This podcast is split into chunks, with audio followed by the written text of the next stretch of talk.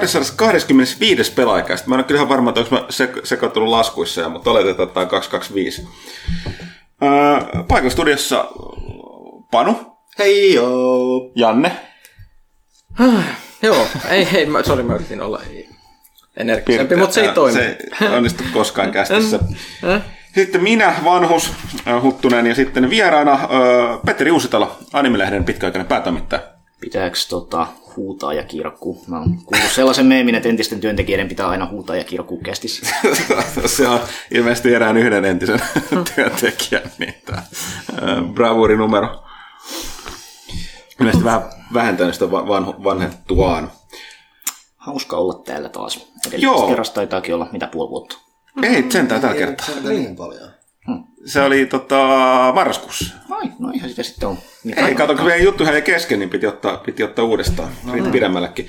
Tota, äh, jos nopeasti mitä, taas jälleen kerran varoituksen sanana kaikille, äh, varsinkin me heillä toiveita, toiveita, että meillä siellä, tota, äh, kiitos ton Spotify, meillä on muuten uusi kuunnelija, sitten hyvältä säkällä ihan kohta puoleen, tai jopa nyt tämä, jossain vaiheessa tämä kästi saattaa löytyä myös suplasta. Kunhan siellä saadaan noin systeemit hoidettua, niin pitäisi ilmestyä sinnekin. Siellä tietysti tässä vaiheessa varmaan lopetetaan kuuntelu, koska ei ymmärretä yhtään, mitä tapahtuu. Tosiaan meillä meni maaliskuun pelaaja painoon eilen. Haluaisin sanoa yllättävän vaivattomasti. Panu voi nyökätä päätä, koska ei sulla ole paikalla. Olit vielä Lontoossa käymässä. Kevyesti. Ei tarvitse tosiaan olla edes maassa samaan aikaan. Tota, siitä on vaan sanottava, että, että tota, ehkä tulee suomivetoinen kansi. Hmm. Joku Suomen pelihän tässä julkaista aika montakin, mutta ehkä sellainen Niin, isompi. silloinhan ihmisellä on isänmaallinen velvollisuus käydä ostamassa se kaupasta, jos ei ole tilaa. niin, että torille sen jälkeen. Ensi viikolla käsilippaa ja lehtipiste. Joo. Äh, lähinnä siinä on myöskin se, että tota, Pyykkönen, Pyykkönen väsäsi silleen nopeasti. Pikku juttu, erikoisjutun siihen. Va- Tulevia vaaleja ajatellen, niin teki tuon tota, poliittisista peleistä suuren, suuren ö, erikoisjutun. Yllättävän suuri. Se i- i- ilisusta ka- kaikki elämänvaimat niin, että sä et haluaisi puhua siitä enää. Puhutaan siitä ensi kerran, kun lehti on tullut painosta. Puhutaan joo, mutta va- vakavia pelejä. Ö, joo, ö, tosiaan tuolla on, tehdään sillä, että tuolla on kysymyksiä tullut myös Petterillä aika paljon. Ö, käsitellään ne tuossa kysy pelaajalta osiossa erikseen samalla, kun me, meille tulee, niin puhutaan tässä alussa, alussa tota, tuttuun tapaan yhtä sun toista. Ilmeisesti taaskin, en tiedä kuinka paljon peleistä tälläkään kertaa pelaajakästi on nimessä. Viimeksi oli, puhuttiin enemmän Star Trekista kuin mistään muusta. Porukka jätti aika nopeasti, kuten veikkasinkin, niin kuuntelut kesken ainakin Spotifysta tosi Villen syyllistämisen jälkeen, niin sitten taas kuunneltiin loppuun. Että, mutta heti kun trekkipuheet alkoi, niin ku- Kauheita ihmisiä oikeasti. Kuulijat, Miten ku- kukaan voi kuuntelijat tehdä lopetti. tommosta? Ö, mutta ö, joo, se siitä maaliskuun pelaajasta. Ö, milloin toi menee seuraava animepainoon, Petteri? Ää, meni tos just ihan äsken, ja tota, toihan tuli viime viikolla toi edellinen, niin oliko se viime viikolla vai toissa viikolla? Kyllä se oli viime viikolla. Kanta sen kameralle lähemmäs. Joo. Meillä on tässä kannes Bloom Into You, joka on tämä tyttörakkaussarja, mikä tässä puhututti ihmisiä tässä hiljattain tämmöisellä mielenkiintoisella ää, kasvamisen kuvauksella. Ja tota, oli niin kiva kuva, että piti laittaa kanteenkin. Tosi sympaattinen. Mm. Kivat väritkin. Luontoa. Joo. Meillä on tämä vaihtoehtoinen, vaihtoehtoinen harkittu kansi täällä tota, uutisosion yhteydessä. Uutisosion yhteydessä tässä alossa.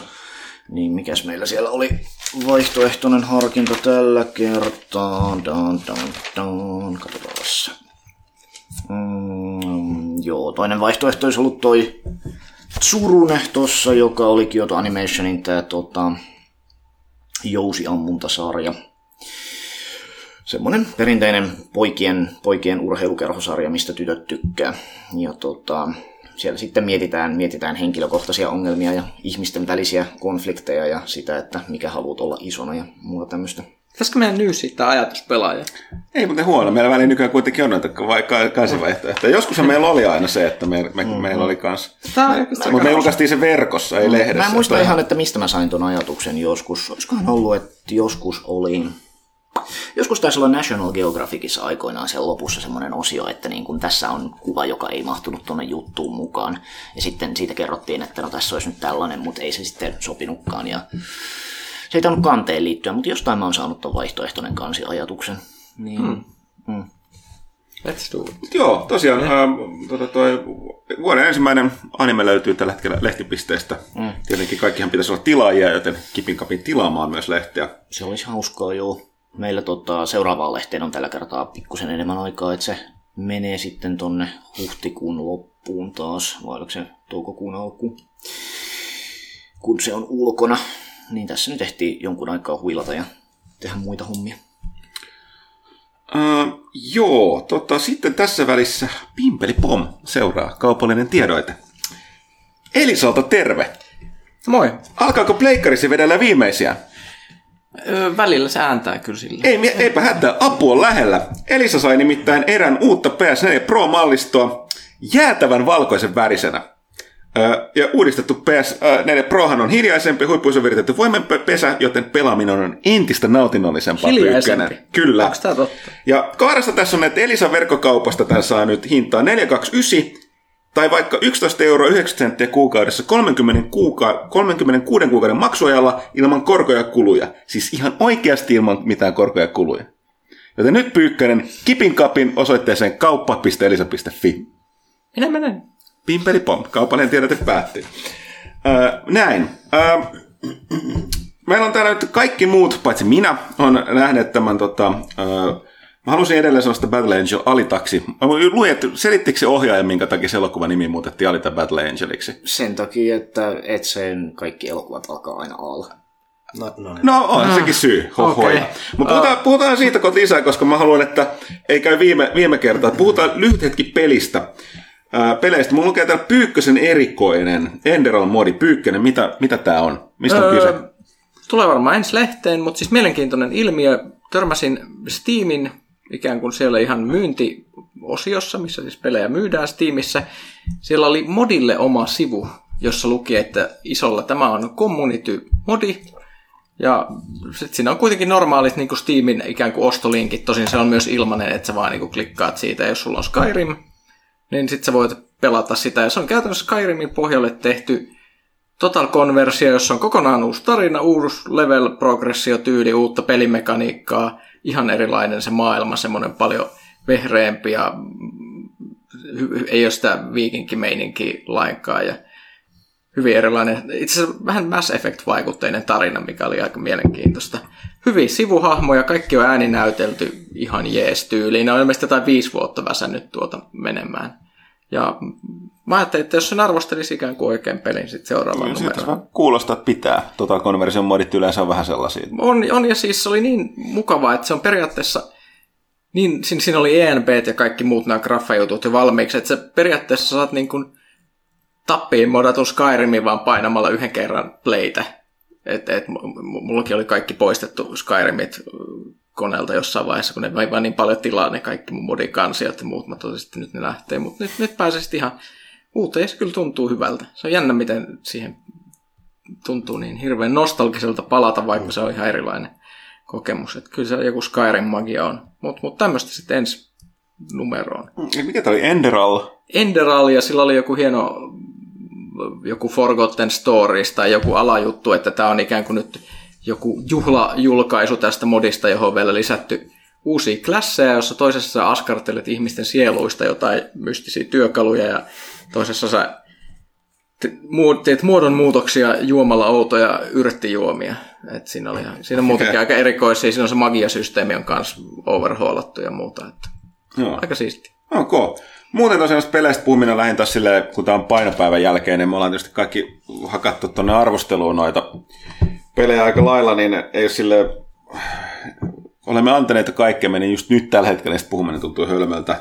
Enintään tässä nyt on puheenaiheena viime päivinä on ollut toi uh, Anthem, mutta mm. mä en ole itse ehtinyt sitä testata lainkaan tässä julkaisuversiossa. Ei ole vielä ehtinyt, mutta Ja tota, tulee. muuten niin itse lähden tuon Civilization 6 lisääristä Gathering Stormin pelannut. Tähän sessiothan kestää nykyään pidempään kuin mikään. Ja Panu, hetkinen, niin sä olit käymässä unenomaisessa paikassa. mä, mä en, en, muista nyt, miten tämä tota, embargo meni, Niin. mutta tota, ehkä tsekkaamme sitä Dreamsin tapaista peliä jossain Englannissa. Jossain. Joo, unelmien täyttymisiä ja semmoisia.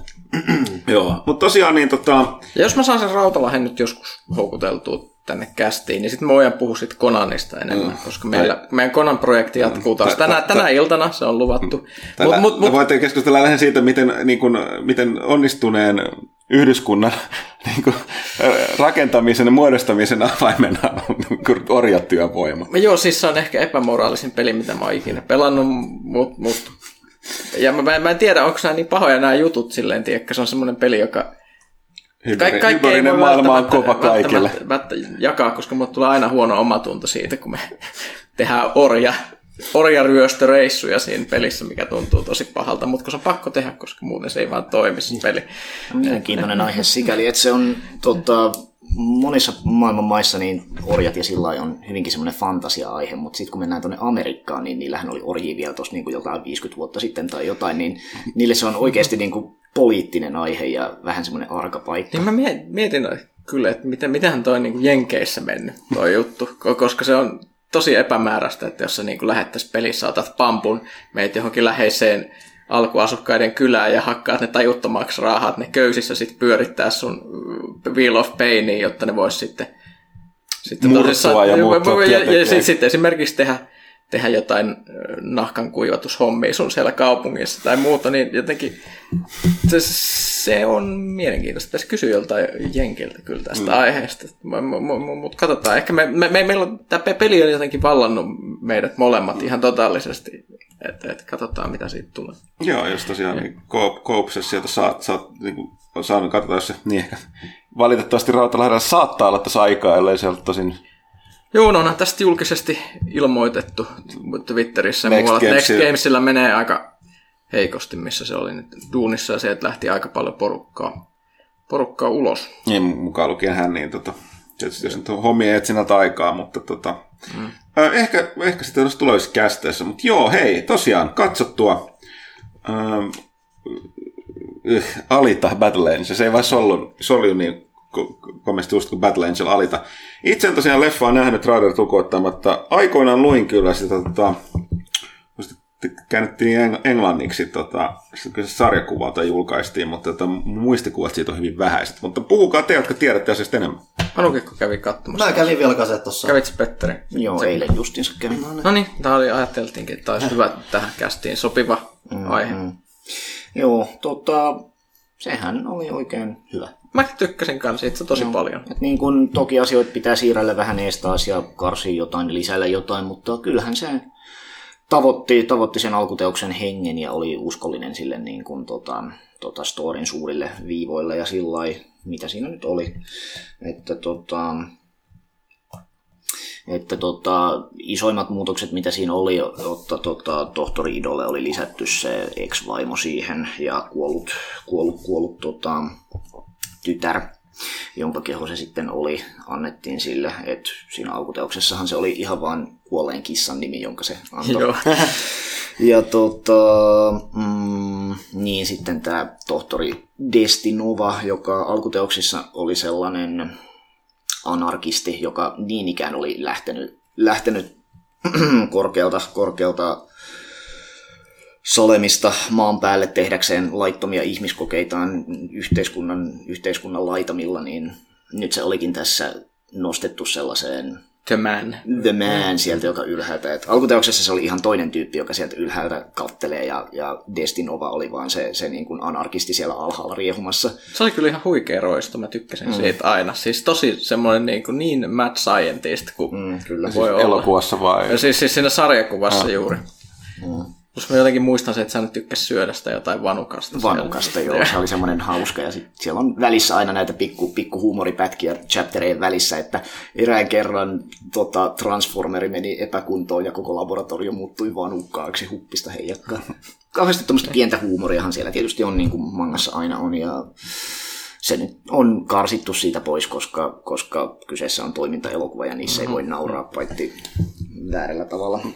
Niin, Tuossa, tuossa sitä Novaa ei kyllä hirveästi, että se oli lähinnä sitä tiisausta Ne siinä. vaan halusi sen sinne, että oli jotain, jotain mitä katsoa siellä ylöspäin niin Joo. pahiksena, koska amerikkalaisissa leffoissa ei, se, että sä voit niin tehdä leffaa ilman pahista. Se on mystinen juttu. Niinpä. Äh, mut kertokaa sellainen lyhyt yhteenveto, mistä tässä asiassa Hei, niin on siitä, nimenomaan jo- alun jos- kyse. ja Jos siis- kuulijassa on joku, joka ihmettelee, on saattanut kuulla nyt ton nimen, kun se on tullut leffateattereihin. Ja siis tosissaan tämän takia mä halusin just myös kuulla tämän Petterin mielipiteen tästä, koska äh, niin kun, mä haluaisin kuulla vähän tästä, niin kun, mä, mä oon siis vaan lukenut sen silloin aikanaan, kun se tuli ne, mitä kymmenen alppaa, kun niitä tuli englanniksi. Jotain semmoista on, se oli Joo. ensimmäinen sarja. Mä tykkäsin ihan siis hulluna siitä ja on aina tykännyt. Ja, mm-hmm. tota, mutta siis mä en ole sille niin kuin super iso manga-fani muuten ja en ole sen lukenut. Mua niin kiinnostaisi just kuulla, että miten tämä niin kuin, mikä tämän niin kuin asema on ja miten se sijoittuu, niin kuin, miten, mi- miten sitä niin kuin katsotaan mangassa yleensä niin kuin, niin kuin fandomissa ja silleen, että tästä olisi niin kuin mielenkiintoista kuulla. Ja yleensä, että mi- jos varmaan osaisit selittää hyvin myös, että miksi siitä tykätään niin paljon. Mm, no se on vähän semmoinen aikansa teos. 90-luvulla nyt kyberpunk oli siistiä ja, ja semmoinen tulevaisuuskuva, missä, missä kau- kaupungissa on rähjästä ja sen ulkopuolella on Mad Max aavikkoa ja, ja siihen aikaan vielä anime, animella oli sellainen maine, että kaikki, kaikki anime ja manga on niin kuin verenlennätystä ja katkuvia päitä ja sitähän siinä jonkun verran Tähän on. kyllä on. On mielenkiintoinen, miten, miten toihan on PG-13 toi leffa, mutta siitä huolimatta saatiin niin kuin, kun androidit roiskii vihreitä, ei kun siis sinistä verta, kun, kun sä katkot ne niin kuin pystysuunnassa kahtia, niin vaikka kyllä siinä ihan liha-ihmisiäkin laitettiin Niin, niin, kahtia niin. muutama, mutta niin kuin niissä ei näkynyt verta sitten ihan kauheasti. Ja siis kyllä siinä niin tapettiin porukkaa siinä leffassa silleen yllättävän kursailematta siihen mm. nähen, että se, mikä se ikäraja on täällä, just mm. joku 12. Se on varmasti ollut kau- kauhea taisto niin kuin miettiä, että hmm, hmm, hmm, no nyt meidän pitäisi muuttaa tämä veri siniseksi tai muuten. Niin kyllä, siinä- kyllä siinä väliin vähän haist- haiskahtaa se, että ne on vähän joutunut kikkailemaan. Siinä on myös mm. muutenkin kanssa, että siinä sanotaan yksi muu on ruma sana keskellä sitä elokuvaa ja se musta mm. tuntuu olleen mukana enemmän lähinnä vain siksi, koska ne pysty tekemään sen, ei ehkä siksi, että se oli tärkeä Se oli, se oli hyvin tyydyttävästi sanottu kyllä, mutta siis, siis ilmeisesti Jenkkilässä on joku tämmöinen sääntö, että sä voit yhden, yhden Yhden kerran. F-bombin pudottaa niin kuin leffassa. Niin, niin kyllä tämä oli siinä mielessä aika hyvää kohtaan. Ihan amerikkalainen moraalikoodisto. Kyllä, että et, onhan se tämä niin klassinen... Ja ilman vaatteita voidaan kekkuloida niin kauan, kun ne on konekeho eikä näy nänni. Niin, se on aika erikoista. Tämä kuulostaa vähän samat Kruunenbergin raittiusseuran säännöt aikanaan Suomessa. En tietysti lukenut näitä. Jos näytetään alkoholi torttuun, niin, niin se on ok. Ei, muistaakseni tämä oli Runeberg, että oli just oli tällainen, että tota, Puhuttiin tästä juuri eilen. joo, että, että oli, oli tota, että tällainen, että ensinnäkään viinit ja kalja ei kuulu tähän, niitä voi vetää niin paljon kuin haluaa. Siis jos mä, mä ensin luulin, että tämä on trolli, kun mulle luettiin nämä säännöt. Tämä on joku tämmöinen niin kuin vitsi, mutta ilmeisesti Suomessa on vaan vedetty niin paljon viinaa, että tää, tätä pidettiin rait, rait Joo, ja sitten siellä oli silleen, että se a, a, a, niin, aamulla sai ottaa yhden, iltapäivällä sai ottaa yhden. Y- Ka- 11 aikaan ja kahdeksan, kello 18 Joo, saa ottaa tai yhden paukun. Sitten kalan kanssa sai ottaa muistaakseni aina. Saa ottaa yhden ekstra. Eikä yhden ekstraa. Ja illa, Ja- oliko niin, että illalla saa ottaa kolme, paitsi kalan kanssa neljä? Joo, joo. Ja sitten toteja saa ottaa kaksi. Joo. Ja viiniä ja, kaljaa niin paljon kuin huvittaa. Ja Ja, ja nämä on niin kuin, kun sä pysyt tässä, niin raittius on Joo, niin ja tää, tää, sit sä oot noudattanut raittiusseuraa säädöstä. Tästä herää vaan kysymys, kuinka hemmetin paljon Suomessa tosiaan kiskottu sitä tiukkaa siis. Jos toi on niin kuin, sä oot ollut 1800-luvulla, raitis. you know, se oli semmoinen... Ja selvästi, ka- se, niin selvästi kala ei mennyt kauhean hyvin alas, piti, vaan, piti me kiskasta messiin. Ei oltu vielä elohopea myrkytyksiä mm. keksitty siihen aikaan. No se oli se siihen aikaan, kun sen takia kaikki nämä, nämä lähetys, ei kun siis äm, herätysliikkeetkin on keksitty sen takia, että, että etenkin Pohjois-Suomessa alkoholit tuhos niin kuin kokonaisia kyliä sen takia, että ihmiset vaan veti viinaa kaksin käsin ja jäi työt tekemättä ja sillä. Niin ehkä tämä raittiusseura siihen aikaan oli semmoinen, että no entä jos joisitte vähän tätä kaljaa ennen niin viinaa, että opetetaan näitä terveellisiä etelä-eurooppalaisia, ju- länsi-eurooppalaisia juomatapoja. Mm. Niin, niin että, että yrittäisit neljä tuntia päivästä olla juomatta, että saisitte jotain tehtyä.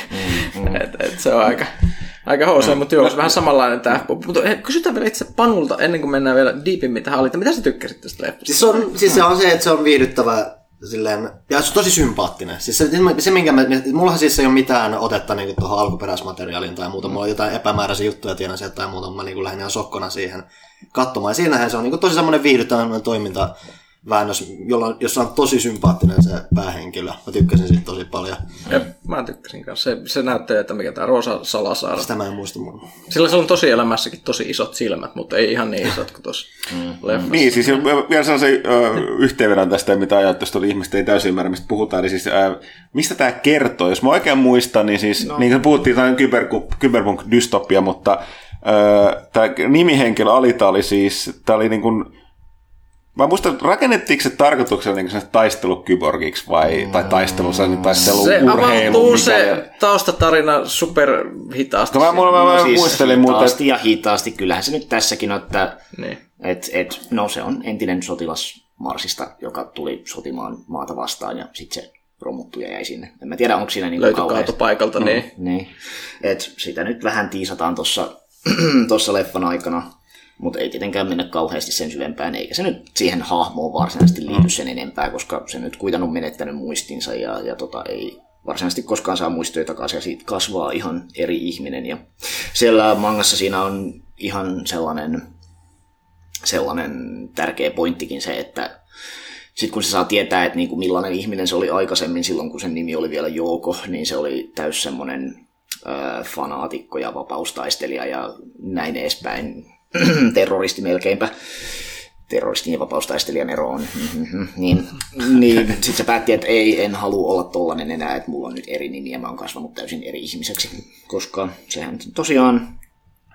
No lähdetäänpäs ihan, ihan alusta liikkeelle. Eli sijoittuu 2000, Just tähän mä halusin. 2500-luvulle ja tota, ää, maailma on, ollaan jossain, jossain päin Pohjois-Amerikkaa, joka on... Sä oot Texasissa alun. Ei, en mä muista, ei sillä ole kauheasti väliä. Ei, mutta kuitenkin jenkki. Ja tota, meillä on, maailma on yhtä iso joutomaata, meillä on viimeinen taivaskaupunki killuu siinä tota avaruushissin päässä niin kuin parin saan metrin, parin saan metrin korkeudessa maanpinnasta ja, ja tota, sen alle roskakasaan on, on kasvanut tällainen maassa myö, möyrivien ihmisten kaupunki nimeltä Iron City, rautakaupunki. Ja siellä elää kaiken näköistä palkkion metsästäjää ja, ja kyborgia ja, ja, ja näin edespäin. Yksi mielenkiintoinen juttu, mikä tässä leffassa on ehkä muutettu, on, on se, että alkuteoksessa ei varsinaisesti mun tietääkseni robotteja ole ollenkaan. Et kaikki, kaikki tota, mitä tässä näkyy, niin ne on ihan, ihan kyborgeja, ihmisenä syntyneitä ja sillä. Ja tässä taas oli niin kuin laitettu vähän tämmöistä poliisirobotin tynkää siihen, jolla ei oikeastaan... Tai mitä. Niin, joilla nyt ei oikeastaan mitään isoa roolia siinä Muuta kuin, ne ottaa pataansa siinä Niin. isosti. Onko se alkuperäisessä silleen, että kun tossa ainakin oli mitä, että tuliaseet on kielletty, joten kaikki heiluu jollain teräaseilla siellä. Ei, Mä niin- muista että ei, mitään Ei, sellaista. koska siis siinä oli nyt tuliaseita Okei. siinä alkuperäisessä. Mä muistan, sillä No Alitalla niin, oli ihan järkyttävä iso pyssy yhdessä niin, vaiheessa, okei. millä se veti menemään. No leffassa tosiaan nehän selittää se, että hei, et ei ole pyssyjä. No kai ne halusi selittää sen takia, Niin, minkä takia kaikki hakkaa toisiaan eikä ammu toisiaan. Ja tietysti sen PG-13 takia, että, että jos sä näytät ihmisiä ammuskelemassa, niin no okei, meillä, meillä täällä Euroopassa se on fantasia väkivaltaa, mutta Amerikassa se on ihan oikeet väkivaltaa ja joku voi ottaa sit mallia, koska, koska pyssyjä on niin kuin joka kulmakioskissa. Kyllä.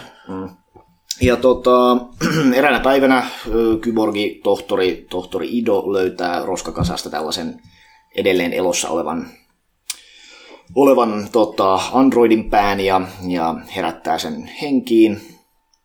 Käy ilmi, että se on 300 vuotta ollut, ollut siinä roskakasassa, koska sillä on super lost technology prosessori, ei kun siis generaattori sydämenä, joka on pitänyt sen elossa, vaikka se onkin ollut koomassa siinä 300 vuotta ja sillä ei ole mitään muistoja, joten se antaa sille kuolleen tyttären sen nimen tämän leffan mukaan. Alita, joka on Jenkki-julkaisun keksimä. Al- alun perin sen nimi oli Galli, siinä, siinä muun muassa suomen, suomenkielisessä julkaisussa.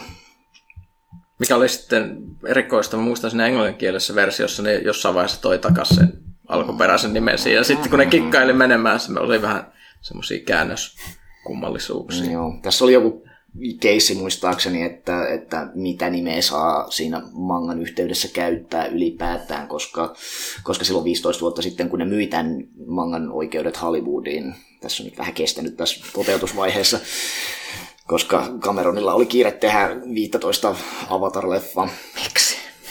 Mm, niin. No niin se kaikki on nyt ulkona kuitenkin. Niin, niin, niin ähm, oli puhe siitä, että niin kun saa, saa, mitä nimeä saa käyttää vai onko niin nimet tähän, tähän alitaan esimerkiksi. Ja se on hyvä kysymys, että onko se syy siihen, minkä takia me ei olla tässä niin kuin 15 vuoteen nähty mitään anime-projektia tai mitään sen takia, että me vaan myytiin vahingossa nämä kaikki oikeudet amerikkalaisille hupsis. Sitten Cameronilla kesti. Mm.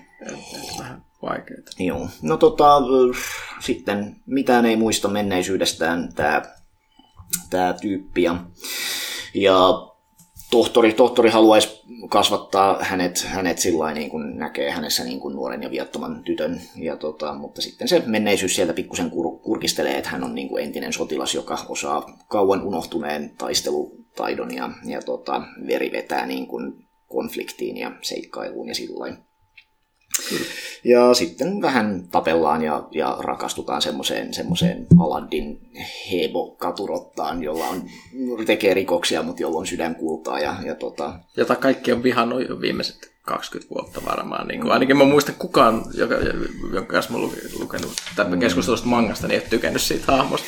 No siinä mielessä ne itse asiassa käänsi leffaan se aika hyvin, koska mäkään kauheasti tykännyt siitä hepusta. Se on aika autenttinen käännös. mm. Mutta siis mun mielestä se on ihan mielenkiintoinen se, se story mm. kyllä loppujen lopuksi, vaikka se ei olekaan. Tämä manga on nimenomaisesti semmoinen päähenkilökeskeinen kasvutarina, ja joka juonikaarissa päähenkilöstä tulee vähän aikaisempia, aikuisempia. Jokainen ihmissuhde on kypsempi kuin edellinen. Et kun tässä nyt oli tämä ensimmäinen juonikaari, niin se nyt oli vähän tämmöinen noloteini-romanssi.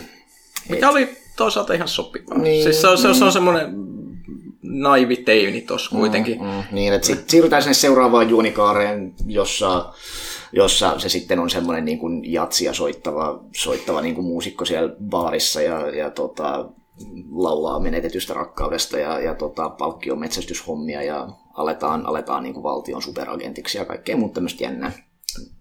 Ja, siinä välissä tietysti pelataan, pelataan vähän motorurheilua, mikä oli vähän niin kuin keinotekoisesti liitetty tähän, tähän storyin, koska alun perin se menee, menee sillä se story, että tämä Hugon, Hugon Poitsun tarina on ensin ja sitten vasta lähdetään pelaamaan sitä motorballia. Ja nyt ne oli sitten yhdistetty, kun se olisi muuten tuntunut täysin irralliselta, jos ne oli, olisi ollut peräkkäin. Jep, mutta toisaalta... En mä valita, koska Motorballi näki vihdoinkin mm. niin kuin livenä, niin... Mm. Motorball tosiaan on tällainen, tällainen tota, tota, tota... Siis se on kuin roller derby, mutta siinä on pallo mukana. Roller derby ja pallo mukana ja sitten niin kuin vedetään toisia teräaseilla turpaan ja crash ja yritetään saada niin kuin pallo dunkattua ekana ja olematta kuoltua siinä ja, ja yleisö hurraa. Kyllä, ja siis mulla, mulla se on semmoinen leffa, että siis tietyllä aika old school action elokuva, ei silleen mm. hirveän monimutkainen, monimutkainen, mutta semmoinen kiva kasvotarina, se Alita on hirveän sympaattinen mun mielestä, tuossa se Salasaaro hyvä näyttelijä, että se, se on sellainen periaatteessa aika vanhanaikainen sankari, että et, et, et se on kova tappelee, mutta mut niinku optimistinen ja hyvä sydäminen ja silleen, niin se ei ole ehkä niinku hirveän trendikäs. Oho, ei ole vaihtelua nykyään. Niin, niin, niin, niin, se ei ole ehkä ihan nykyaikaista enää, että et se voi niinku pätkiä ihmisiä kappaleiksi, mutta silti niin kuin olla semmoinen mm. tosi mukava. Ja, niin, ja se on hyvin tämmöinen japanilainen, että niin kuin lännessähän tällaista hahmoa ei voitaisi keksiä, että niin kuin meillä pitää olla semmoinen Black Widow, strong independent woman, ja jos meillä on toiminta, toimintanaissankari, niin, niin rakastuminen ja romantiikka olisi niin kuin selkeä heikkouden merkki, että ethän se tällaista hahmoa nyt voi käsikirjoittaa, mutta, mutta sitten kun lähdetään vähän erinäköisestä, erinäköisestä lähtökohdasta, niin tämäkin, tämäkin onnistuu. Sillä on ihan kiva tässä leffassa, että vaikka me nyt ollaankin pidetty tämä päähenkilön nimivaihdos sieltä, sieltä mangan jenkkijulkaisusta, niin sitä huolimatta selkeästi kuitenkin otetaan pyritään olemaan mahdollisimman uskollinen tälle niin kuin alkoteoksen hommalle, että meillä on niin kuin Iron City on kaupungin nimi, eikä Scrapyard, ja taivaalla killuu kaupunki nimeltä Salem, eikä eikä Tiphares. Mä en ihan tiedä, että niin onko järkevää vaihtaa yksi judeokristillinen nimi toiseen, että meillä on siellä niin kuin Salem ja Jeru, ja sitten mm. on Tiphares ja Getheres siellä niin kuin mm. avaruushissin toisessa päässä. Mutta niin, että pidetään vähän tämmöistä niin kuin alkuperäistä henkeä siinä, ja paljon semmoista niin kuin visuaalista hommaa, mitä näkyy siinä niin kuin nämä, nämä putkityypit, mitkä on siellä niin kuin tehtaan tehtaan interfaceina lautamieheksi sanottiin suomeksi, mä en tiedä mikä niiden nimi englanniksi on, ja siellä sitten näkyy kaupungin rajalla on tämä hydromuuri, joka estää, estää laittoman maahanmuuton tai mitä muuta täällä onkaan. Mitä ei sillä varsinaisesti selitetty, mutta jotka kuitenkin oli semmoisia ihan hauskoja pieniä nyökkäyksiä niille, jotka tietää, että Joo. nämä on täällä maailman rakennuksessa. No yksi, mikä mä ihmetytti, siis mä muistan silloin, kun tämä näkyi nämä trailerit ensimmäisen kerran, niin tää, se, mä en tiedä kuinka paljon se, se oli aikalaisen CGI, vaikka se näytteli Salasen ralla, mutta että se tosiaan niin kuin, ne silmäthän on suurennettu.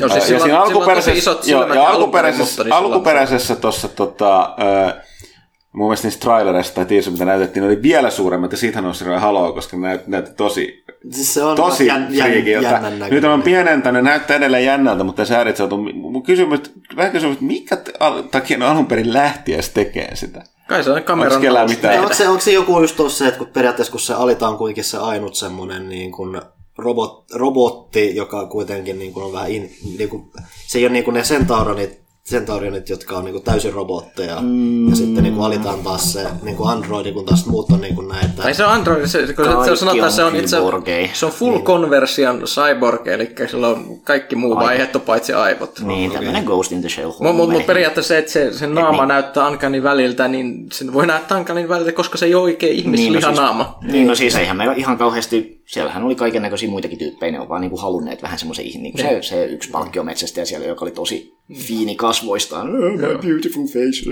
Joo. Ja mä, mä lähdin tarkoitin, koska siis oletusarvo se on ollut siitä, että sen takia, kun se perustuu öö, mangaan, jossa on suuri silmiin. minkä Todennäköisesti takia se on se niinku- aikuisten oikea syy siinä, minkä takia on haluttu tehdä sillä vaikka tietysti tässä on, just tänään eilen retweettasin semmoisen mielenkiintoisen huomioon, että niin kun, joo, se on vaan se, että mangassa niin kun piirretään isot silmät sillä niin kuin ns-normaaleille, eli aasialaisille hahmoille, ja sitten kun meillä on tällaisia länsimaisia hahmoja, Ja niin niin ne viivat. Ei vaan kun meillä on länsimaisia hahmoja, öö, no esimerkiksi tässäkin, tässäkin mangassa, niin, niin tota, ne sit, niille sitten piirretään näitä rodullistuttuja piirteitä, että niillä on niin kuin iso leuka ja iso nenä. Kaikki ne tyypit, jotka asuu siellä, siellä ylhäällä, ylhäällä Salemissa, niin ne on tällaisia high class tyyppejä. Sitten siellä, siellä alhaalla taas asuu enemmän tämmöisiä normaalin, normaalin manga-hahmon näköisiä hahmoja.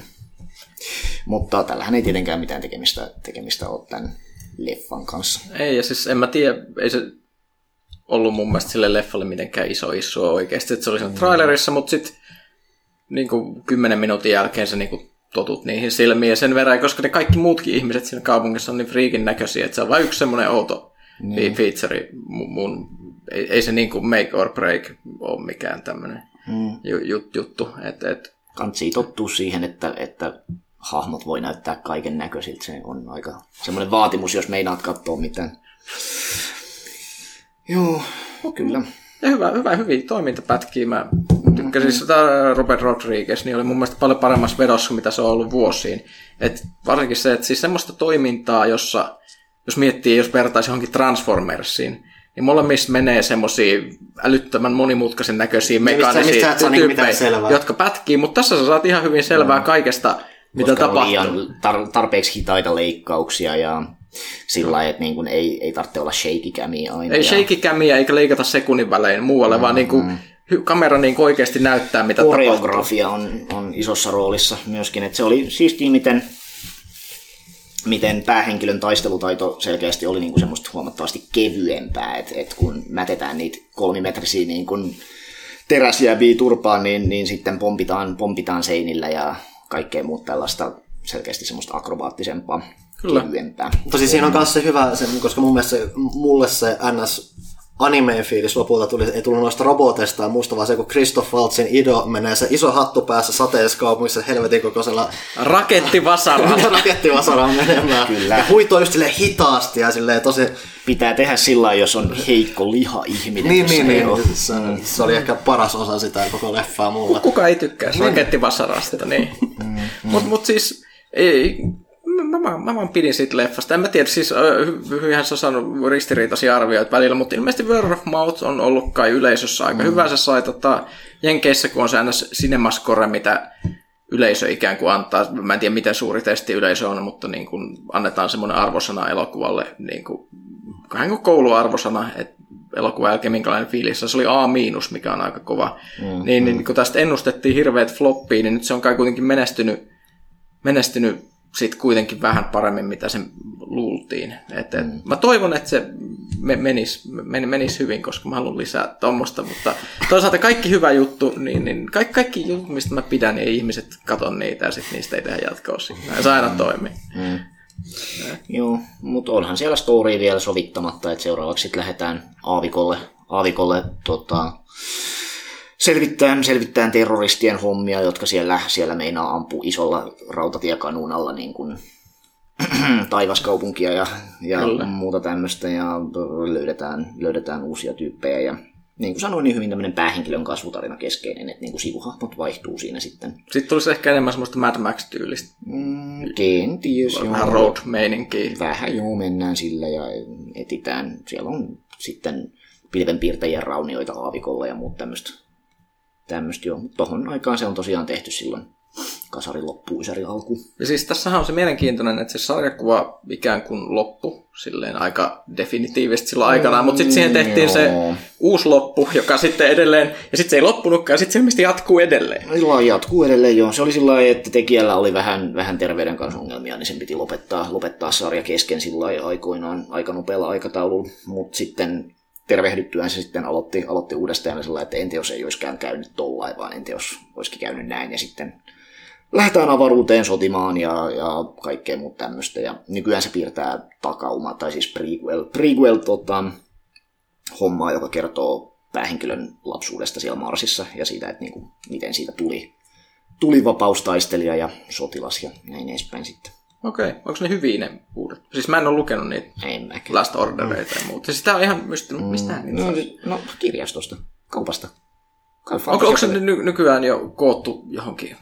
Totta kai se on ilmestynyt 20 vuoden ajan toi sarja. Viisi, viisi julkaisee, vai onko se Kodansha, joka julkaisee tota... Siis mä en ole seurannut yhtään, kun mä en, mä en tehnyt mieli, koska se jotenkin, mä olin ihan ok sen alkuperäisen lopun kanssa. Mm-hmm. Se oli aika semmoinen sympaattinen se loppu. Käy tuosta fantasiapeleistä katsomassa, mitä, mitä hmm. A-kohdassa löytyy, tai no B-kohdassa. pitäisi käydä.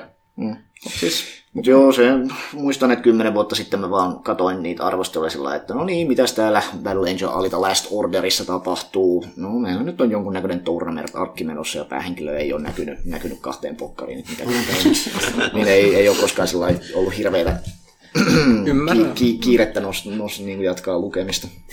Okei, okay. Mielenkiintoista. Mutta siis edelleen mä, mä tykkäsin elokuvasta ja toivon, että ihmiset menee katsoa, jotta saan ja, nähdä jatko-osan. Et, et, niin kuin ihan tämmöinen itsekäs motiivi tässä taustalla. Suosittelen lämpimästi. Suomeksihan tosiaan julkaistiin silloin 2006-2007.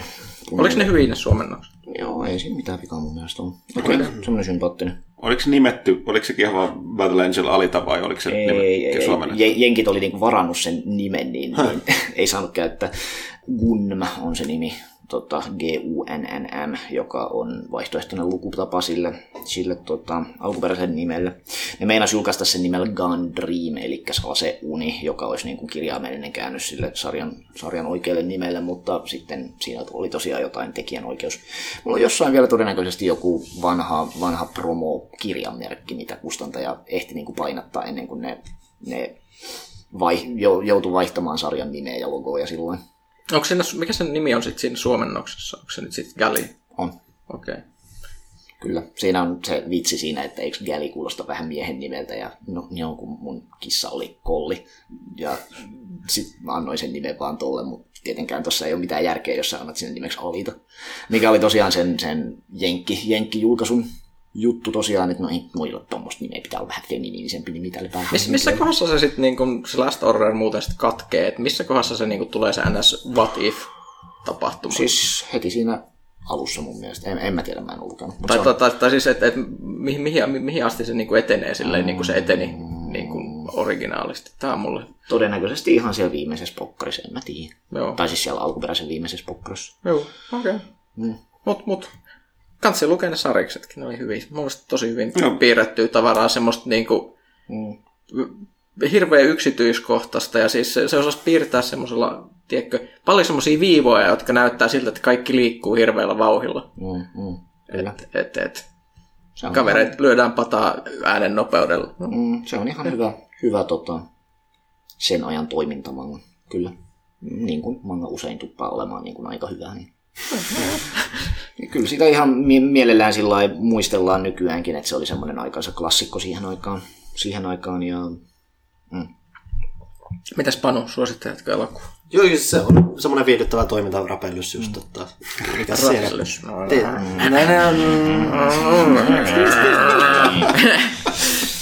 Siis jos haluaa jotain semmoista kivaa toimintaa, missä ei välttämättä niinku, kun tässäkin sekin, mikä, mistä mä, mikä on ihan mielenkiintoinen huomioida, että just kun niinku tulleen laitetaan jotain Et siinä ei ole, niinku, se on tämmöinen kyberpunk juttu, mutta se ei niinku pysähdy missään niinku filosofisoimaan semmoista turhuuksia tai muuta, että se on siinä mielessä... No siis tää, tää on itse, mun ja- piti sanoa tästä, että kun mä katsoin just ton, ton sen Ghost in the Shellin, mm-hmm. ja mi- mikä, mi- ja siis jos... Siis jos se live action leffa. Joo, se live action leffa. Miksi? No, en mä tiedä, mä olin utelias. Mm. Katsoa tää nyt sen, kun mä olin nähnyt, itse asiassa katsoin sen jälkeen, kun mä olin nähnyt tämän, niin se oli hauska verrata, että, että kun tää koko, koko, koko tämä Ghost in the Shell, tämä live action leffa on sitä, että Scarlett Johansson on, on hirveästi tuskassa siitä, kun se on kyborgi. What am I? Äh, mikä on identiteettini?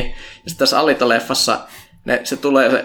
Siis tää on ihan kirja... täällä kyborgeja ympäriinsä, muuten niillä ei Niin, ole niin, kauheasti niin, niin, niin, niin, että siis että Alita-leffassa tämä sama, sama, sama kriisi menee silleen, kriisi, että se tulee sieltä alakertaan, kun se herää, tulee aamiaiselle, sitten tämä tohtori Ido sanoo, you are a full conversion cyborg. Ja sitten syö aamulla palaa. Se on niinku that's it.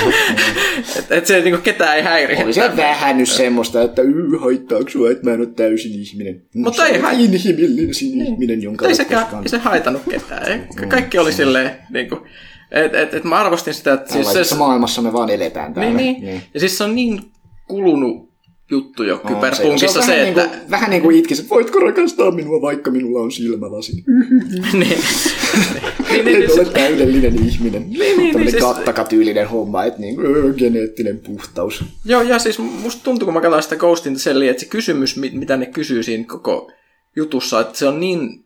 Että se, se, on, se on kysytty jo 20 vuotta mm. sitten, ja siihen on vastattu mm. ihan tyydyttävästi niin kuin kirjoissa mm. ja sariksissa ja who knows where, mutta ei, ei sitä Ghost tarvitse... in the Shell itsessäkin on vanha. Onhan On, se joo. on. No, se oli silloin kasarilla tämä tää homma oli niinku tämmöinen, "Uu, entä jos joku lataisi tietoisuutensa tietokoneeseen, olisiko se enää ihminen? Kyllä. Just tämmöinen tämmöinen neurovelho hommelointi, joo. Se vähän sillä lailla, että, että me ollaan nyt siirrytty vähän muihin hommiin. Niin internet ei ole enää ihan niin pelottava ajatus kuin se oli. Kyllä. Niin, se on- jos se on vaan pelottava. Joku tyyppi ja Ei sä ajatus. tiedä kuka se on. Oo, internetissä kuka tahansa voi teeskennellä olevansa kuka tahansa. Mutta internet ei ole pelottava, koska se on huipputekninen, vaan koska siellä on tavallisia ihmisiä niin paljon. Joo. Aika on vähän ehkä ajanut Ghost in the ohi kyllä, mutta se leffa kyllä ymmärsi väärin kaiken, mikä teki alkuperäisestä Ghost in the. Tai no sehän nyt on semmoinen, että mikä nyt on oikeastaan alkuperäinen ja mikä on sitten se, se tota, myöhempää tulkintaa, kun aika iso semmoinen tuoteperhehän se kuiten on.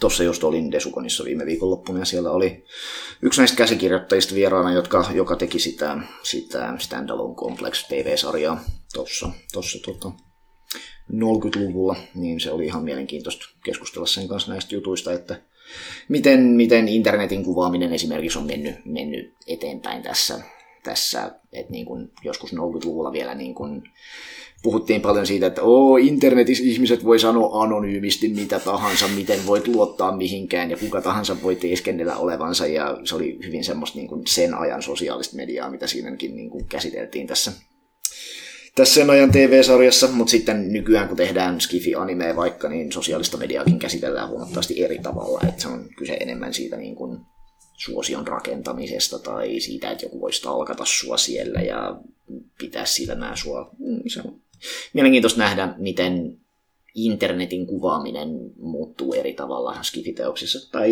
ei skifiteoksissa, vaan jos miettii jotain jotain, jotain uh, Perfect Blueta vaikka, mikä se oli 97, niin siinä, siinä internet oli hyvinkin semmoinen pelottava, että kuka tahansa voi perustaa web-sivun ja teeskennellä olevansa sinä siellä, hui kauheeta. Mutta niin, in- kehitys kehittyy sen mukaan ja fiktion pitää kehittyä sen mukana. Kyllä. Ok, oliko siinä puhetta tästä elokuvahan siis Alita Battle Engine teattereissa, mutta tota, myös Battle Joo. Angel Alita ja se oli ihan väkevää, siis tosiaan, mikä tämä niin suomeksi julkaistu 2000-luvun numero, se oli, sanoit, että se oli G-U-N-N-N. Gunm. Gunman. Okei. Okay. Niin tota, uh, Yksi aina välissä. ai niin Gunm, joo okei, okay, nyt mä ymmärsin. Kaksi N. Joo. Okei, okay, vähän mä tiennyt, tota, että ne on joutunut vaihtaa sen nimen. Mm. Okei, okay, mutta hei, äh, mennään eteenpäin, mutta sitä ennen, Jada Boom, seuraa kaupallinen tiedoite. Nyt kapitalismi jyrää. Huhtikuun 26. päivä 2019, tämä maailman perässäsi. Selviä pandemian jälkeisessä Amerikassa prätkäjätkä Deacon St. Johnina PlayStation 4 yksinoikeuspeli Days Goneissa. Chadaboom. Kaupallinen tiedote päättyy. Kyllä, kuulitte oikein. Meillä on toinen, Toinen mainos. toinen mainos. Jumala. Joo. Nyt menee. We're in the big Joo, leagues. Joo, nimenomaan. Kohta varaa ostaa toiset kahvimukit tänne. Tota, Taloudellinen itsenäisyys lähestyy.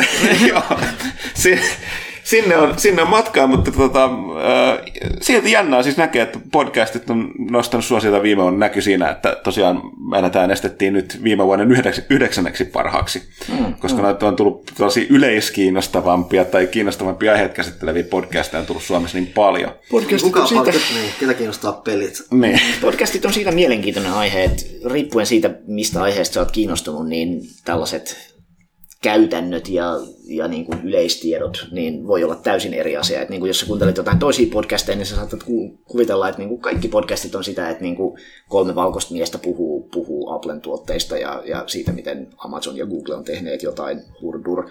Ja sitten välillä siellä on tosiaan Squarespacen mainoksia ja Kasperin mainoksia ja, ja kaikkien näiden, nimenomaan näiden samojen. Mutta sitten jos sä kuuntelet jotain toisenlaisia podcasteja, niin sitten se on vaan se, että niin kuin keski-ikäiset naiset puhuu, puhuu 1900-luvun sarjamurhaajista tai jotain, ja tämä on niin kuin se, se, se podcast-kupla, missä sä elät. Ja musiikkipodcasteissa on kokonaan erilainen kupla ja kaikkea tämmöistä. Se on hyvin mielenkiintoista, miten, miten kukaan ei voi oikein sanoa, että mitä podcastit oikeastaan on, koska niitä on niin, niin kauhean paljon erilaisia. Ja se on semmoinen viimeinen, viimeinen last, last vestige tästä vanhasta kunnon open webistä, jossa ihmiset vaan tunkee asioita nettiin ja laittaa siihen RSS-syötteen ja kuka tahansa pystyy sitten seuraamaan sitä millä tahansa laitteella. Vaikka tietysti meillä nykyään on nämä Spotify ja vastaavat, jotka, jotka pyrkii vähän siiloamaan tätä pois sieltä open webin puolelta ja hostaamaan ne filut itse ja, ja sillä niin kuin tekemään sitten sellaisen, sellaisen suljetumman homman. Ja sitten jos sä uppaat jonnekin Stitcheriin tai jotain, ne tunkee jotain omia mainoksia sinne väliin ja rrr, vähän alkaa. No, Tämä on sitä nykyään kyberpunkkia. se on. Nykyään kyberpunkki on se, että sä kuuntelet jotain podcastia ja sitten sen perusteella, että mistä IP-osoitteesta sä lataat, lataat sen, niin, niin se tota, serveri sieltä interjektaa sun paikallisen mainoksen sen mukaan, että niin kun, missä sä asut. Paitsi että joka viides mainos on jostain syystä kiinaksi. Mm-hmm. No, mennään jollain defaultilla, jos ei, jos ei nyt satu löytymään niin jotain, jotain helsinkiläisiä autokorjaamoita tai jotain muuta, jotka mainostaisi Enkä pitäisi tehdä, tiedätkö, lokalisoituja mainoksia. Esimerkiksi Jämsässä voisi olla eri puhe. Se on totta. Mutta joo, sillä lailla- jännä, että kun on tottunut jotenkin siihen, että ei kai nyt Suomessa kukaan podcasti mainoksi laita mitään, niin täällä tämä nyt on tämmöistä pientä näpertelyä, mutta, mutta jos siinä nyt on kasvua, niin sitten se on. Ihmiset on hiljalleen, hiljalleen huomanneet, että, että junassa, junassa tai bussissa istuessa ei ole ehkä ihan pakko niin kuin vaan istua seinään tuijottaen, vaan sä voit laittaa luurit korvaan ja kuunnella asioita. Tai siis radion kuuntelijat migroituu näihin, koska ainakin siis sitä suplaakin esimerkiksi mainostetaan koko ajan radiossa hirveästi. Niin ehkä meitäkin mainostetaan siis kohta niin radiossa. Itsekin tulee podcasteja tosiaan kuunneltua aika paljon ja, ja tota, tuntuu, tuntuu vähän niin kuin hassulta jopa käydä, käydä kävelyllä kaupassa ja, ja tota, sillä lailla, että ei kuuntele mitään. Se on ihan hirveet, jos loppuu. Niin, se on, se on kyllä ihan Mun oikein. se on tosiaan alkanut mennä siihen, mun niin podcastit on alkanut painottua semmoisia, että siinä on niin pitää melkein olla joku videokuva mulla nykyään, koska mä niin, jos mä kuljen jossain, niin silloin mä kuuntelen musiikkia, mutta jotenkin mä oon podcastista tottunut siihen videoon enemmän. Et mä en välttämättä katso sitä koko aikaa, mutta se niinku pyörii jossain toisella ruudulla jossain taustalla, mitä voi niinku vilkasta, jos Aika haluaa. jännä. Kylläpä sä voit tehdä sillä lailla, että sä la- laitat niinku puhelimen imukopilla kiinni siihen, siihen tiskikaapin oveen ja peset astioita ja katsot siinä sitä. Se kuulostaa. Niin mulla, siis mulla on jotenkin, että podcastit, että mä en, mulla on lähinnä se, että mä voin pelata jotain tai niin tehdä jotain, jotain niin kuin koneella jotain hommia sille erikseen, mutta jos mun pitää niin venkslaa jotain niin fyysisesti enemmän, niin mä en jotenkin pysy messissä siinä. Aika jännä. Mulla se menee nimenomaan sillä lailla, että kun kädet tekee jotain, eikä tarvitse niin kuin varsinaisesti keskittyä ajatteluun mihinkään. Niin kuin vaikka joskus tiskatessa tai ruokaa laittaessa tai siivotessa tai jotain sellaista, niin siinä on kauhean kiva kuunnella nimenomaan sellaista, missä voi kor- korvilla tehdä jotain. Mutta hei, äh, tässä, mä tajusin taas, että me tehtiin tällainen pelaajakästin perinteinen, koska tätä vaan vähän niin kuin tehdään tässä kymmenen vuotta, niin unohtuu aina tämä, että Petteri tietenkin vanha tuttu kaikille täällä ja kästin kuuntelijoille, niin ei itse asiassa taas tehdä niin kuin isompaa esittelyä, mutta tosiasia on, että varsinkin jos me kuvitellaan, että meillä on se yksi tai kaksi uutta kuulijaa, vahingossa eikö ne kuuntelee meitä mahdollisesti, jos me on suplasta Spotifyn kautta, niin pitäisi aina esitellä vieras alussa, hmm. eikä vasta nyt niin kuin jos täällä niin vieras osiossa, tämä on hölmää, mutta pahoittelut tästä mennään Aika edistyksellistä kyllä. Niin, niin ja nyt kun jossain vaiheessa muistaa. Se kyllä huomaa aina, kun kuuntelee jotain podcastia joltain tyypiltä, joka ei itse kuuntele podcasteja, niin se vaan alkaa puhumaan eikä esittele sitä vierastaan ja ajattelee, että no, mutta sä voit katsoa sit show noteista siitä no. puhelimelta, että kuka se on. Ju- juuri näin. eikä ota huomioon, että siellä on niinku esimerkiksi jonossa eri jaksoja, ja sitten kun yksi loppuu, niin seuraava alkaa automaattisesti, ja sit susta on tosi rasittavaa, kun sä katsoa, että no niin, kuka sillä nyt on vieraana. Tulihan meidän vähän se implied hetki, kun puhuttiin tuosta anime-lehdestä kuitenkin. Joo, mutta silloin on, siinä olisi pitänyt enemmän, koska nyt tämä tuntuu hölmöltä tässä vaiheessa tosiaan muistuttaa kaikille, että niin kuin tässä on puhuttu kohta tunti. Mm-hmm. Että tosiaan, että Petteri on siis, kun mainittiinkin tosiaan anime-lehden päätoimittaja, pitkäaikainen. Tosiaan tässä muistin, puhuttiinkin tuossa alussa, öö, viimeksi olit vierailu silloin, muistaakseni marraskuussa, mm-hmm. niin tota, öö, siellä oli muutamia kysymyksiä aika loppu kesken käymättä, niin siellä oli yksi, oli, joku oli kysynyt kai, että kauan, kauan sä niin kuin, niin kuin, kuinka päädyit tekemään animelehteä ja kauan ollut? Sä oot pitkäaikaisin animelehden päätoimittaja. Joo, mä muistan, mulla oli kalenterissa ylhäällä se ja tota, nostin esille silloin, silloin kun tuli puheeksi. Hetkinen. Eli hetkinen, kesällä 2007 animelehden alkuperäinen toimitus lähti menemään ja perusti uuden lehden nimeltä Japan Pop, joka on lopetettu sitten. Ja mä olin siihen aikaan aika näkyvä bloggaaja internetissä ja Hotanen silloinen toimitusjohtaja Harri Manninen oli muhun yhteydessä ja halusi oiko isompia huhupuheita lehden välittömästi tulevasta lopettamisesta. Ja sitten mä aloin kirjoittaa animeen artikkeleita. Silloin oli Vakosen Juha oli animen päätoimittajana silloin, ja, tai siis alkoi uudeksi. Ja, mutta sen aika meni sitten pelkästään lehteen ja nettisivuilla ei ollut enää kauheasti mitään elämää sen jälkeen. Ja syksyllä 2008 mä sitten laitoin mailia, että kylläpäs nyt on aika surkeata menoa ja mä aloin ylläpitämään animelehden nettiuutisointia alkuvuodesta 2009 alkaen. Mä kaivoin ne vanhat mailit tuosta esille, et pysty tarkistamaan. Olihan se aika crazy, kun mä olin just edellisenä syksynä aloittanut ammattikorkean ja piti yrittää opiskella yhtä aikaa ja tehdä nettiuutisointia siinä. Ja näin. Sitten, sitten jatkettiin kaksi vuotta, kunnes Vakonen lopetti animelehden tekemisen ja musta tuli uusi täyspäiväinen päätoimittaja vuoden 2011 alusta alkaen. Ja se niistä opiskeluista sitten. Mun pitäisi kyllä tässä hiljalleen valmistua. Opo alkoi laittaa sieltä, että Petteri, kymmenen vuotta tulee täyteen, opintopisteet vanhenee. Miten mä sen, mä sen selvisin viidessä vuodessa verkkouutisoinninkin kanssa. Mm, mm. Ja seuraavana vuonna mä sitten muutin Helsinkiin.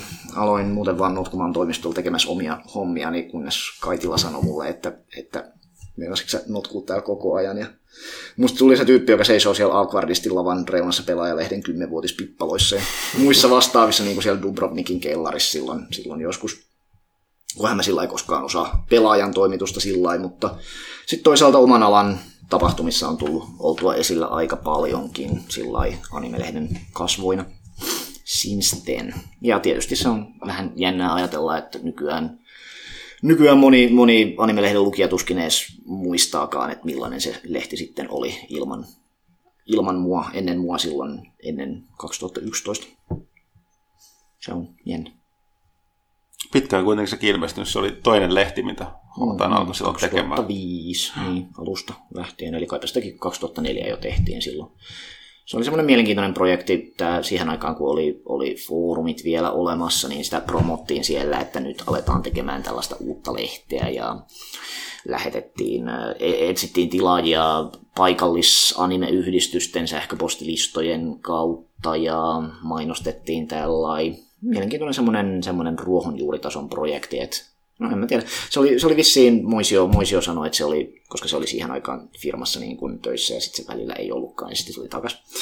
Niin se oli vähän niin kuin sen idea, että, että tämmöistä anime-aiheista, Japanin aiheista lehteä voisi alkaa tekemään ja sitten oltiin yhteydessä, yhteydessä näihin fandom-aktiiveihin, jotka on toki kaikki sitten jo niin kuin edesmenneet jonnekin aikuisuuteen.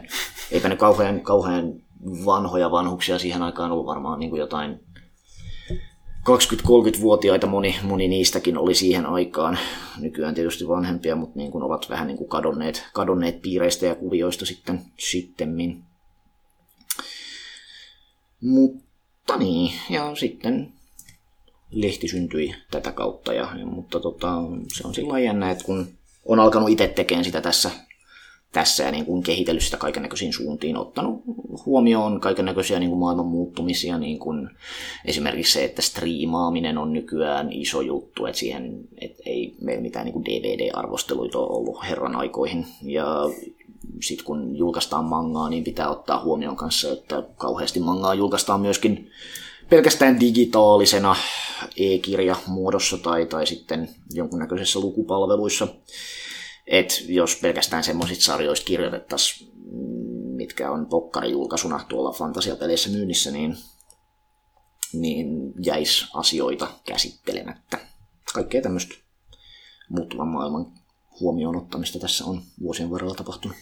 Joo, mainitsit tuossa siitä just, että silleen, että tosiaan meistähän kukaan täällä ei koskaan ollut mikään erityinen niin kuin kovin, kovin, että sieltä täältä on just jotain tällaisia, että on jotain kontaktia tuonne anime- tai manga-puolella, mutta jos olisi tietoa, niin ei ollut kovin paljon päällekkäisyyksiä kyllä, mm, mm. kyllä tota, äh, pelaajan suhteen, vaikka tietysti niin kuin moni selkeästi kuvittelee että pelejä, pelien kautta niitä olisi, mutta nekin on pikkasen eri tavoin ilmeisesti käsitelty kuitenkin mm, animessa ja sitten meillä. Että... Se on vähän sillä niin kuin, että miten sä asioista kirjoitat, että kun et, äh, animen kanssa se on aina ollut sillä että sarjat alkaa ja sitten ne loppuu ja sitten niistä kirjoitetaan. Aikoinaan mehän kirjoitettiin, lehden aikataulut oli laitettu sillä että niin kun ehdittiin kirjoittaa uusista alkaneista sarjoista sillä parin jakson perusteella ja sitten kirjoitettiin toisen kerran uudestaan neljän, kolmen kuukauden päästä, kun, kun ne oli loppunut. Ja se oli niin kuin, mm, tai siis se on vähän niin kuin sillä että pelaajassa, että niin kuin mistä kirjoitetaan previkkaa ja, ja ensikatselua ja milloin se peli oikeastaan on julkaistu. No siis toi kuulostaa siltä, kun välillä tehdään episodipohjaisista peleistä. Eli mm-hmm. käsitellään se eka ja sitten harvemmin niitä välissä vasta seuraavan kerran, kun on kaikki tullut. Mm-hmm niin kokonaisuus ulkona. No. Ja sitten se on tietysti, että mm, kun sarja alkaa ja sitten sulla on se ykköspokkari, manga, manga alkaa ja sulla on se ykköspokkari kädessä ja, ja sitten sä tiedät, että, että sitä sarjaa on kymmenen pokkaria, niin sitten siinä on oma haasteensa, että miten sä siitä kirjoitat. Mun näkemys on aina ollut se, että pyri lukemaan mahdollisimman paljon, jotta sä voisit sanoa sarjasta kokonaisuutena, mutta sitten tietysti pahimmassa tapauksessa on se, että sitä ei niin kuin mistään pysty lukemaan edes, edes laittomasti, joten sitten sun pitää mennä jonnekin japaninkieliseen Wikipediaan ja katsoa sieltä, että niin kuin minkä näköisiä hahmoja tulee ja vähän niin kuin yrittää arvata, että mihin tämä sarja on menossa sitten alun jälkeen, jotta koska semmoisiakin arvosteluja on joskus nä- näkynyt, että no tämä nyt oli tämmöinen ja ekas pokkarissa tapahtuu tällaista ja enpä nyt sitten tiedä. Etenkin Amerikassa mun mielestä on usein tämmöinen, tämmöinen arvostelukulttuuri, että niin kun laitetaan laput silmille ja niin kun teeskennellään, että, että niitä myöhempiä osia ei ole olemassakaan ja kukaan muu ei voi tietää niistä mitään, vaikka kyseessä olisi semmoinen sarja, jolla on hyvinkin iso fandomi laittomien fanikäännösten kautta ollut jo sanotaan vaikka vuosien ajan. Ja sen arvo lukijalle, sellaisten arvostelujen kirjoittaminen ei mun mielestä ole ehkä ihan paras mahdollinen. Et pitää elää siinä niissä realiteeteissa, mitä on, ja yrittää miettiä, että mikä on järkevää ja mikä on arvostelemisen syy. Et tietysti monet lukee arvosteluja nimenomaan semmoisista teoksista, jotka niille itselleen on jo tuttuja, ja näkee, että miten tämä arvostelija on, etsitään sieltä niin kuin jotain vaihtoehtoista näkemystä tai validaatiota niille omille mielipiteille, että tykkäsin tästä, osaakohan tämä tyyppi, joka kirjoittaa, selittää sen, että että mikä tässä sarjassa on hyvää tai mikä tässä sarjassa on huonoa, jotta voin, voin olla sillä mm, kyllä, olen samaa mieltä. Tai sitten toinen tapa tehdä arvostelui kritiikki on, on se, että esitellään asioita sillä niin kuin, että et todennäköisesti ole kuullut tästä sarjasta, mutta minäpäs tässä nyt kerron, että mikä, mikä siitä tekee mielenkiintoisen tai mikä siitä tekee huonon. Kuulostaa, toi menee, menee samalla lailla, että se on ihan mm-hmm. yleistä että niin kuin peli, pelien puolella kanssa. Tämä vähän niin kuin tasapainoilla sen kahden välillä, että niin kuin kerroksa ihmisille, jotka tietää jo, vai valistatko sä ihmisiä, jotka ei vielä tiedä. Ja se on aina vähän 50-50 riippuen siitä, että minkä näköinen teos on kyseessä. Että jos on joku tosi, tosi puhuttu teos, joka nyt vasta niin kuin vuosien päästä alkaa suomeksi, niin ei siinä ehkä niin kuin ihan kauheasti niin kuin auta ylläpitää semmoista, semmoista kulissia, että no niin, minäpäs kerron nyt teille tämän sarjan alkupremissin, että, että ette varmaan ole koskaan kuulletkaan, mutta ihmiset elää muurien sisällä ja siellä muurien ulkopuolella on titaaneja, eikö se olekin jännä? Mm-hmm. Kirjoitan tällaista arvostelua vuonna 2017. Se ei välttämättä anna mitään kenellekään, vaan sitten pitää ottaa se joku lähestymiskulma. Etenkin jos kyseessä on, että tämä on nyt kolmas tai neljäs kerta, kun tästä lehdessä kirjoitetaan tästä sarjasta, että aikoinaan se on ollut jossain, jossain englanniksi julkaisemattomien sarjojen palstalla, jossa esitellään niin kuin tämmöisiä, tämmöisiä, tämmöisiä vasta-alkaneita, Japanissa alkaneita, ja sitten sit, siitä tulee iso juttu, ja sitten siitä kirjoitetaan Jenkki-julkaisun perusteella, sitten siitä alkaa anime, ja sitten animestakin pitää kirjoittaa erikseen, ja sitten vuosien päästä tämä sarja alkaa suomeksi, no niin, nyt kirjoitetaan taas kerran, öö, mitäs me tästä taas kirjoitettaisiin, koska ei sitä nyt käsittelemättäkään voi, että se on tämmöistä. Tästä tuli nykyään peleissä jo vastaavia juttuja esimerkiksi Early Accessin kanssa. Mm, mm. Milloin on järkevää kirjoittaa pelistä, joka voi olla mielenkiintoinen, mutta täysin pelikelvoton ja niin mm, edelleen. Tai sitten kun Early Accessit on periaatteessa valmiit pelejä, mutta mm. ne on vaan, ei voi virallisesti yksi nolla. Sitten siinä saattaa kestää silti vuosi, että ne julkaistaan virallisesti. Ja mm. mielestä mm. niin Fortnitehan ei ole niin, siis niin, niin, vieläkään. Niin, että pelit on jossain Early Access betassa viisi vuotta. Niin, ja tai, sit ne, niin tai ne, Fortnite ei ole edelleenkään niin se y- yksi nollassa. Niin. Ja se on niin maailman su- suurimpia pelejä tällä hetkellä. Tämä Daisy valmistunut niin. joulu-tammikuussa vai milloin se oli? Että... Kukaan ei huomannut edes sitä, että se valmistui sieltä. Mäkin muistan silloin, kun Minecraft valmistui 1.0, mä olin sellainen, hei, nytkö vasta? 2011, hei. Ja mä, mä en muista, että me ei viimeksi alettu puhua siitä, äh, olisi hyvin kysyä, kysyä tota, miten toi kun totta kai me ollaan nähty tässä, mä mulla on käynyt vuoden mennessä sekaisin 16-17 vuotta, 17 kun pelaaja tämä nyt. Mm-hmm. Niin tota, kuitenkin pitkä anime äh, niin kun, äh, lehti tehnyt seurannut, miten animeharrastaminen on muuttunut Suomessa maailmalla, tässä sanotaan että mm. viime vuosien aikana? Tota... No kaipa se on se, että nettiyhteisöt on muuttuneet löyhemmiksi ja sillä lailla. Et kun ennen vanhaan internet oli vähän semmoinen, että se yhdisti ihmisiä samoihin yhteisöihin, samoille foorumeille, tällai.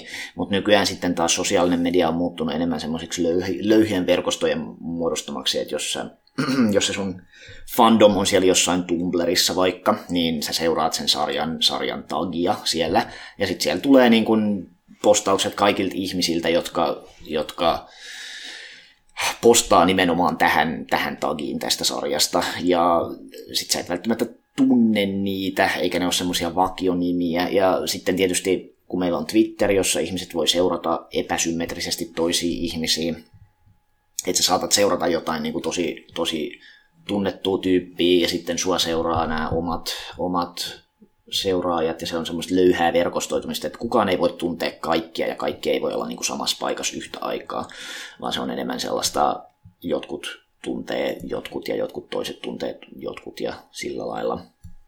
Ja etenkin tietysti nykyään nuoriso, nuorisolle tällainen niin kuin avoin sosiaalinen verkostoituminen saattaa olla jopa niin kuin hyvinkin vieras ajatus sillä niin kuin, että sulla on joku julkinen profiili. että nykyään, nykyään yhä useammin mun mielestä tällaiset alle, alle 20-vuotiaat, alle 15-vuotiaat harrastaa tällaisissa omissa suljetuissa pikku, pikku WhatsApp-ryhmissään tai jotain, ja ajatus siitä, että sä niin postaisit, postaisit jotain, jotain sun niin kuin johonkin sarjaan liittyviä juttuja jonnekin julkisesti internettiin saattaa tuntua tosi pelottavalta ja vieraalta tämmöiseltä niin kuin kolmikymppisten hommalta, eikä, eikä niinkään, niinkään sellaiselta. Paikallisyhdistysten määrä tietysti on öö, öö, tai siis paikallisyhdistysten rooli, että siihen aikaan joskus, joskus 40-luvun alussa, niin niillähän oli kauhean iso rooli tällaisiin siihen aikaan, kun meillä oli vielä foorumeita ja yhdistykset pitivät niin kuin fyysisiä tapaamisia ja videoiltoja, koska kaikilla ei ollut vielä nettiä, jota kautta pystyy katsomaan asioita ja niillä oli iso rooli siinä sosiaalisessa hommassa.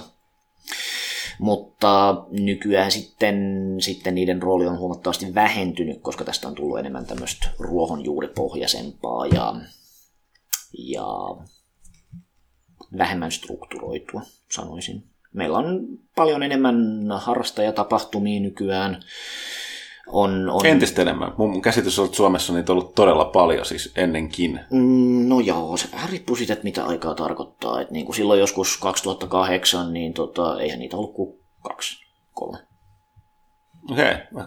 No tietysti siitäkin yli kymmenen vuotta Siihen aikaa. aikaan, niin, joo. niin, siihen aikaan meillä oli, meillä oli Animecon, joka järjestettiin aina välillä Finconin kyljessä, ja se oli vähän semmoinen love and hate relationship, että niin kuin Skifi-harrastajat tykkäs kovasti, että saatiin mediajulkisuutta näillä hassusti pukeutuneilla nuorilla, mutta sitten ne ei yhtään tykänneet siitä, miten paljon niitä nuoria oli. Ja, miten ja sitten Animecon meni siitä vähän niin kuin omaksi, omaksi tapahtumakseen. Se annettiin eräälle, eräälle paikallisyhdistykselle, joka alkoi järjestää sitä, tai no, mm, otti sen nimen omalle tapahtumalleen, joka järjestettiin siellä yhdessä paikassa, että niin kuin, eihän se tietenkään niin kuin sama tapahtuma ollut, sillä oli vaan sama nimi, joka, jolla oli sitä brändiarvoa, jota käytettiin sen takia. Ja Turun, Turun ei kun siis ähm, Tampereen roolipeli- ja anime, anime tota, yhdistykset tota, alkoivat järjestää omaa tapahtumaansa Drakoni, Tampereen roolipeli- ja animekon, se on lyhennys siitä, joka nykyään on kävijämäärältään tämä Suomen suurin alan tapahtuma. Järjestetään Tampereella joka, joka syksy. Mutta sekin oli aluksi semmoinen aika pieni, että niinku jostain tuhannesta kävijästä lähettiin muistaakseni, vai oliko se niinku sitäkään vähän, ja pääsymaksu oli jotain kaksi euroa. Siihen aikaan se oli tosi crazy, että niinku voiko se ylipäätään järjestää niinku pääsymaksullista tapahtumaa, että haluatko ihmiset tulla sinne. Mikä nykyään kuulostaa täysin absurdilta, että sä niinku maksat ensin, ensin niinku kymmeniä ja satoja euroja junalipuista ja sitten, sitten se niin kuin viiden euron pääsymaksu olisi joku iso kynnys. Mutta siihen aikaan se oli sillä että kun Fincon, Finconi oli järjestetty niin monta kymmentä vuotta sillä niin kuin apurahoilla valtion kulttuuritukiaisilla sillä koska niillä oli se oma kulttuuri siinä, että toisin kuin nämä kaikki ulkomaiset skifitapahtumat, niin meillä ei liput maksa 100 euroa, vaan, vaan tämä on tämmöinen meidän oma juttu täällä, että tämä on maksuton. Mutta se sitten tarkoitti sitä, että järjestämisessä meni aina monta vuotta, koska piti hakea niitä apurahoja niin kuin vuosia etukäteen. Se oli hyvin semmoinen hidas ja hankala prosessi. Ja nyt kun me ollaan tultu tähän maailmaan, jossa joka ikinen kaveriporukka voi perustaa yhdistyksen ja, ja varata, varata kulttuuritalon jostain ja sanoa, että no meidän liput maksaa 15 euroa. Ja niin siitä on tullut paljon nopeampaa ja ketterämpää ja matalkynnyksisempää järjestää. Ja nyt me sitten ollaan tämmöisessä tilanteessa, että meillä on aika paljon näitä anime-tapahtumia. Osa on semmoisia pieniä nuorisotalosysteemejä. Usein niitä järjestää niin paikkakuntien nuorisotoimet tai kirjastot tai tällainen, koska on hauskaa järjestää jotain nuorisoaktivisointi hommaa ja sitten meillä on tämmöisiä kaveriporukoita, jotka on laittaneet yhdistyksen pystyyn ja laittaneet laittaneet tota, tapahtuman. Kaiken näköisiä ja kaiken kokoisia kaiken näköisille kävijöille. Sitten meillä on Desukon tietysti tässä, mitä, mitä tota itse kaveriporukalla lähdettiin silloin 2008 tekemään. Mikä nykyään on, tai siis se oli siihen aikaan semmoinen iso juttu, että me haluttiin panostaa sisältöön, järjestettyyn sisältöön. Et, et siihen aikaan oli iso homma se, että ei ollut kauheasti niin mitään anime-aiheista puheohjelmaa, luentoa, paneelikeskustelua, vaan se oli enemmän semmoisia hengaushommia. Mutta nimenomaan sitten haluttiin panostaa semmoiseen niin kuin Finkon tyyliseen, tyyliseen, että minäpäs tulen kertomaan teille nytten naiskuvasta näissä ja näissä sarjoissa, tai minäpäs haluan kertoa teille väriteoriasta tämän ja tämän ohjaajan töissä, tai kertoa tästä genrestä ja siinä, miten kolonialismin vaikutus näkyy siinä. Kaikkea tämmöistä niin kuin jännittäväistä. Ja se on semmoinen vähän niin kuin oma harrastuksensa nyt sen sitten tavallaan tässä omalle kaveriporukalle, että käydään näissä tapahtumissa niin kuin pitämässä luentoja ja paneelikeskusteluja ja muuta hauskaa. Sitten toinen, mistä pelaajalukijat on saattanut, saattanut jos ei animea niin seuraa tämän mangaa, niin tota, luen, niin sattu bongata, että kirjoittanut Idän Lumoblogia nyt tuonne pelaalehti.comiin mm. jonkin aikaa. Siellä on ollut selkeästi huomannut, että siellä on niin kuin, välillä enemmän, välillä vähemmän kommentteja, mutta niin kuin, mm. sä kirjoitat hyvin paljon tuosta, tota, niin kuin, tarkoitus onkin, että niin kuin, japanilaisesta niin, ja mm. niin kuin, kulttuurieroista, niin kuin näkökulmaeroista, niin mm. se on paljon ollut mielenkiintoisia juttuja, mutta näkee myöskin näistä tota, kommenteista, että on kyllä yllättävän vaikea. Voisi kuvitella nykypäivänä, kun kaiken pitäisi olla niin woke, niin yhtäkkiä tämä idän ja lännen välinen ero on niin hirveän vaikea. Siis todella niin kuin, välillä, niin kuin, No, muuten välillä tulee sellaisia oudon ahdesmielisiä kommentteja, mutta mä, mä onko se, luo- toiseen, onko se luonnollista, että siis, niin kuin, että ei, ei tota niin kuin, niin, no nyt voi, poissulje toisiaan. Että. Mm. Se on sillä lailla- jänniä kulttuureja, jotka tulee toisinaan, toisinaan mieleen, että niin kun, no animeharrastuksen ulkopuolella animellahan nykyään saattaa olla semmoinen maine, että se on tällainen niin kuin nettioikeiston homma, mikä on sillä lailla kauhean jännää, kun on itse kasvanut tämän harrastuksen parissa ja tottunut siihen, että niin kuin joka kolmas ihminen on, kuuluu johonkin seksuaalivähemmistöön ja, ja on niin liberaalia porukkaa kuin maailmassa voi olla niin tämä on ehkä tämmöinen uusi ilmiö sillä Mm, Mutta mut tässä näkyy tämmöisiä jänniä kulttuurioreja toki aina, että toisaalta, toisaalta sit kun kirjoittaa jostain, eikä välttämättä tajua, että niinku pitää lähteä niinkin perusasioista kuin että on naispuolisia kuluttajia olemassa, ja ne saattaa tykätä mieshahmoista niiden videopeleissä, kenties jopa semmoisista mieshahmoista, jotka pussaa, niin, niin tota, sitten sit siellä tulee semmoinen kommentti, että no mut kyllä se, kyllä se lihaskimppumies ilman paitaa on sitä, sitä fanserviceä niille naisille, niin eikö tämä nyt ole ihan selkeä juttu. Ja se tuntuu niin kuin hyvin hämmentävältä, että niin kuin, Aa, tää, tää, tästä kohtaa keskustelua, kun meidän pitää oikeasti nyt lähteä liikkeelle. Ah, Okei. Okay. Mm. Ja Mm. Monesti siinä tulee vähän semmoista, että jos kirjoittaa jostain vähän turhan spesifistä aiheesta, niin onko ihmiset vaan sillä en tiedä tästä mitään, joten ei kauheasti kiinnostakaan. Mm. Joten pitää aina yrittää niin kuin vähän vetää sitä sillä johonkin laajempaan skaalaan. Mutta tuolla varmaan tulee vähän toisenlaisia kommentteja, kun tota, tuot tulee animelehden puolella. Mm, joo, kyllä. Ensinnäkin tottunut siihen, että suurin osa tota, ihmisistä, jotka mun tekstejä lukee, on naispuolisia. Koska animeharrastus nyt on tämmöinen tämmönen homma, ja sitten kuten tunnettua, niin pelaajalehden tota, saitin käyttäjäkunta skiuaa vähän, vähän toiseen suuntaan, niin, niin tota, sit se on vähän jännää sillä niin että mitkä asiat otetaan annettuina. Ja niin kuin esimerkiksi tällaiset käsitteet kuin fandom tai parittaminen tai tämmöiset asiat, mitkä on niin kuin itsestään selviä niin kuin harrastuskonsepteja tuolla niin kuin animeharrastuksen puolella, jossa väki on aika naispuolisempaa, niin, niin sitten nämä asiat pitäisi niin kuin selittää sillä lailla, että niin kuin, miten harrastetaan ja minkälaista tämä on tämä sosiaalinen elämä tässä harrastamisen ympärillä ja muuta tällaista. Niin se tekee omat, omat haasteensa tähän, tähän hommaan. Se on mielenkiintoista kyllä. Hyvä saada vähän tämmöistä niin kuin erilaista näkökulmaa. Mm, mm.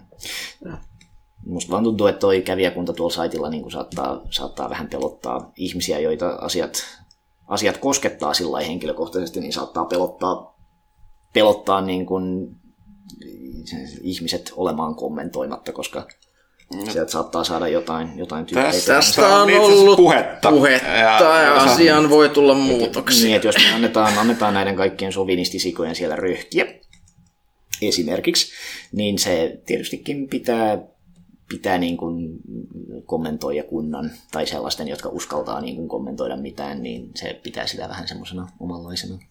Niin, tässä, no, niin, tässä lähinnä se ongelma, tai no siis, nämä yleensä me kulkee käsi kädessä, mm. ää, nämä, tai eri- erityisesti tämänkin ää, ihmisryhmän niin kommentit on äärimmäisen aggressiivisia, hyökkääviä ja mm. toisia niin kuin väheksyviä, alistavia, joten olin sanomassa että kai sävyeroa, että jos jostain pystyy, pystyy olemaan sovinistisika ilman, että solvaa toisia, mutta se ei, tai, taitaa olla että kuuluu asiaan, että ei niin voi tehdä. Mutta joo, mutta me ollaan kyllä, huomattu, että tuolla on vähän tota, Tästä on ollut aggressiivista keskustelua joo. tiettyihin Ei toisaalta liittyen. kauhean mukava aina saada. Usein, no niin, se usein- on totta, niin. Se on sillä niin kuin, että ainahan kaikki, kaikki tietää, että niin kuin, miten saa mahdollisimman paljon vievei. vievei niin kuin, tota, ei sillä, että laittaisi niin kuin jotain, jotain tosi harhaan johtavaa klikkiveittiä otsikkoon, vaan se, että parin ensimmäisen kommentin tota, joukossa joku sanoo jotain tosi tyhmää. Mm. Niin sen jälkeen ihmiset tulee sinne hakkaan F5, koska ne haluaa nähdä, että niin kuin millainen paskamyrsky tästä syntyy. Mm. Et se on se kaikkein varmin tapa saada näitä, näitä vähän niin kuin sillä jopa vahingossa. Ja sitten keskustellaankin jostain, joka ei liity postauksen aiheeseen enää yhtään mitenkään Internet tavalla. Niin. Mutta joo, kuten sanoit, niin va- valitettavasti se on yleensä niin kuin järkevien kommenttien määrä on yleensä vähemmissä, vä- vähemmismäärä, joka voi tietysti johtua siitä, että jos se pelätään, että sinne tulee niitä Mm, aggressiivisempia, tyhmempiä Mistä mä oon kirjoittanut tässä viime aikoina? Tuossa viimeksi, viimeksi tuli kirjoitettu, kirjoitettu siitä, miten, miten, miten äh, tulevaisuudessa ei ole ketään, koska, koska, koska, tai siis se, miten, miten japanilaiset tulevaisuusdystopia-kuvaukset lähtee siitä oletuksesta, että ihminen on tilapäinen olento ja tulevaisuudessa luonto valtaa ihmisen rauniot, koska syntyvyys laskee. Mä mietin, että voisi seuraavaksi kirjoittaa ehkä sitä, että niinku minkä takia se syntyvyys sitten laskee, koska se on vähän semmoinen laajempi. Mä en vaan tässä nyt on pyöritellyt toistaiseksi, että miten, miten sen saisi sidottua peleihin millään tavalla sen, että Japanin työkulttuuri on semmoinen, joka ei vaan ole millään tavalla yhteensopiva länsimaisen, länsimaisen tasa-arvokäsityksen kanssa, koska se ylläpitää sellaista niin kuin elättäjä- ja kotirouva-systeemiä ja tekee lasten saamisesta kamalan vaikeita, koska, koska toisin kuin täällä Suomessa, sä voit lähteä neljältä kotiin ja, ja puolisot hakee, hakee lapset tarhasta vuoropäivinä, niin Japanissa, jos sä joko oot töissä 12 tuntia päivässä, tai sit sä et oo, ja tota, tätä, tätä neliötä on kauhean vaikea laittaa ympyrän muotoiseksi. Se on vaan vähän semmoista, että kaikki liittyy kaikkeen, ja sitä pitää katsoa kauhean monesta kulmasta, ja mä en ihan tiedä, että miten tämän saisi peleihin sidottua. Se on, se Se on mielenkiintoista. Toivottavasti saa. Se on, mutta aina se välillä... sitten tosiaan, että minkälaisia, jos tämä kehitys jatkuu siihen, mitä nyt on, niin kuin jos puhutaan Japanista, siitä on tällä länsimaissakin puhuttu se mm, yhteiskunnan rakenne, rakennemuutoksesta, kun siellä Sadan vuoden päästä niin- Japanissa asuu enää kymmenen kertaa ihmisiä kuin Niin, Suomessa. mutta miten se vaikuttaa pelien sy- tekemiseen, koska erityisesti japanilaiset pelit on meidänkin lukijakunnassa monille mm, hirveän mm. rakkaita. Minkälaisia pelejä siitä niin kuin muut, muuttuvasta yhteiskunnasta tulee ja missä vaiheessa niin määrä vähenee? No ei se välttämättä vähene. No tästähän oli puhetta silloin jossain vaiheessa, että ehkä se tarkoittaa sit sitä, että siinä missä tässä tähän asti on mietitty kauhean paljon sitä, että että omat kotimaan markkinat on ne ainoat, mitkä on väliä, koska eihän kukaan ulkomailla ole mistään japanilaisista kotimaisista jutuista kiinnostunut. Ja jos näin tapahtuu, niin se on semmoinen, äh, äh, mik- miksi ihmeessä ne tykkää jostain meidän jutuista. Eihän mekään tykätä niiden jutuista. Se on Niin. pelialakin aika tosi yleistä, että niinku, jotkut niinku monet, jotka on tehnyt jotain klassikkoa joskus 90-luvulla, niin, niin joskus on vuosikymmeniä myöhemmin sanottu, että ai, jo, jo, t- t- tykännyt länsimaissa mun jutun. Niin, kun ne ajattelee, sillä ajattelee sillä lailla, että no me tehtiin tätä nyt tätä meille omalle yleisölle ja ei me ajateltu, että kukaan ulkomailla ylipäätään edes kuulisi, että tämmöinen on olemassa. Miettikää, jos tekin saisitte kuulla, että niin kuin jossain Amerikassa on joku pelaajalehden fandom, joka kääntää näitä Google Translatella näitä artikkeleita, ja sillä hä? Miksi? Teillähän on omikin, omikin juttuja siellä. Onko tämä meidän juttu Ah, jotenkin totta. erityisen, erityisen siisti? Mutta niin, niin jotain tämmöistä pitäisi ehkä pyöritellä. Mutta sitten toisaalta tässä oli tämä Catherine kohu tässä nyt, niin mä mietin, että voisi vois ehkä, ehkä sitäkin tässä pyöritellä. Se on toki kauhean vaikea, kun homma on vielä vähän niin kuin sillä auki, niin pitäisi, on vaikea sanoa siitä mitään definitiivistä. Ja, mutta toisaalta siinä olisi mielenkiintoista sillä että niin kuin, minkälaisia erilaisia Erilaisia stereotyyppejä sukupuolivähemmistöihin liittyy Japanissa, koska tota, silloin vuosi sitten, kun mä kirjoitin tästä Catherine Fullbodysta, sen, sen mikä se oli, Penispaniikki oli sen postauksen nimi, joo, niin siinä käsittelin vähän toisesta kulmasta tätä samaa aihetta. Ja tässä taas voisi käsitellä niitä erilaisia stereotyyppejä, että kun meillä on tämä japanilainen okama, okama-stereotyyppi, että se lähtee semmoisesta niin vanhanaikaisesta ajattelutavasta, mitä ennen vanhaa lännessäkin ajateltiin, että on niin kuin seksuaalinen inversio. Se on tämä vanha seksologinen termi. Että sen sijaan, että oltaisiin niin kuin mietitty, että seksuaalinen suuntautuminen ja sukupuoli identiteetti on kaksi eri asiaa, niin lähdettiin siitä, että no, jotkut naiset nyt vaan haluaa pukeutua miesten vaatteisiin ja, ja pussailla naisten kanssa, eli koska ne on niin kuin, heillä on miehen sydän sisällään, että nämä niin kuin ajateltiin tällaisena samana asiana. Ja Japanissa edelleen on niin kuin, edelleen vähän tämmöistä, että, että jos meillä on tämä homo, homomiehen stereotyyppi, niin se on sitten joku tämmöinen tämmöinen niin kuin naismainen sänkeä ja poskipunaa, koska, koska ne on vähän semmoisia niin kuin naurettavia siinä stereotyypissä. Ja tällaisiahan niin kuin, tällaisia niin kuin Okama-hahmoja näkee japanilaisissa teoksissa. Tuossa on just mielenkiintoista, olikohan se Mother, Mother-pelisarja, jossa nimenomaan yksi, yksi juttu oli se, että sitä ei julkaistu lännessä sen takia, että siellä oli näitä näit, tota, sänkisiä mies-naishahmoja, joilla oli mekot ja poskipunat ja, ja tällainen. Joku varmaan niiden nimenkin muistaa, mutta pitää, pitää vähän googlata. Eikö, puhuttiinko me siitä Sitä Catherine Full Body juttu nyt on vähän niin kuin uudestaan. Ei mä vaan tarkoitin, että mm-hmm. kun sä teitte kuvauksen, mutta eikö just Netflixissä julkaistu joku, Hmm. Mikä? joku tota anime, mikä perusti, että oli nämä niin kuin kolme, oliko se Jakusan jäsentä, miesjäsentä, jotka feilaa niin pahasti, Mm, että mm, niistä joo. tehdään ne popidolit sinne Koreaan tai jotain tällaista. Mm, ei kun ihan kotimaisia pupidoita. Mm. Joo, se on, se on vähän tämmönen oma juttunsa. Äh, Goku Dolls Back, Backstreet Girls, joo. Se nyt on vähän semmoinen oma juttunsa. Se on, si- siinä sarjassa se vitsi, vitsi on se, että nämä on niin kuin tosi miehekkäitä, miehekkäitä miehiä ja sitten niistä tehdäänkin tyttömäisiä tyttöjä. Ja näiden asioiden yhteensovittaminen on se huumorin sarja. Eihän se niin kuin millään tavalla niin kuin sensitiivinen sarja ole, vaan se on vaan semmoinen Surprise. Mm. Japanilaiset, japanilaiset suhtautuu tähän semmoisena niin fantasia-elementtinä usein, että niin kuin ne ei niin kuin mieti yhtään, että, että olisiko mahdollisesti katsojakunnassa jotain, jolle asia saattaisi olla henkilökohtainen ja joka saattaisi kenties loukkaantua asiasta. Juu, ei sitä sarjaa voi oikein hyväksi sanoa, mutta etenkin kun se, se anime oli tosiaan niin kuin tehty ihan kahdella, kahdella animaattorilla suurin piirtein, että niin kun, siinä ei ole mitään liikettä, vaan siinä on pelkkää, pelkkää niin kuin kuvaa ja sitten niin kuin, ja, ja, ja panoroidaan vähän ja sillä. Toisaalta ei se mangakaan kauhean hyvän näköinen ole, joten, joten kyllä se tuollaiselle niin kuin tosi höpsölle pikkuhuumorisarjalla ehkä sopiikin tuommoinen toteutus. Mutta joo, se, se ei ehkä liity tähän, tähän keskusteluun. Joo, Catherine ei tuo- Full. Body tosiaan vuosi sitten julkistettiin, että meillä nyt on täällä kolmas tyttö, kolmas tyttö, jolla on joku, joku yllätys hameen alla. Ja, ja tota, tässä nyt sitten Japanissa julkaistiin, se tulee vissiin syyskuussa englanniksi. Syyskuussa tulee Joo. Joo.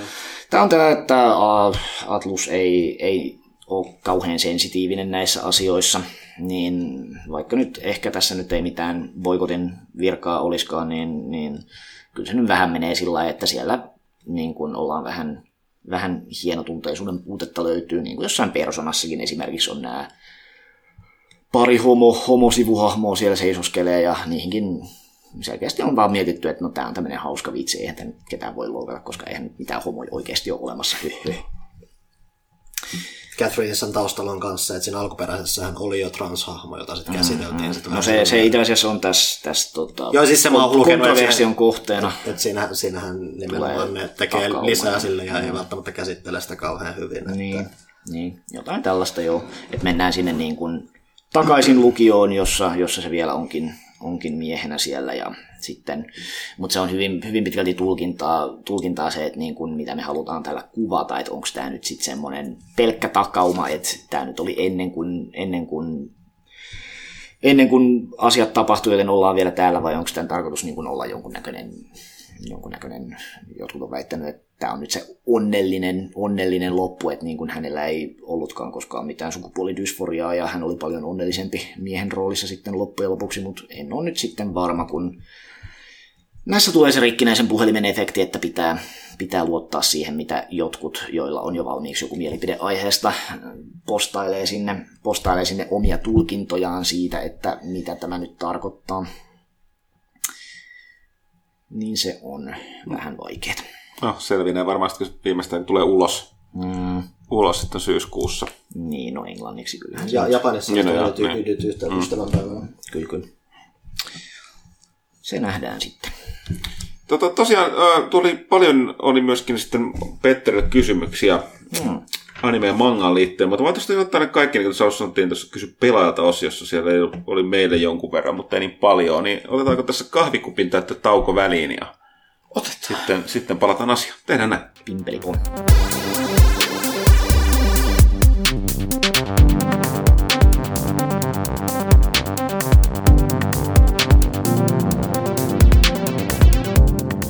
Näin, tästä lähtee kysy pelaalta osio. Tämäkin monta tullut mieleen jälleen kerran.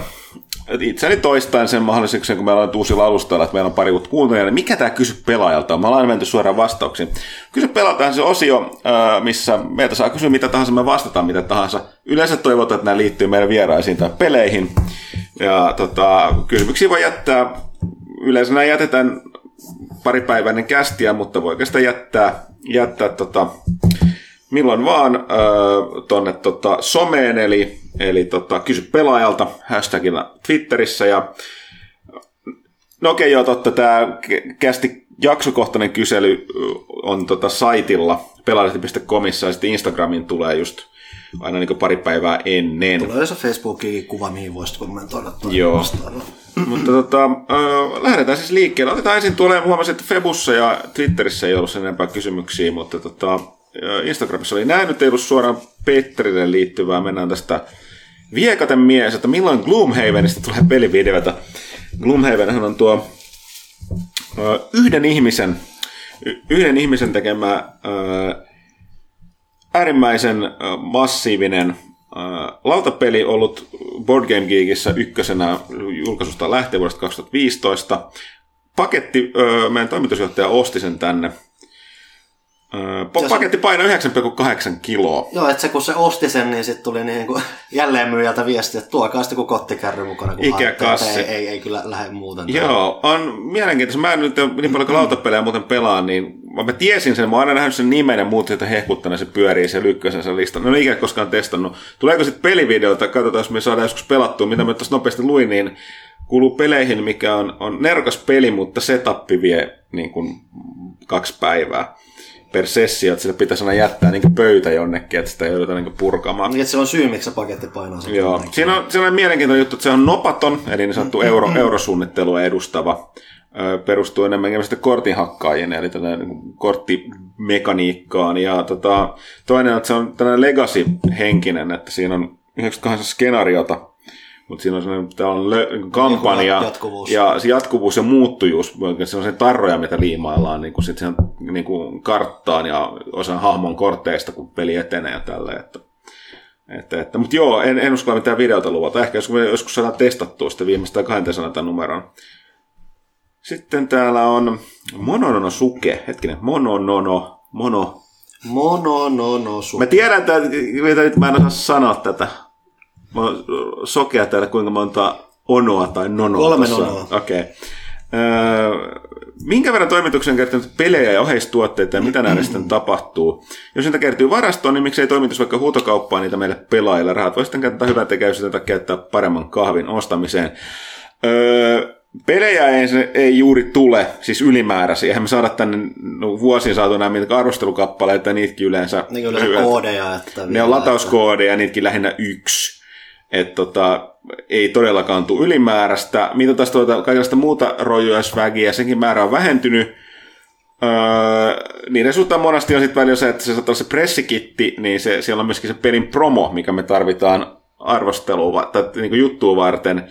Ja me ollaan kyllä tehty silleen, että me ollaan kasat kerätty tuonne tota, meidän swagikaappiin. Aikaisempi vuosien varrella me tehtiin aina, me tuotiin DigiExpoille ja jaettiin ne pois siellä lava, niin kuin heiteltiin vaan yleisöön lavasentosta välissä, mutta nyt kun meillä viime vuonna tosiaan tajusin, meillä ei ollut.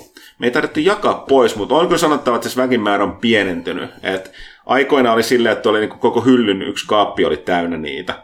Niin niitä raahattiin monta kassia sinne pois annettavaksi, mutta nykyään niin tota, ehkä yksi hylly tuosta koko niin kohta.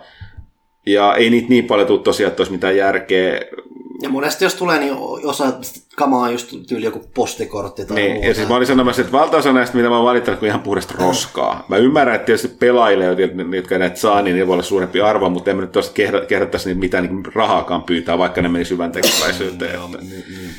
Lyhyt vastaus on, että ei kovinkaan paljon nykypäivänä että ei sillä olisi mitään merkitystä. Anime-puolella toi toimii mielenkiintoisella tavalla eri lailla, kun Johanna tuossa erinäisiä viikkoja ja kuukausia sitten kirjoitti siitä, että kaikki Funnycrash on roska.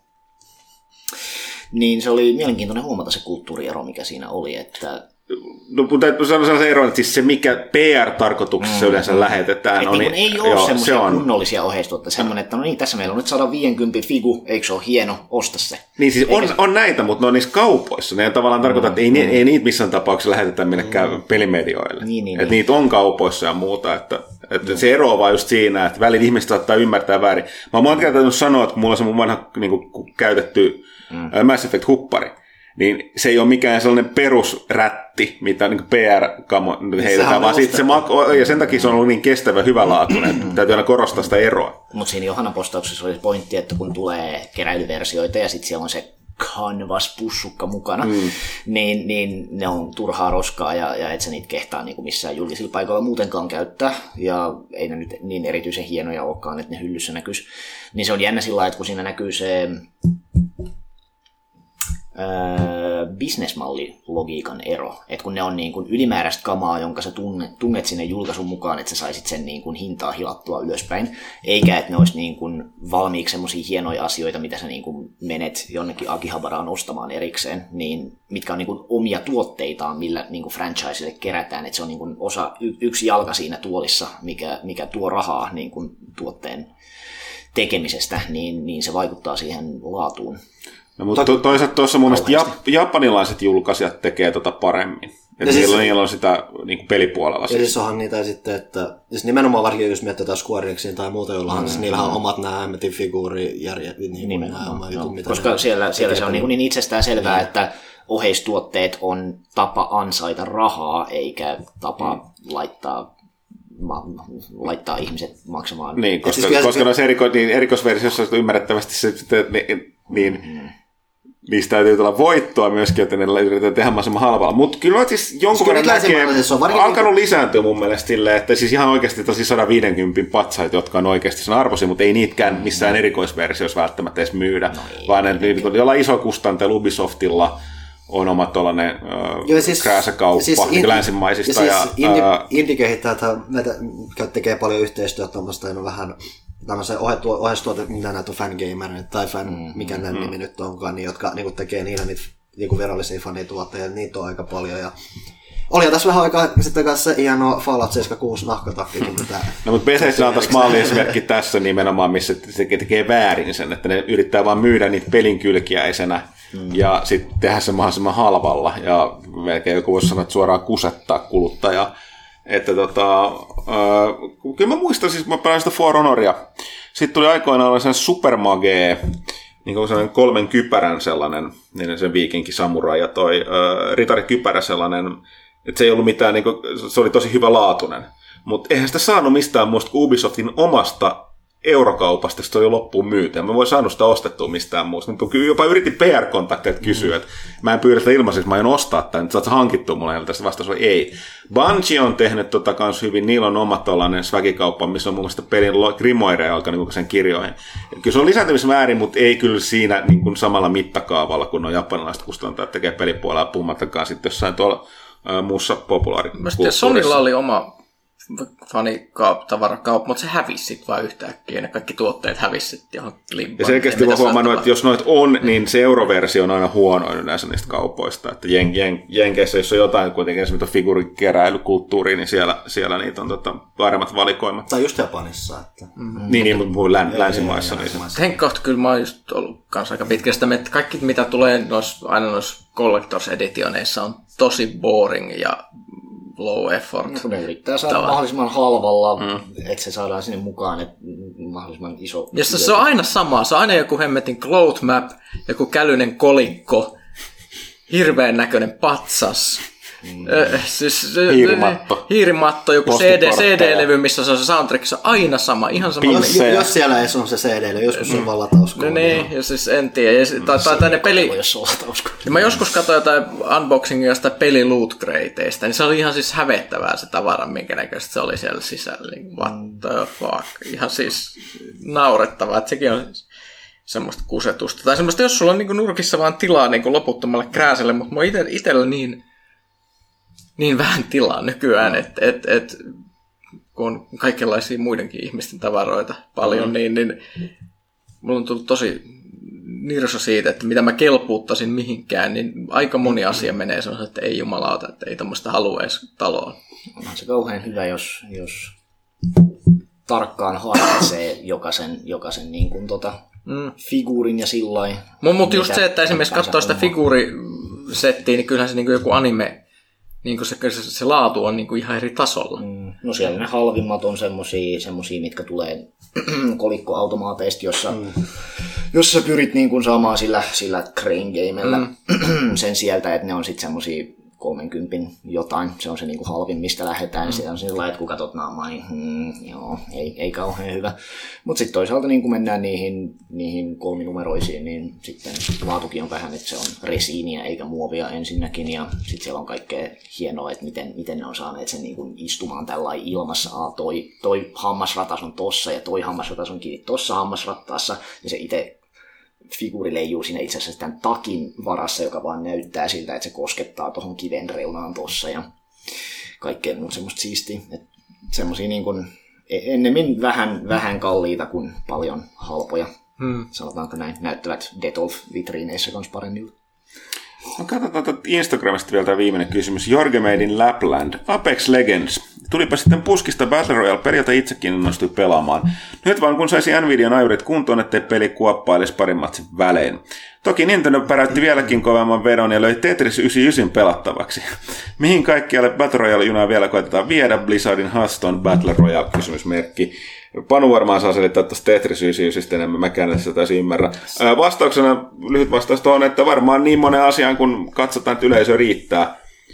Eihän moni uskonut, että tonne, muun muassa minä, että markkinoilla olisi riittänyt, olisi ollut tilaa PUBGin ja erityisesti tuon Fortnitein jälkeen, niin sitten Call of Dutykin puski vielä siihen tuolla omalla Battle Royale muodolla, mutta Apex Legends osoitti, että nämä kiinnostus riittää edelleen. Ei ole suuresti näyttänyt syövä ensin Fortnitein, Fortnitein tota, pelaamisesta, että kyllä niin yleisö näyttää toistaiseksi kasvavaa, joten varmaan aika moni tulee yrittää, mutta kyllä nyt jossain vaiheessa seinä tulee aina vastaan. Hmm. Öö, mutta tämä Tetris 99, mitä helpettiä? Siis se on periaatteessa Tetris Battle Royale, mutta se on se, että sä pelaat Tetristä 98 muut pelaajaa vastaan. Ja siis se hieno on siinä, että sä periaatteessa voit pelastaa niin normaali kilpailullista Tetristä, että sä niin vaan vedät niitä linjoja. Mikä on tulee... kilpailullinen Tetris? No siis kilpailullinen Tetris, on, siis kun sä, Tetris on kuitenkin se, että sä voit pelastaa yksin sitä, niin kuin, että sä, se, yrität saamaan sen hyvät pisteet siinä niin tiettyjen mm. tasoja asti tai selviytymiseen tai muuta. Taas kilpailullinen on se, että kun sä pelaat sitä Tetris toista vastaan, niin kun sä poistat näitä linjoja, niin se johtaa niin, kuin niin sanottuun garbageen, eli tuommoiseen roskaan, mikä tulee sitten toisella pelaajalla. Tässä on tehty silleen, että sä käyt sitä, normaalisti kilpailun Tetris on niin ehkä tai yhtä tai korkeinta tai neljää tai kolme muuta pelaajaa vastaan. Tässä on 98 muuta pelaajaa vastaan. Tarkoittaa just sitä, että se periaatteessa noudattaa tosi paljon sitä samaa juttua, niin kuin muut pelaajat heittää suoriutumissaan roskaa sun puolelle ja niin poispäin. Tässä on just kun se on se, että on 98 muuta, niin sä voit tarketoida tiettyjä pelaajia siellä, joille sä heität ne roskat ja ne muut voi tarketoida sua. Että niin kuin, sen lisäksi, että sä niin kuin voit pelata sitä niin kuin normaali Tetristä, niin sä kanssa niin kuin voit kiinnittää suonet, että okei, että tuolla niin kuin se kuitenkin tulee semmoisessa seminopeassa tahdissa niin kuin saa taustaa näkee, miten niin kuin muilla pelaajilla menee. Sä voit yrittää katsella vähän, että okei, toi on nyt niin kuin kaatumassa, jos niin mä voin tähtää KO on siellä. Ja kun sä niin kuin saat noita näitä knockout, eli kun sä pudotat porukkaa pois, niin se määrä, mitä sä pystyt heittämään roskaa muille, niin kasvaa. Siinä on omat lisästrategiansa muutenkin. Et sen lisäksi tosiaan, että sä voit pelastaa normaali tehtävissä, mutta sitten tulee se toinen aste vielä, mikä siinä niin kuin lisää, niin tuo niin kuin lisää, lisää syvyyttä. Ylipäätään se on niin paljon, koska siinä on niin paljon niitä pelaajia, tulee semmoinen arvaamattomampi kokemus tai muuta, mitä Tetris niin kuin ei ole kilpailussa muutenkaan koskaan ennen ollut. Ja se on siinä mielessä tosi nerokas. Tosi simppelihan se, että siinä tällä hetkellä on muuta kuin se yksi pelitila. Ja, mutta sen myötähän siis sehän, että jos sulla on Switchin tai online-tilas, niin se on ilmainen sulle. Ja siinä muolessa se on ollut Nintendolla aika nerokas veto just se, että ne tuon periaatteessa lisäarvoa tällaisilla, että hei, tässä on tämmöinen niin kuin, melkein periaatteessa loputtomat, että jos sä et vaan kyllästy Tetriksen, niin sä voit niin kuin, hakkaa sitä loputtomasti. Varsinkin siinä on kanssa se, että se on selvästi löytynyt se yleensä, että niin kuin, to, tosi nopeasti, tosi paljon niin kuin, hyviä tulee, tulee niin kuin, pelaajia siellä vastaan. Ja, ja sit, jos ne vaan jotenkin onnistuu pitää sen tuoreena tai muuta, niin se on niin kuin, tosi semmoinen, niin kuin, että se niin kuin, pysyy koko ajan elossa. Niin kuin, se on niin kuin, melkein välillä ollut mulle just syy sillä, että okei, okay, hei, pistetään nyt mulla on viisi minuuttia ylimääräistä aikaa, avataan Switch ja käydään hakea parit ykkössiä. Se kanssa tuossa on kanssa se, että koska se on hyvin erityyppinen kuin nämä muut Battle mitkä nimenomaan keskittyy räiskintään. Mulla on nimenomaan se, että mä oon ehkä vähän parempi Tetris-pelaaja kuin räiskiä-pelaaja, niin mulla on niinku ykkössiä esimerkiksi tullut tässä, kun taas jossain niinku kovemmissa Battle Royaleissa sinne ykkössiä havittelu on niin kuin paljon isompi unelma. Että kyllä mä niin Apexissa yhden matsin voittanut, mitä mä oon ajattelut pelaamaan. Mutta tässä niin kuin se tulee mulle niin kuin enemmän luonnostaan, kun tässä Apexissa on enemmän semmoinen vähän ehkä tuurivetoinen juttu. Kuulostaa, Ei mulla muuta. Kuulostaa sitten sun täytyy selkeästi kirjoittaa suoraan pelaaja-aiheesta. Jos jollekin epäselväksi, niin Panu on meidän toimiksen resident Tetris-asiantuntija. Kyllä. Siis se on, siis se on häkellyttävän niin kuin, nerokas Siis idea, siitä niin, se kuulostaa, kun, että mä, mä, kun joku selitti mulle Tetriksen Battle Royale, mä en ymmärtänyt. Mulla ei uutta, että siinä on jotain tällaista niin kilpailullista pelaamista. Mutta hei, mennään tänne saitille, saitille missä on Petteri enemmän kysymyksiä, mutta sitä ennen seuraa kaupallinen tiedoite. Elisalta Pimpeli Pom. olit sitten PC- tai Xbox-pelaaja, niin meillä on sinulle ilo-uutisia, Pyykkönen. Minulle. Öö, 4 euroa 12 senttiä kuukaudessa, mitä sillä saa? Saat sillä kätöseesi ehkä elämäsi parhaimman ohjaimen. Eli Microsoftin langattoman Xbox Eliten. Kelaa sitä. Eli älä panttaa ostopäätöstä vaan kipin kapin osoitteeseen kauppa.elisa.fi. Öö, 4 euroa 12 senttiä kuukaudessa 36 kuukautta tai ilman korkoa lisäkuluja ja kokonaishinta 148 euroa 32 senttiä. Pimpelipom, kaupallinen tiedote päättyy. Öö, voin henkkoht suositella, mä käytän boksilla tuota eliteohjainta. Mä en tosiaan tajunnut, että se oli noin kallis. Öö, Joo, siis mutta mutta lisää- kun ostaa 36 kuukaudesta, niin se kuulostaa niin kalliilta. Mutta joo, siis hyvä, hyvä, hyvä ohjaaja on ollut kyllä.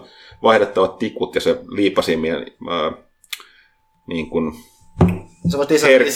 Ka- kaiken, kaiken voi niin kuin modata itse. Niin sä voit lisää ne parit Joo. kappaleet sinne taakse. Öö, Mutta joo, mennään tänne saitille. Eli tämä on ensimmäinen kysymys pelaajat.comissa. Slipoveri kysyy, että viime kerralla kyselin jo ää, meiltä muilta, mutta kysellään uudelleen, niin josko saadaan Petterinkin vastaus. Eli kuinka paljon pelaatte pelejä, jotka tulevat Japanista?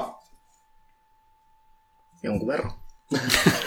Silloin kun tulee semmoinen peli, joka kiinnostaa. Mm. Niin, tota, mulle se estetiikka ja yleinen näkemys tässä suhteessa on usein ollut se tärkeä, että vaikka olisi miten japanilainen, niin ei noin Kojiman systeemit ole koskaan kauheasti mua kiinnostanut lähestyä, mutta sitten toisaaltakin län- lännessäkin tehdään kaikenlaista kivaa, etenkin nykyään, kun India-puolen tekijät on ottaneet aika paljon mallia Japanista päin. No periaatteessa Slipoveri, tämä lisä jatkokysymys onkin, että entä pelit, joilla ei ole AAA-tason rahaa käytettävissä, eli siis näitä super mega kustantajia julkaisuja, nimenomaan indie-pelit. Niin, no siis en mä kauheasti ole mitään tainnut koskaan AAA-pelejä edes pelata, mitä nyt noin Nintendo First Partyt. Suurin osa japanilaisista peleistähän on nimenomaan turvallisesti sitä kahta Aata. Siinä missä lännessä ne vaihtoehdot on lähinnä yhden hengen tekemä Undertale tai sitten ne yksityiskohtaisesti animoidut hevosen kivekset. Ja ei mitään siinä välillä. Mutta joo, tosiaan mulle ei se japanilaisuus sillä niin, kuin niin olennaista ole, että joku Cave Story ja Hollow Knight on sillä aika lailla samalla viivalla, vaikka toinen on länsimainen ja toinen on, toinen on japanilainen. Se, mikä mu- mulla on yleensä huomannut, että japanilaisilla on just se pelimekaniikkoihin vähän erilainen lähestymistapa. Ja mua niin kiehtoo enemmän, että just esimerkiksi nämä Devil May Cry ja muut niin nousee mulle niin korkeammalla kuin God of War siitä, miten ne lähestyy sitä pelettävuutta ja muuta. Se on mulle aina henkilökohtaisesti ollut mielenkiintoisempaa. Mä en ole noita Button Smash ei koskaan kauheasti pelannut, niin mä en osaa sanoa. Pitäisikö pelata Bajonettaa, mulla on se ostettunakin Switchille. Ja mä oon hakannut järkyttävät määrät Bloodborne ja joo, että joo, et joo. niinku, mut, mut, mä luulen, että aika monen ihmisen mielessä ne ei automaattisesti niinku yhdisty japanilaiseen pelin tekemiseen, kun niillä on niin erilainen fiilis. Niin, Mutta me- se tulee, että kaikki, missä on tommonen grafiikka, niin on amerikkalaisia, ja mm. sitten kaikki, missä on isot silmät, on japanilaista. Et niin kuin, mä oon aika varma, että ihmiset ei esimerkiksi välttämättä tiedä, että joku Valhalla on, on, on länsimaista tuotantoa oleva peli, kun kaikki luullaan japanilaiseksi, kaikki kyllä näkeehän sen tuolla, kun menee tuonne pelaajalehen kommenteillekin, että aina kun on jotain Steam-sensuurikohu, niin, niin tota, siellä on joku amerikkalainen, amerikkalainen niin kuin japanilaiseen tyyliin piirretty peli, niin ihmiset on sillä lailla, huh, huh, kylläpäs japanilaiset ovat pervoja.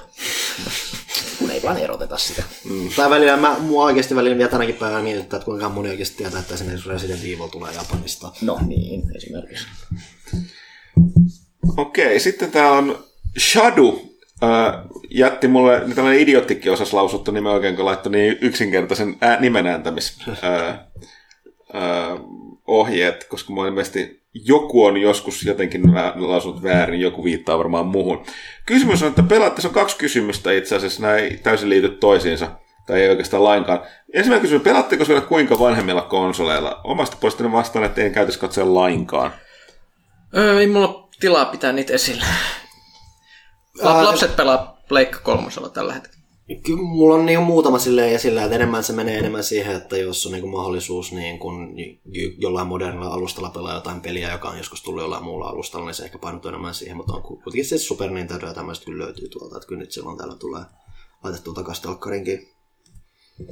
Kyllä, mulla toi 64 ja Gamecube on siellä kytkettynä, että et, et, et, ja, ja, no, ei nyt hirveän kauan. Viime aikoina on vähän kutkutellut laittaa eka Metroid Prime pyörimään taas, mutta tota, kannattaisiko sitten ehkä kuitenkin odotella, jos se uusinta versio sieltä tulisi. Nyt joutuu odottaa muutaman lisävuoden. Ne siis- ne siis- Tai siis uusinta versiotahan on nyt puhuttu, että se olisi tulossa. niin, Ei, remakea, niin, niin, siis remasteri. Remasteri. No se Skyward Sword tuli pelattua uusiksi tuossa, tossa ja Twilight Princessi aloiteltuu, kunnes Breath of the Wild Way mennessään. Että kyllä noita Zeldoja etenkin on sillä tota, mukava aina välillä katsoa. Mm, Pleikka kolmonenkin siinä, niin pitäisi vähän katella, että mitä siinä mitä sieltä. To- Toki se on se, että niin kuin mikä vanhaksi konsoliksi laskee. Okei, Shadow, tämä toinen kysymys on sitten, että mitäs meiltä animesarjojen fillerijaksoista?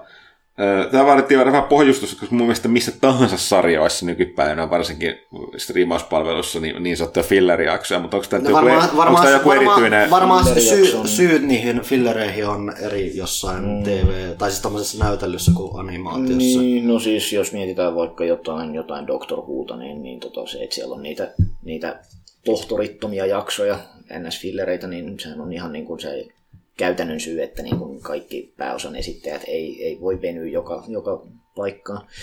Mutta tota, sitten me tietysti voidaan puhua siitä, että mikä on se fillerijakson määritelmä, että, että onko mikä tahansa jakso, joka on itsenäinen storinsa, joka ei liity ns. suurempaan juoneen, niin onko se muka fillerijakso.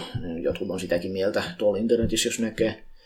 Mutta tota, se perinteinen fillerijakson määritelmähän on se, että kun meillä on manga, josta tehdään anime, ja sitten seuraillaan sitä samaa juonta, niin fillerijakso on sitten se, että, että jätetään se alkuperäisteoksen juoni joksikin aikaa sikseen ja mennään jonnekin saarelle etsimään aaretta tai jotain. Et, mehän ollaan sikäli onnellisessa asemassa animen suhteen, että fillerijaksoja ei enää nykyään ole. Et jos sä katsot jotain vanhempaa 40-luvun sarjaa, niin siellähän niitä on. Kun ennen vanhaan pitkien sarjojen kanssa tehtiin sillä lailla, että sekä manga että anime ilmestyy kerran viikossa, mutta 25 minuuttiin TV-sarjaa mahtuu älyttömän paljon enemmän kamaa kuin 16 sivuun mangaa. Niin, niin siitä oli pakko vähän hidastella sinne ja tehdä jotain muuta. Mutta nykyään taas tehdään enemmän sillä lailla, että sarja vaan pitää ihan reilusti taukoa jonkun puoli vuotta tai vuoden ja sitten mennään taas et se on pakon sanelema juttu, jota aikoinaan käytettiin, mutta nyt nykyään ollaan menty hyvinkin paljon siitä pois. Tel- Live-telkkarissahan Jenkkilässä tämä vihattu perinne on tämä clip show tämän vastine, eli jakso, jossa palataan takaumissa vanhoihin jaksoihin. Joku, joku rupeaa muistelee jotain, ei muistatteko kaverit, kun tehtiin jotain, ja sitten koko jakso koostuu käytännössä vanhoista mm. klipeistä. Animessa tota näkee aina välillä ihan vaan sen takia, että no, on joku tuotanto-ongelma ja sitten ei vaan saatu jaksoa valmiiksi, niin nyt piti niinku jotain, jotain lähettää sinne tuota TV-asemalle esitettäväksi. Ja joskus, joskus käy niin, niin epäonnisesti, että sitten niin kuin se varsinainen, varsinainen sarja, jos on liikaa tuotanto-ongelmia ja joutuu olemaan liikaa kertausjaksoja, niin jos siinä on vaikka kolme, kolme kertausjaksoa tota, 26 sarja, jakson sarjassa, niin tota, jää miettimään, että mitäköhän tästä nyt sitten oikeastaan jäi täältä lopulta kertomatta, kun piti vähän tiivistää. Ke- Yhden kerran kävi niinkin, että, että kun sarjassa piti olla kertausjakso, mutta sitten, sitten tota, studio meni konkurssiin siinä just, just sopivasti, niin sitten ilmeisestikin viimeinen jakso jäi vaan kokonaan tekemättä, ja se viimeinen, viimeinen jakso, mikä esitettiin, oli tarkoitettu todennäköisesti loppu, loppu to, to, toiseksi viimeiseksi cliffhangeriksi. Ja sitten se vaan loppui siihen, että no mitään ei oikeastaan selitetty, ja toinen päähenkilöstä jäi sateessa selälleen makamaan ammuttuna. Dyn, dyn, dyn. Gangsta oli sarjan, sarjan nimi. Se oli epäonninen tapaus. Viimeinen jakso jäi vain kokonaan tekemättä. Sitten on seuraavaksi Cherskin tai J. Urskin kysymys. Öö, mitkä ovat toimituksen go-to-elokuvat? Minkä leffa jaksaa katsoa joka vuosi uudestaan? Mä voin tähänkin vastata tylsänä ihmisenä, että tota, mä en juuri katso elokuvia uudestaan. Mä katsoin ennen vanhan niitä ehkä enemmän. No, Joskus Siis silloin kun ei ollut niin kuin, että kun piti turvautua lähinnä siihen omaan VHS-kokoelmaan, mitä oli nauhoitunut, niin silloin Joo. niitä tuli katsottua enemmän. Mutta kun nyt, niin nyt kun on nämä kaikki striimipalvelut ja muut, Siellä on niin aina joku jotain uusi. uutta Mm. katsottavaa, ei enää ehdi katsoa niitä vanhoja uudestaan. En mä tiedä, en mä oon kattonut mitään uudestaan tosi pitkään aikaa. En mäkään kyllä. Et kun duuni, duuni varten pitää kuitenkin katsoa aika paljon kaiken näköistä uutta koko ajan, niin sitten on jotenkin kauhean vaikea ajatus, että sitä niin katsonta-aikakapasiteettia pitäisi alkaa käyttää johonkin, johonkin, minkä on jo nähnyt, kun mm, niin. En mä vaan katso niin asioita sillä lailla Mulla on vanhat comfort foodina. l- tota, elokuvat, suosikkileffot, kyllä kaikki DVD-nä vielä olemassa. Mä en aio heittää niitä menemään, että sitten kun lapset on oikeassa iässä, niin sit mä voin katsoa niiden kanssa. Ei ne halua katsoa 480p niitä varmaan enää. Ää, mä pakotan. Sitten Jerskilla vielä, että mikä on paras kasarileffa? Tähän ei ole kuin yksi absoluuttinen vastaus. Ja se on Terminator Commando. siis, jo- mikä, jos joku elokuva kiteyttää 80-luvun, niin se on Commando. Terminator 2 on taatusti parempi, mutta tota, Oliko kakkonen vielä Commando. 80-luvulla? Eikö se tuli muuten ysi? No sitten se ei ollut. Joo. Sori, ei ollut. Se riippuu siitä, että missä henkinen 80 Niin, ne. Eikö Te, tää te, yle- voitte, eikö te se voitte antaa vääriä vastauksia, mutta oikea vastaus on siis. 90, 90-lukuhan alkoi joskus 93 tai Ne, jotain. ne. että- Kyllä, kyllä. Jurassic Park menee vielä kasarille. No mites tota Back to the Future? Matemaattisesti, jos laks laskee, niin tota, vuosi 90 hän on vielä 80-luku, koska se, se tota, on vielä sitä edellistä kymmentä siinä ja se alkaa vasta seuraavasta. No se, Future oli. Mm. mm, Back to the Future tai Robocop? Ihan hyvin, mutta silti Commando. Okei. Okay. Sitten on Jurskilla on vielä, että mitkä odotukset Days Gonea kohtaan, eli viimeaikaiset trailerit ovat nostaneet odotuksia omalta osalta. Öö, 91 tuli Terminator. Joo, Eli 80-luku. niin, melkein, no, lähes, jälkihöyryillä. Mm. Days Gone, uh, niin, se on... Eipä edelleenkään hirveästi. Mä toivon, että se on hyvä, mutta niin Mulla on- mä joo. en nostattele mun odotuksia turhaan ennen kuin mä saan sen mm. käsiini. Mulla on itselläni hirveä väsymys zombeihin kaikessa muodossaan. Mä en tota Resident Evilin äh, kakkosen tota uusia versiojakson veivaa. Mutta tota, Mä en edes ajatellut sitä, että tässä jotenkin zombie-peli. mutta nehän on tehnyt niistä erilaisia tolleen, mutta kyllä mä niinku siis, siinä on kuitenkin se avoin maailma ja se matkaaminen, se on, tuntuu olevan isommassa roolissa kuin Ja siis- ne on aiemmin näyttänyt, joten Ja siis tossahan Days Goneissa on ainakin se, mitä ne nyt yrittää, että sieltä tulee, zombit tulee niin hirveänä massoina. Joo, joo, niin se- se on on silleen- siinä niinku jotain ideaa, mutta niinku, Tällä hetkellä kun ongelma on, että niin paljon muutenkin nenä edes koko ajan vä- väännettävänä, niin tota, ei sille ehdi odottaa mitään. Mutta tota, sieltä se kohta tulee, joten täytyy alkaa varmaan kiinnostua enemmän. Sitten oli vielä Jurskilla oli vielä tai Jerskiltä, että mitä mieltä Petter on Netflixin Castlevania-sarjasta? Tota, mä katsoin sen ekan jakson ja siihen se vähän jäi. Että niin kuin, no niin, tämä on tämmöinen Netflixin kaksituntinen elokuva, joka on for some reason niin kuin pätkitty neljän jaksoon, koska pitää olla. Mm. Mutta tota, ihan Kakkoskausi oli sitten kahdeksan jaksoa. Teki sen Mm, siihen. joo, tosi se tuntuu mun mielestä ainakin vähän venytetyltä Me- siinä Niin, vaiheessa. se, se nyt vaikutti vähän siltä, että no, tämä on tämmöinen jatkuva juoninen, missä, niin kuin, missä niin kuin sitten tehdään jotain ja sillä lailla. Niin ihan siistiä, että tuommoista tehdään. Niin sisäisesti on, on ehkä siisteen siinä se, että amerikkalaiset uskaltaa nykyään tehdä jotain muutakin animaatiota kuin satiirikomedia. Niin, Mikä kun- vuosikymmenestä toiseen on ollut se amerikkalaisen aikuisille suunnatun animaation ainoa genre. On vaan ajateltu, että eihän nyt kukaan niin kuin oikeasti mitään toiminta-animaatiota halua katsoa. Mm. Et niin kuin se on siistiä, että, että ihmiset on vähän ehkä kasvaneet tästä ajatuksesta yli nyt, kun on japanilaisia juttuja katsottu tässä varmaan. Sielläkin tekijäpuolella aika pitkään varmasti. Ja sitten toivottaa keep up the good work kaikille. Sitten tota tulee, tulee tämmöinen Reflonilta vähän pidempi Petterille suunnattua kysymyksiä. Eli mm, lähinnä virtuaalisista kuvakirjoista. Tarkoittaa siis, joo. kerrotaan. Eli äh, Reflon kertoo, että pelasin pari viikkoa sitten Sta- Stainsgate Stainsgatein läpi. Sillä ei ole kauheasti väliä Stainsgatein. Ä, Päähenkilö Okabe oli varsinkin alussa sietämätön pelle ja oli pitkälti Junibio-ilmiötä käsittelemään blogikirjoituksesi ansiota, että ymmärsin mistä oli kyse enkä jättänyt peliä kesken. Hyppään kyllä ikkunasta, jos vielä joskus kuulen sanat El Psy Kong Ro. Sai. Psy Kong Ro, joo. Mm.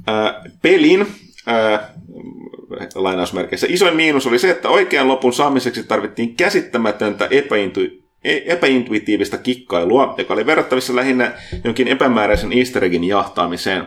Kyseessä ei ole kuitenkaan mikään pääsiäismuna, vaan kriittisen tärkeä juonen osa, jota ilman tarinaa ei kunnolla toimi. Kysymykseni on, miksi? Tätä on vaikea nähdä minä muuna kuin huonona pelisuunnitteluna. Joko tyydyt loppuun, josta jää päällimmäiseksi tunteeksi paha mieli, tai painut nettioppaiden parin rikkomaan immersio- immersiosi ja alistumaan spoilereille, mm. tai hinkkaat eri vaihtoehtoja useamman tunnin ajan, kunnes saat luottonumerot kohdilleen. Onneksi otakukaverini suostui opastamaan minut chatin välityksellä oikeisiin valintoihin, eikä tarvinnut pelätä spoilereita. Itse tarinasta tykkäsin kuin hullu animesta. Mm. No tässähän on toki se, että kun sä vähän niin kuin tarvitset sen läpipeluoppaan siihen, niin, niin tota, kyllä sieltä sellaisiakin oppaita löytyy, jotka nimenomaan on rakennettu sillä ensikertalaisille spoilereita vältelleen. Steinsgatehän on sellainen prestige-esimerkki, missä nimenomaan on haluttu lähteä rakentamaan omanlaista pelimekaniikkaa sen juonen rakentamisen ympärille, tässä tapauksessa päähenkilö saa viestejä kännykkään, ja sä sitten päätyt erilaisille juonipoluille sen mukaan, mitä sä vastaat niihin viesteihin, vai vastaatko mitään, vai jätätkö viestit kokonaan lukematta.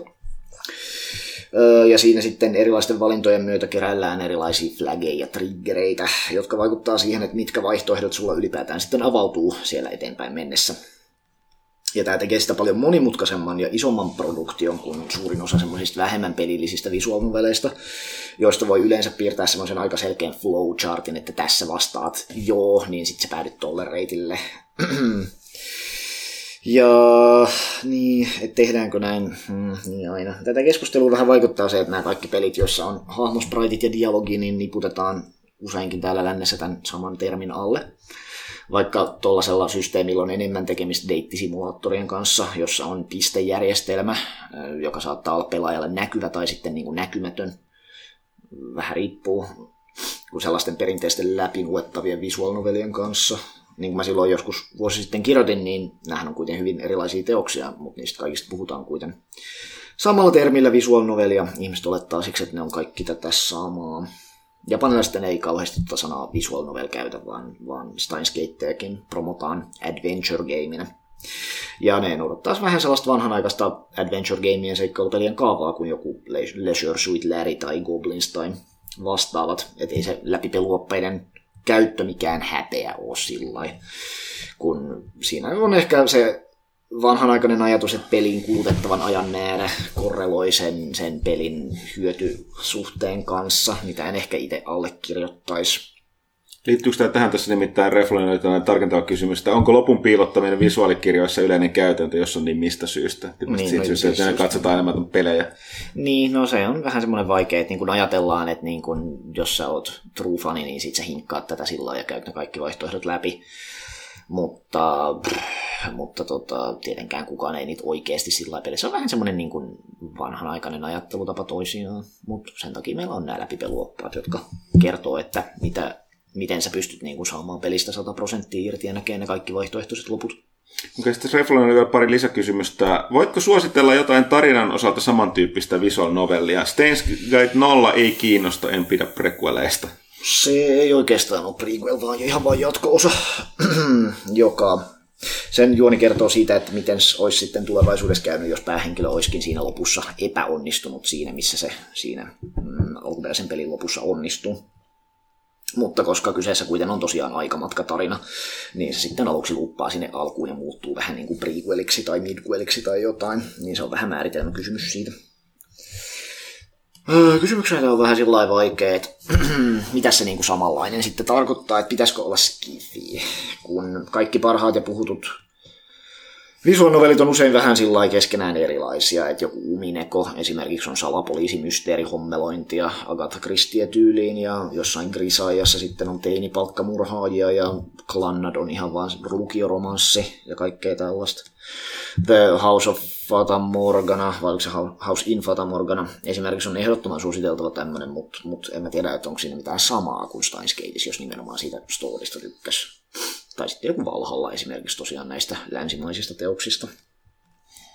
Tietty voisi sanoa, että nämä saman firman muut samalla kaavalla nimetyt pelit on Steins Gatea varmaan lähempänä science adventureiksi sanotaan, mutta kaikki niistä ei ole välttämättä hyviä tai saatavilla sillä että niin joku Robotics Notes esimerkiksi oli monien mielestä vähän pliisu, siinä rakennettiin robotti. Chaos Child voisi olla varmaan lähempänä, siinä selvitetään mysteerejä, koetaan harhoja. Mm. Ja lisäksi tämä pelin ohjaaja oli kirjoittanut tällaisen henkisesti samantyylisen romaanisarjan nimeltä Occultic Nine, jossa taas selvitetään yliluonnollisia mysteerejä ja, ja muuta tämmöistä. Ja onhan näistä kaikista tietysti animetkin, mutta niitä on usein aika vaikea suositella, kun joudutaan tietysti vaan leikkaamaan mon, monen, mon, monen kymmenen tunnin mittaisista teoksista ihan kauheasti kamaa pois. Mitä sanoisit, joku Zero Escape tai tämmöinen sopisi tuohon, että niin. jos tuosta nappailu, että... No siis tietysti joo, Zero Escapeit joo, ja, ja Danganronpat.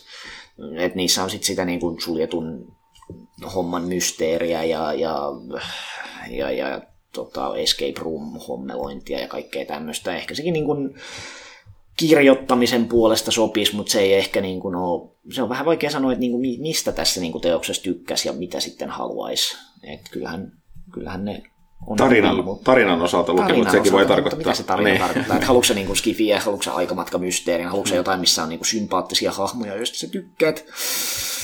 Niin, se, se vaikuttaa. Ja vi- viimeinen kysymys tuon Reflanilla oli, että Petteri, että mikä oli vuoden 2018 paras anime? Kauhean vaikea kysymys.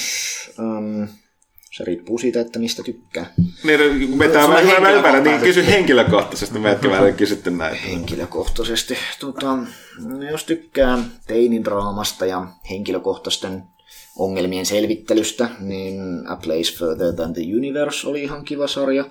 Siinä mennään tutkimusretkikunnan mukana Etelämantereelle, kun siinä oli tällainen, että, että meillä on teinityttö, jonka äiti oli Etelämannen retkikunnan mukana ja kuoli siellä. Ja nyt, nyt se haluaa lähteä sinne niin kuin saamaan closurea tähän hommaan, mutta eihän koulutytöt nyt oikeasti menekään Etelämantereelle voi mennä, mutta sitten ne miettii sinne, että okei, no mut miten me päästäisiin tänne retkikunnan mukana, ja sitten me mennään sinne ja kasvetaan siinä ihmisenä.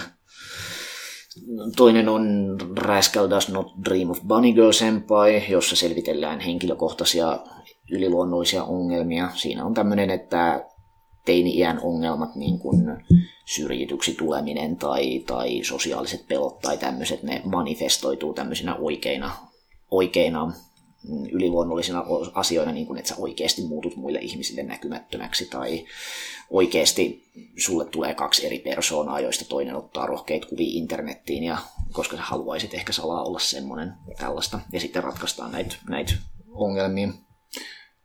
Ja sitten jos sä haluat ihmisenä kasvamista ja romanssiteemaa siinä mukana, niin sitten meillä olisi varmaan After the Rain ja Bloom Into You. Ö, Toinen näistä on ikäeroromanssi, missä, missä tyttö on joutunut lopettamaan juoksukerhon, ju, juoksutiimin jalka, jalka tota, vamman takia ja sitten se ihastuu sen nelikymppiseen pomoon tuolla ra- ravintolassa, joka on vähän tämmöinen loserijäbä eronnut ja, ja tämmöinen washed up tyyppi, joka edelleen haaveilee sen kirjailijaurasta. Ja edelleen sitten nämä hahmot niin kuin parantaa toisiaan siinä, siinä tota ystävystyön. Bloomintuju, tämä on tosiaan tämä, mikä meillä on tässä, tässä animelehen kannessa nytten, niin se on tämmöinen tyttörakkausromanssi tosiaan, mutta siinäkin ehkä enemmän, enemmän mietitään, että keneksi haluat tulla, keneksi haluat kasvaa, haluatko olla millainen tyyppi, identiteetti, homman miettimistä. Sitten jos sä tykkäät tytöistä tekemässä harrastusjuttuja, niin Laid Back Camp oli oikein hyvä sarja. Siinä harrastetaan telttailua ja camping-hommaa. Oikein semmoinen mukava ja konfliktiton ja mieltä ylentävä sarja.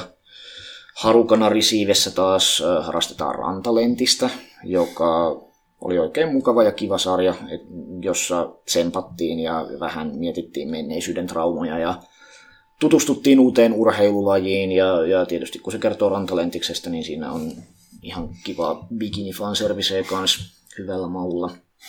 Jos sä taas tykkäät enemmän pojista tekemässä jotain hommaa yhdessä, niin meillä oli tämä Idolis 7, se oli oikein hauska tämmöinen, mikä kertoo pop-tähti-tiimistä, jotka yrittää kasvaa siinä ihmisinä samalla. Huumoria jos oli, niin Zombieland saagassa oli kans idoleita, mutta ne on tyttö, jotka on kaikki kuollut ja herännyt zombeina henkiin, ja nyt ne yrittää olla idoleita siitä huolimatta, eikä kukaan saa tietää, että, että ne on zombeja, joilla on vaan meikit naamassa.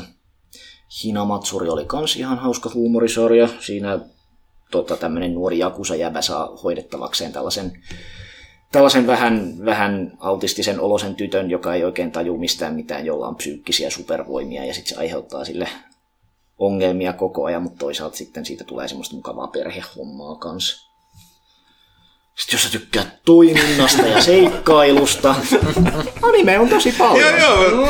Se mä ymmärrän, toi, toi, toi oli ö, osittain vaarallinen kysymys aina asiantuntijalle. Ja Mä mä ollaan jotenkin, mä ollaan oikein totuttu tiivistämään se aina siihen, että Mä tai sanotaan tiivistää nämä kaikki Joo, sanat. joo, mä, mä ymmärrän, että sitten tulee tarve aina kertoa, kertoa ne kaikki mahdolliset hyvät Niin kuin ei pelkästään nimien luettelosta. Niin. Mm.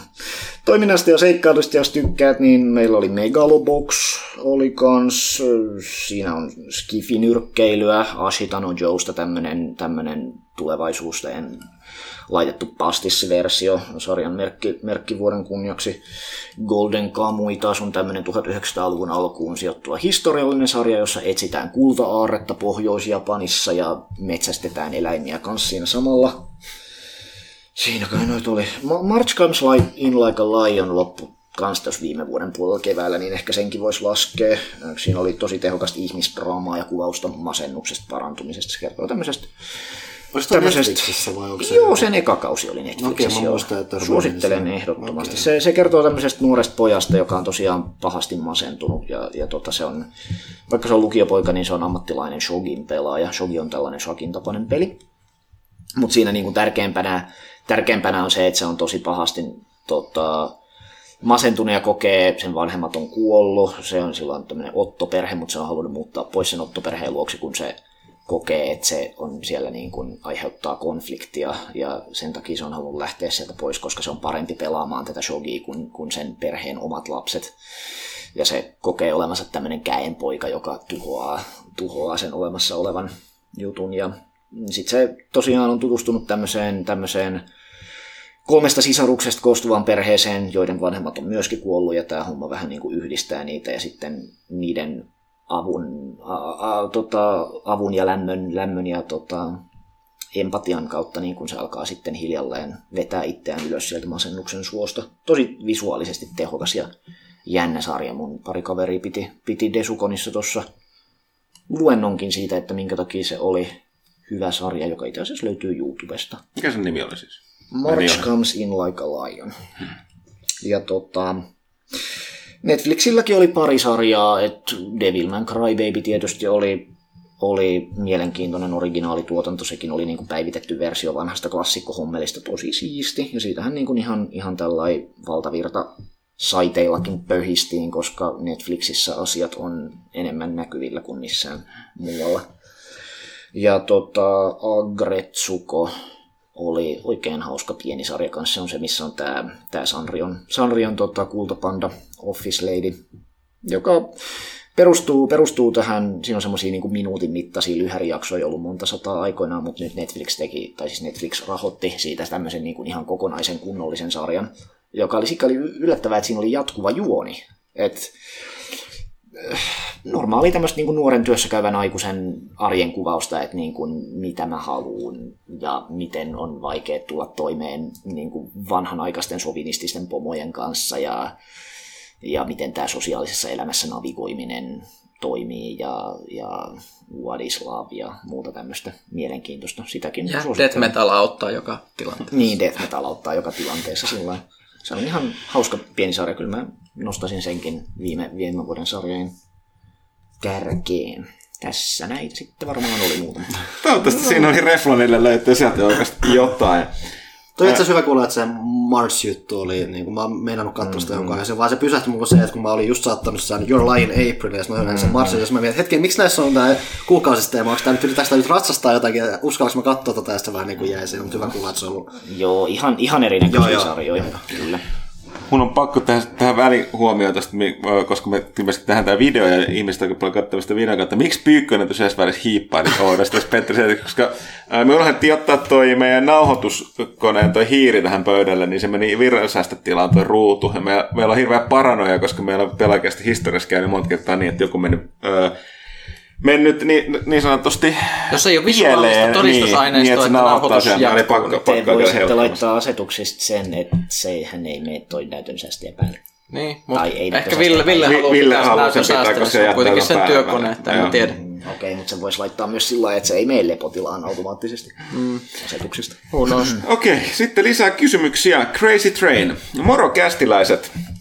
Kuuntelin hiljattain näin kästi, jossa synkistelitte pelaajalehtin tulevaisuudesta ja joten lähes 11 vuotta kestänyt on-off-suhdessa luvan päättyä lehti on nyt kestotilattu pysyvästi. Holy. Kylki lehti myös top 5 kirja jatkaa hyvää työtä. Kuten aina ennenkin toteamme, että Crazy Train on uusi lempi-ihmisemme. Tämä on asia, jota niin kun erityisesti jos ku- kuulijat pitävät Petteri jutusta ja animesta, niin sama koskee myöskin, että tilatkaa myös anime-lehteä. Että ajat on muuttuneet silleen, että ollaan paljon enemmän riippuvaisia tilaajista kuin joskus aina ennen aiemmin, että sen takia sitten täytyy valitettavasti aina välillä muistutella, ja sen takia on hauska kuulla näitä. Toki me viime kästi sanottiin, että jossain vaiheessa alkaa vaikuttaa siltä, että lehti on meidän Patreon tälle meidän kästille, koska niin paljon meidän lehteä tilataan tuon kästin takia, mikä näin siihen nähden paljon me käytetään aina aikaa ja vaivaa tuon lehden tekemiseen joka kuussa on välillä vähän surullista. Ajatus on Mutta en valita, tuli se raha mistä tahansa, niin tota, pystytään jatkamaan näiden tekemistä. Mutta sitten niitä kysymyksiä Crazy Trainilta. Petteri ja muut, me vähän puhuttiin tähän Ghost in the Shellin liittyen, mutta vastataan tähän nyt sitten. Mitä mieltä olitte anime kautta, animen kautta mangan live action versiosta, kuten Death Note ja Ghost in the Shell? Onko mitään hyvää? Öö, no enitenhän näissä aina mietittää se pieni arvottava ulottuvuus, että animaatio nähdään ongelmana, joka pitää korjata, että teos on hyvä. että niistä leffoista tulee paljon legitiimimpiä, jos ne onkin aikuisten live actionia eikä mitään animaatiota. Mikä ihmisiä on puhututtanut kovasti esimerkiksi tässä Disney-leffojen uusinta versioiden kanssa, että et tuleeko siitä leffasta oikeasti se parempi, jos sä laitat, laitat niin kuin sinisen miehen siellä olemaan, olemaan tota henki. Ja se on kauhean vähättelevää animaatiota kohtaan mediamuotona, vaikka joku Into the Spider-Verse esimerkiksi oli nimenomaan siisti leffa sen takia, että se oli animaatio, eikä siinä olisi ollut mitään yhtään siistiä, jos siitä olisi tehnyt semmoinen live action. Mutta tätä mä menisin just mainita, koska sitähän on kehuttu siis mun mielestä mm. niin mainstreamissa eloku, tai niin elokuva- ja TV-puolella tosi vahvasti, että onko se joku tällainen ihme, että onko asenteet muuttumassa, että Ehkä. Ken tietää.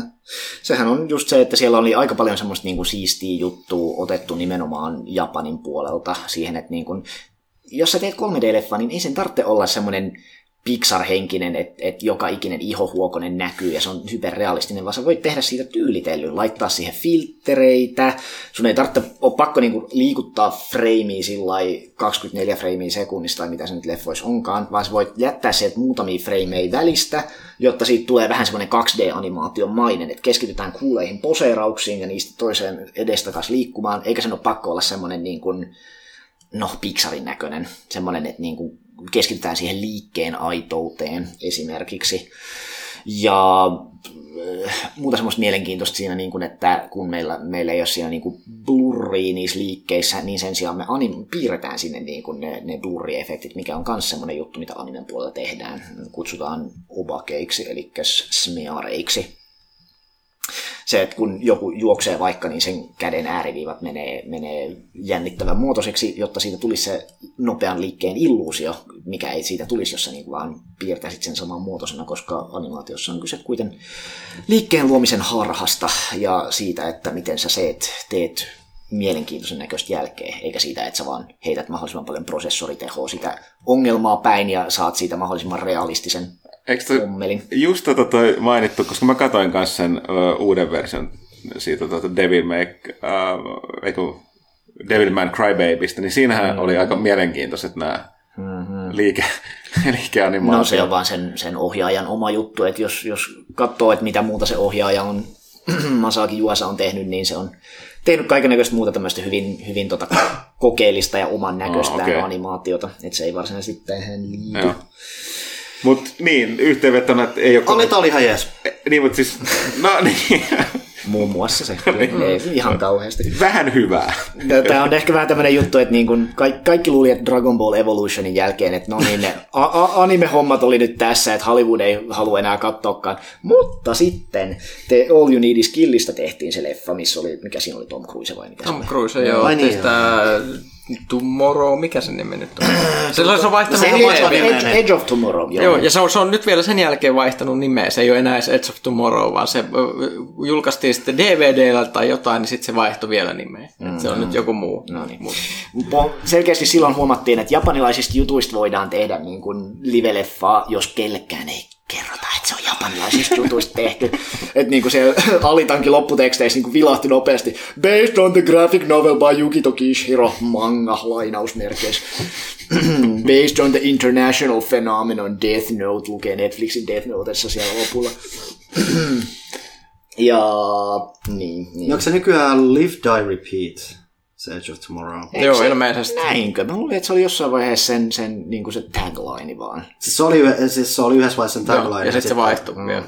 Mä en tiedä, mitä ne tekee. Mutta niin, tietystihän tämä pätee Japanissakin, että et asia on heti aikuisempi ja isommalle valtavirta yleisölle suunnattu, kun sitten tehdään live action leffa. Mutta kun japanilaiset elokuvat nyt on pääasiallisesti ihan kamalia jo valmiiksi, niin en mä tiedä, että kannattaako niitä japanilaisia Death Note-elokuvia silloin vuodelta vuodelta 2006 vai mitä se nyt olikaan, tai Blade of the Immortalia tai vastaavia ottaa tähän keskusteluun.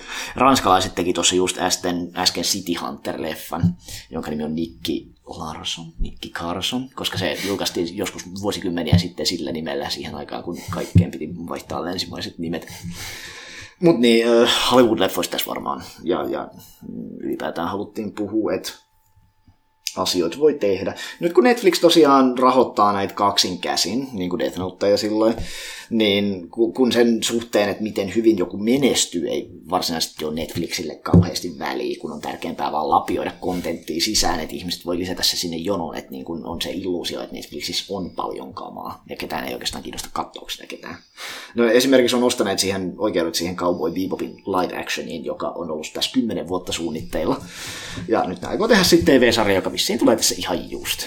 Jotenkin hassua, että se on niin kymmenen vuotta oikeudet lillunut jossain limbossa ja nyt on vaan ostettu, no me, me nyt tehdään sitä. No siis se on, yleensähän se, siis se on joku yksi, kun se merkittävä tukki saadaan sieltä tieltä pois, niin mm. se on välillä sitten vaan. Sitten yhtäkkiä, se, ensin tehdään hyvin hitaasti ja sitten tehdään tosi ne, nopeasti. Mun mielestä on te, te, tervein suhtautua tähän sillä lailla, että ei ne ole keneltäkään varsinaisesti pois. Et vaikka siinä egyptiläisessä tehtiin paskaleffa, niin ei se niinku huononna sitä alkuperäistä. Vaikka se lopputulos olisi miten kummallinen tahansa, niin se alkuperäinen teos on kuitenkin silti edelleen olemassa, eikä siitä jenkkileffasta yhtäkkiä tuu mikään niin kuin ainoa virallinen ja legitiimi versio. Olkoonkin, että sitten tulee olemaan niitä miljoonia ihmisiä, jotka on nähneet ainoastaan sen ja, ja tekee statementteja ja mielipiteitä sen sarjan maailmankuvasta ja mielipiteistä sen perusteella, mutta sitä ei ehkä kauheasti kannata ajatella. Hmm. Sitten tässä on Petteri. Löytyykö anime-maailmasta jotain hyvää kauhupainetta tästä sarjaa? Suosituksia. Tota, ei löydy. Kauhuanimea sellaisenaan ei ihan kauheasti ole olemassa. Jännitystä löytyy paljon, ja sitten on toki tiivistunnelmaisia sarjoja, niin kuin Netflix niitä kutsuu, jossa on välillä pelottavia kohtauksia, niin kuin vaikka joku School Live tai Higurashi tai Another tai Shiki tai Parasyte, missä on jotain zombeja tai, tai kirouksia tai murhaajia tai alienei parasiitteja, jotka tulee, tai vampyyrei, tämmöistä, mutta ne on usein enemmänkin mysteerisarjoja tai sitten draama kautta toimintasarjoja, jossa välillä vaan on niitä, niitä kuumottavia, tiuk, tiukkoja kohtauksia välillä. Joskus, joskus on sellaista kummitusjuttustoria tai sitten tätä genreä varo, mitä toivot mystisessä taikakaupassa, jotka on usein semmoisia episodirakenteisiin hommi. Mutta kauhu ei sinällään ole animen puolella kauhean hyvin edustettu genre. Mikä on jännä siinä, kun puhutaan kuitenkin paljon niin kuin japanilaisesta kauhusta. Kau- niin, puhutaan syy, siitä. Et, ei. Mä oikein tiedä. Et niinku live action puolellahan niitä japanilaisia kauhuleffoja on, että se on niinku hirveän tärkeä osa japanilaista, japanilaista popkulttuuria, mutta tota... Ja on näitä mangojakin. Ma- mangoja on paljon, joo, että niinku zombisarja I Am a Hero esimerkiksi, mutta siitäkin on tehty live-leffa sen sijaan, että siitä olisi tehty, tehty niinku anime-leffa. Et jostain syystä se ei vaan toimi sillä lailla, tai ihmisiä ei ajattele, että no anime tehdään nyt vähän eri, eri yleisölle, niin ei se hmm. kauhu. Tosi asiassa viime vuonna tehtiin anime pohjaten Junji Itoon manga-lyhäreihin, Junji Ito Collection nimeltään, mutta se toteutus oli niinku sen verran näkemyksetön, että monessa kohtia siinä mentiin lähempänä huumoria kuin kauhu, mikä tietystikin on Itoon jutuissa myöskin iso juttu, mutta tässä oli ehkä vähän kiusaannuttua, joten se oli ihan vaan semmoinen ei se, ei se nyt ihan kauhu ollut. Niin, mikä on siinä sääli, kun miettii, että täällä toimistollahan, silloin kun sä olit vielä täällä toimistolla, niin täällä pyörisi mm. prestiisi painos siitä Usumakista. No, Esimerkiksi, kyllä. mikä on tosi kuumottava. Se oli siis, todella kuumottava. Mm, mm, siis, joo. Todella. Varsinkin se oli lisätty, siinä oli se lyhyt tarina, se, missä on se se, joka ihmisen silhuetin muotoinen. Joo. joo. Ne oli, ne oli kummatkin todella, mä muistan vieläkin niitä, enkä välttämättä ihan hyvältä se vaan, sit, se vaan sit toimii niin kuin sarjakuvana, mutta mut jostain syystä se ei toimi, mm. toimi sitten. Et jos animea pitäisi suositella, niin kyllä mä suosittelisin tota Shikiä. S-H-I-K-I. Se on ihan jännä tämmöinen romaaniin pohjaava, pohjaava anime, jossa pieneen maalaiskylään muuttaa pari vampyyriä ja sitten hiljalleen kaikki menee päin helvettiä, kun kuolleet ei pysy kuolleina ja sillä Mutta tietysti lopulta men are the real monsters ja oikeastaan niitä vampyyrejä käykin sitten säälissä, kun aletaan jahdata ja muuta tämmöistä. Tosi jännä sillä että kun siinähän romaaniin tosiaan pohjaa, niin siinä ei ollut mitään alkuperäisiä hahmodesigneja, niin sitten, sitten sen animen hahmodesignit on piirretty ihan, ihan omasta päästä, niin ne on aika villejä. Niin kaikilla on semmoiset tosi crazy hiukset. Mutta joo, ihan jännä ja siellä oli pari pelottavaakin kohtausta, kun tosiaan mietitään, että mikä siellä kolkuttelee oven takana ja pelottavat naiset kävelee, kävelee kaduilla ja muuta tällaista. Okei, okay, sitten Crazy Train oli muille kysymys. Oletteko katsoneet YouTubesta NoClipin dokumentteja pelistudioista ja pelien tekemisestä mielipiteitä? Omasta mielestäni viihdyttävimpiä ja mielenkiintoisempia näkeminen pelidokumentteja katsokaa ihmeessä, jos ette vielä ole. Mä en kuullut. No yhtä muista. Kyllä mä oon niitä muutamaa silloin tällöin katsonut. Mä oon aktiivisesti noita Giant Bombin videot aikanaan katsonut ja sieltä sitten tosiaan tää NoClipin sitten vetäjäksi noussut tää Daniel Dwyer on tullut tutuksi sitä kautta ja hän niin kuin, tykkään henkilöstä, niin on tullut mielenkiintoista tullut katsoa. Ja ihan niin kuin, tosi hyvin tehty tommosia mm. aika laajoakin dokumentteja välillä, että hän teki mun vastaista. Ja se kun Doomi tuli, niin tosi kattavaa niin kuin pohjaa siitä, että miten lähdettiin luomaan uudestaan, uudestaan klassikkoa. Ja sitten niin teki tästä niin Final Fantasy 14 niin tosi kattava teka, niin käytettiin sitä, että okei, miksi, miksi, miksi siitä syntyi aluksi tämä paskapeli ja miten ne pelasti ja muuta. Ne on ollut iso, to, parhaimmillaan niin tosi kun on isoja kattavia, mutta sitten siellä on myös sellaisia niin pienempiä juttuja, mitä ne tekee niin yksittäisten kehittäjän kanssa nostaa niitä. Se, se on, niin kuin, tekee tosi mielenkiintoista hommaa. Tosiaan Patreonin kautta tuettu tuommoinen hanke. Se on tosiaan pari muuta apuria siinä sitten messissä. Okei. Okay. Sitten tosiaan uusi lempi-ihmisemme Crazy Train toivottaa kaikille erittäin hyvää jatkoa. Wow. Sitten Markka 1, terve kästiläiset. Ja sitten tulee suora kysymys. Miksi, anime, miksi animeissa ääninäyttely on aina poikkeuksetta ylinäyteltyä paskaa? Ja miksi hahmot pitävät anime-ääniä eli ihmeellistä ähkimistä koko ajan? Tämä on aika mielenkiintoinen näkemys siinä mielessä, että yleensähän ihmiset, jotka ei tykkää japanilaisesta ääninäyttelystä, on sitä mieltä, että japanilainen ääninäyttely on tunteeton ja, lä- tunteetonta ja lättänään verrattuna jenkkidubbeihin. Ja jos taas on tottunut japanilaiseen ääninäyttelyyn, niin on sitä mieltä, että kaikki amerikkalainen ääninäyttely on ylinäyteltyä. Niin siis, Ylidramaattista örinää, jossa teine esittää komikämppää ja kaikkea sulle... niin siis oli, mun täytyykin esittää tähän välikysymystä. ymmärrät sä, että kysytäänkö tässä niin kuin, niin kuin alkuperäis niin kuin ääninäyttelyä vai niin kuin tätä dubattua? Kumpaa tämä kysymys sun mielestä koskee? Dubat Siis niin kuin millä lailla? Siis kysymys, että miksi animeissa ääninäyttely on poikkeuksellisesti ylinäytelty paskalle, tarkoittaako se niin alkuperäistä? Eli tulee se nyt sitä, että niin japaninkielisestä Tuskin vai? kukaan nyt mitään jenkkidubbeita ja Suomessa katsoo ihan perversiä Musta tuntuu, että vaan amerikkalaiset katsoo jenkkidubbeja. Ei, ei, Paitsi Dragon Balls. Niin, no se ehkä joo. Tota, tässä on se ongelma tietysti, että jos on kyse jostain teoksesta, missä voi vertailla jenkkidubbia alkuperäistä niin kuin peleissä, Toki meillä sitten on kauheasti ihmisiä, jotka on sitä mieltä, että japanilaiset ääninäyttelijät vaan kimittää kaikki samalla tavalla, mutta se on sitten vähän eri asia ja, ja mun mielestä taas kaikki, kaikki amerikkalaiset näyttelijät kuulostaa ja näyttää samalta ja mä en erota niitä toisistaan. Äh, japanin kieli toimii sillä että on paljon epäverbaalista kommunikaatiota, niin kuin hynähdyksiä ja reaktioääniä.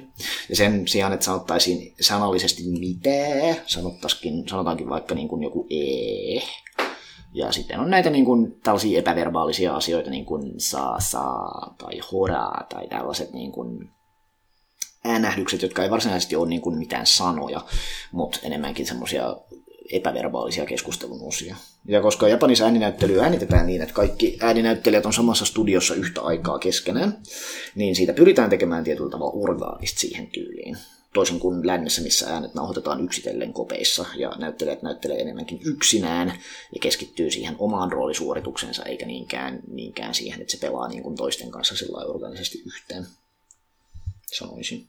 Tämä oli mielenkiintoista. Joo. Joo. Mutta sitten on tietysti sekin, että japanilainen ääninäyttely nyt vaan on tyyliltään äärimmäisen näyttelevää. Ja siitä puretaan kuvaamaan tietynlaisia symbolisia asioita, tunteita ja fiiliksiä ja tropeita, eikä niinkään pyritä olemaan välttämättä kauhean realistisia. Se on itse asiassa aika kauheata, jos joskus on, kun johonkin sarjaan otetaan semmoinen oikea live-näyttelijä tai, tai idoli tai joku semmoinen, millä ei ole ääninäyttelijäkokemusta. Ja sitten kun se intonaatio on sillä realistista, mitä niin kuin oikeat ihmiset puhuu, niin se ei sovi muiden hahmojen joukkoon siellä ollenkaan, kun se on tottunut näyttämään koko vartalollaan ja kasvoillaan, eikä pelkästään äänin, äänellään niin kuin ääninäyttelijät. Ja sitten se ei osaa tehdä niitä äänähdyksiä ja manereja, mitä asiaan kuuluu. Et esimerkiksi toi Mysterious Girlfriend X oli yksi anime tuossa muutama vuosi sitten, missä pää, päätyttö esitti joku live-näyttelijä ja se kuulosti niin kuin aivan crazyltä. Ja sitten toi Miasakin, Miasakin tota leffa Tuuli nousee, jos pääosaa esitti ohjaaja Hideaki Anno, jolla ei ollut yhtään mitään näyttelijäkokemusta, joten se luki vaan niin kuin lättänästi suoraan paperista, ja se kuulosti ihan just mm. siltä. Tämä jännä, nyt kun sä puhut, Petteri selitti tuosta, niin mäkin itse tajun, että olen sen verran niin kuin, äh, animeen nähnyt, niin, niin, niin kun mm. mä tajun sen, että eihän normaalit ihmiset puhu niin kuin ne hahmot. Se on valtavalla niin kuin, voimalla ja niin kuin, kova ääni. Jatku, niin kuin, niin jatkuvasti hädissään tai jotenkin silleen niin kuin, tilanne päällä. Viimeksi puhuttiin Gundamista. Mä tykkään, tykkään karskit vanhat sotilaat on ihan aina parhaita animeissa. Ne kuulostaa, niinku, ne ei kuulosta niinku medium-karskilta, vaan ne on niinku tosissaan niinku, ne on äijintä äijää, mitä planeetalta löytyy sit, mm. kun ne rupeaa, mutta ne on silti sellaista syvällistä. Se on tää, mahtavaa. Niin, tämä, tämä lähtee siitä tämä kysymys, että realismi on automaattisesti hyvä asia. Mm. Ja ei se välttämättä ole. Onko se koskaan miettinyt, minkä takia sä haluat realismia, etkä, etkä epärealismia? On varmaan sama, sama yleisö, joka haluaa, että niin on kaikki ihohuokoset näkyy peleissä, eikä saa olla niinku mitään väriä. Tuosta, tuosta päästäisiin siihen kanssa, mistä joskus paikoinaan puhuttiin vaikka Uncharted 4 kohdassa, missä niinku, kun ha- on niin yksityiskohtaiset hahmot, mutta jotta se jotenkin näyttää niinku ihmiselle oikein, niin pitää liioitella niitä efektejä, koska muuten se ei näytä. Siis joo, nehän ei ole realistisia, vaan ne on ns. Ne on, tosi ne, ne on liioteltuja semmoisella niinku piirroselokuvatyylillä, mm. mitä ihmiset ei taju välttämättä, koska ne tuntuu tosi realistiselta. Mm, mm, mm. Mutta sitten Markka Ykkösellä on vielä toinen kysymys Petterille, joka lyhyesti, lyhyesti ja ytimäkkäästi kuuluu. Entäpä miksi One Punch Man on paras ja kaikki muu on roskaa? Koska sä et ole muita animeja kattonut.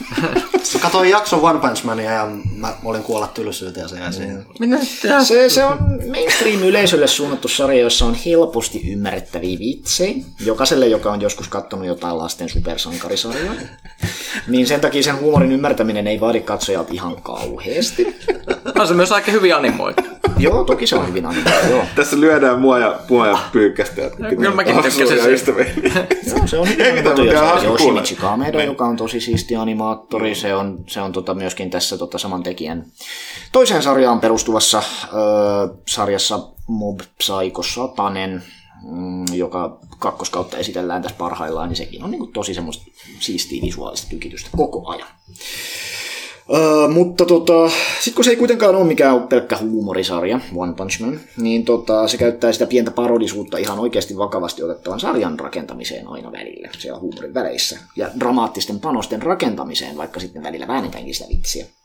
Se varmaan tuntuu kameran tuoreelta sellaiselle katsojalle, joka on tottunut siihen, että parodiasarjan pitää olla komedia, eikä se saa olla mitään muuta. Ei saa olla draamaa, koska länsimainen ihminen ahdistuu, jos sulla on välillä huumorikohtaus ja välillä vakava kohtaus. Ja japanilaisessa mediassahan tämä on se juttu, mikä tekee siitä kauhean erilaisen, että samassa teoksessa voi olla sekä huumori että, että draamaa, ja se on oikein onnistunut siinä mielessä, One Punch Man. Hmm. ja vaikka, vaikka että ihmiset, jotka kuitenkin, jos, jos ne ei ole katsonut mitään muuta One Punch Man, niin kyllä varmasti tykkää siitä vanhasta action animesta kanssa, mitä, mitä old school. Mm. Jot, jotain Kenshiro-meininkeä ja Berserkia mm. ja tällaista. Ja kyllä mun sanottu, että kun puhuttiin siitä kyllä Punch Manista, ei mun ne, ne vitsit vanheni aika nopeasti, mutta mua nimenomaan jakson, jakson katsomista just niin vakavien osuuksien mm. takia siinä. Että... Jos haluaa jotain vähän vakavampaa vastausta, niin tota, toki se manga oli alun perin nettimanga, jota se tyyppi teki ihan vaan omilla nettisivuillaan. Ja sitten myöhemmin siitä tuli paremmin piirretty uusinta versio ja, ja tota, tämä anime sitten myöhemmin.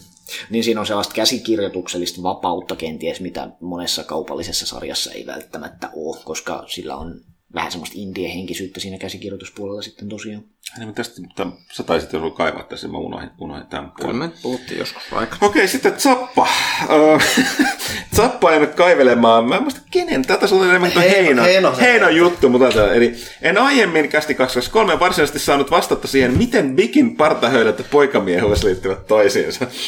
Vastauksemme on, että kysy Markus Heinolta. Mitä Saamirin selityksiin tulee, niin toki olen huttusta nuorempi, mikä on outo perusteellisella kaikkihan ovat, mutta ihmetteleni koski nimenomaan sitä, miten, että miten poikamiehisyys tai edes ikä liittyy huonoihin tai halpoihin partaterin.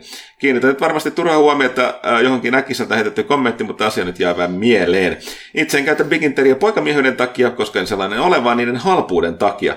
Lisäksi ne kyllä ajavat asiansa, kunhan ne loputtomiin käytä yhtään samaa höylää, vaan muistaa aina vaihtaa tuoreen semmoisen terä alkaa tylsymään. PS ikäperustelu ei muuten sekä toimi, sen takia toimi, että noita on enemmän testaillut silloin sillä ihaisena parikymppisenä joskus 15 vuotta sitten. Paremmatkin höydät repivät samalla tapaa, muuten päädyin käyttämään halvimpia höyliä, koska käyttökokemus on kuitenkin suunnilleen sama. Öö, taidan nyt kuitenkin kauppareissulta ottaa jonkin paremman höylän testin. Onnistutte siis myymään minulle partahöylän. Kannattaisiko ottaa uusi sponsoridiili Elison lisäksi mukaan tai ehdottaa heille uusia tuotteita kauppaan, esimerkiksi Huttusen Extra Smooth Deluxe Goti partahöylä 12, 24 tai 36 kuukauden maksuajalla. Ostaisin. Siihen sitten voisi mennä kausipassi, johon kuuluu vuoden ajaksi DLC-lisäteriä. PPS Höylä on muuten oltosanan, kun sitä alkaa lukemaan monta kertaa. Miten sä lataat teriä?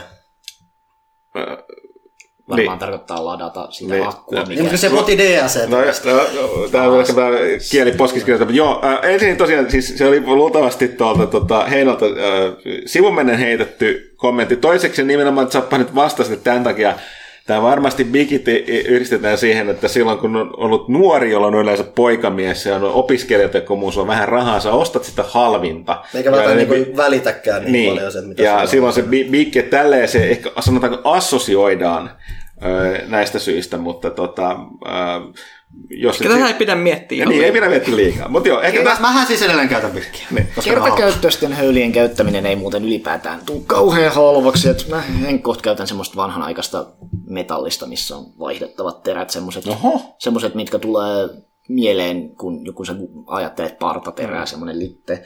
Mä ostin jonkun sadan terän paketin 15 euroa tota, Amazonista ja se riittää aika moneksi vuodeksi, niin siinä saa ostella aika, aika monta vikkiä siinä samassa ajassa. Tietysti tässä vaikuttaa se, että mä en voi ajaa partaa kuin jotain kaksi kertaa viikossa ennen kuin, tai, tai muuten se menee ihorikki, mutta tota, siitä tulee oikein, oikein miellyttävä kyllä. Se vaan vaatii sen, että pitää vähän pehmennellä ihoa suihkussa ensin, mutta se on oikein miellyttävä ajokokemus. Ja halvaksi tulee. Okei, siinä lisävintti Zappahelle. Zappa lopuksi toteaa, että kiitos Petterille kattavista blogeista. Todella mielenkiintoisia kulttuurieroja sekä muuta luettavaa. Kiitoksia. Aina ei tule selväksi, että tykkääkö se niistä. Käy kommentoimassa paljon. Zappahan on aktiivinen kommentoija. Joo, se on totta. jo. Sitten täällä on joku tällainen tyyppi, josta joku ehkä, en tiedä, kun kuullut, tällainen Fingamer. Okei. Okay. Miksi se F on kirjoitettu pienellä? Ihme, ihme nimimerkki tääkin. Kaikenlaista porukkaa vastataan nyt kuitenkin. Menikö tää, kai tää jää tää varmaan vahingosta. Okei, tervehdys kästiin. Kiitos keväisestä energiastanne. Just siitä. Ilmeisesti toive ajattelee etukäteen. Minussa kun on vähän keräilijä vikaa, niin miten paljon Petterin hyllystä löytyy fyysisiä manganiteitä ja miten paljon DVD kautta äh, BD-animeita? Äh, oletko pyrkinyt eroon fyysisestä materiasta? Tota, piti konsultoida Excel-taulukkoa, jota, jota asiasta ylläpidetään sitä varten, että, että asiasta olisi joku tieto. Ja tota, sen mukaan sen mukaan vähän, että miten laskee, niin jotain 2300-2400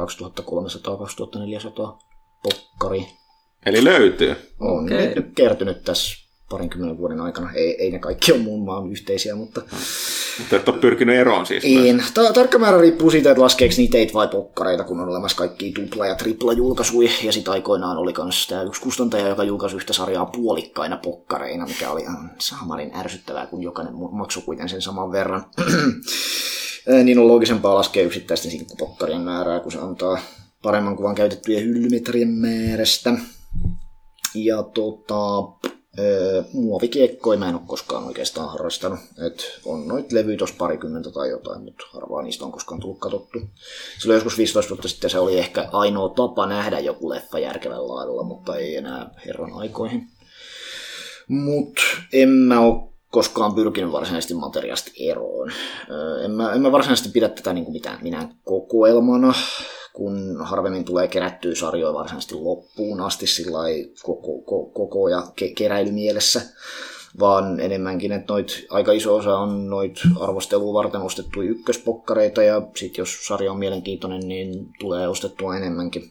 Työn puolesta näitä kertyy, mutta mun mielestä on aina ollut enemmän kuluttamista varsinaisesti kuin keräilyä Okay. fyysisestä materiaalista no niin, eroon joskus tulee jotain tuplakappaleita. Mutta niitä saattaa sitten myydä kirpparilta ja antaa tutuille, mutta joo. Ja sitten Fingamer on pari muutakin kysymystä aiheeseen liittyen. Löytyykö animen kautta mangan tiimoilta paljonkin kamaa, jota ei vain digitaalisena saa? Esim. vanhoja harvinaisuuksia vai onko kaikki netissä jonkun skannaamana uppaamana?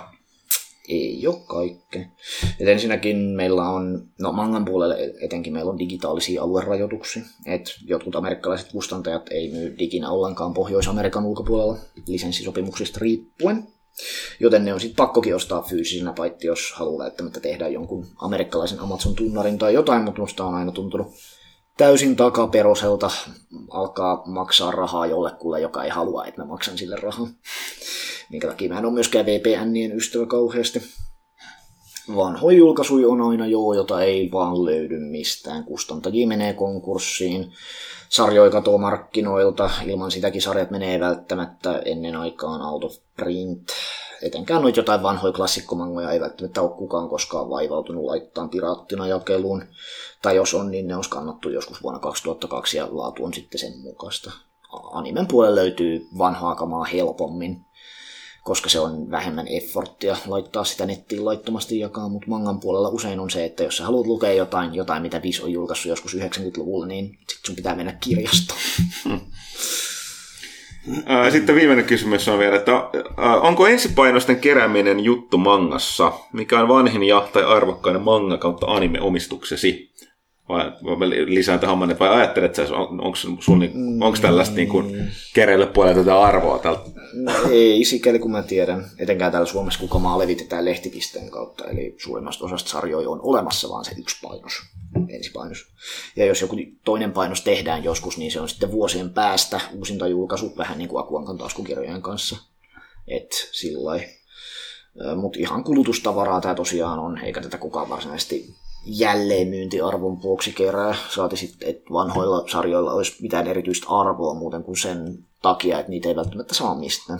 Eikä tätä varmaan tapahdu sitten niinku ulkomaillakaan, että mm, edes ei, Japanissa. Ei, tai... ei, ei, ei, ei tämä ole niinku amerikkalaista sarjakuvakeräilyä ollenkaan millään tavalla. Et, et, et, joskus mä oon kuullut jotain nettihuhu, että jotkut hopeanuolifanit on puhuneet siitä, että niinku, onko tämä pokkari nyt, nyt kirjakauppapainos vai lehtipistepainos, riippuen siitä, että onko siellä palautusviikko takakannes vai ei, mutta mut ei tämä mikään juttu ole täällä Suomessa. Hmm. Et arvokkaimpia varmaan on sellaiset, minkä alkuperäinen ostohinta on ollut iso jonkun kovakantisuuden tai vastaavan vuoksi.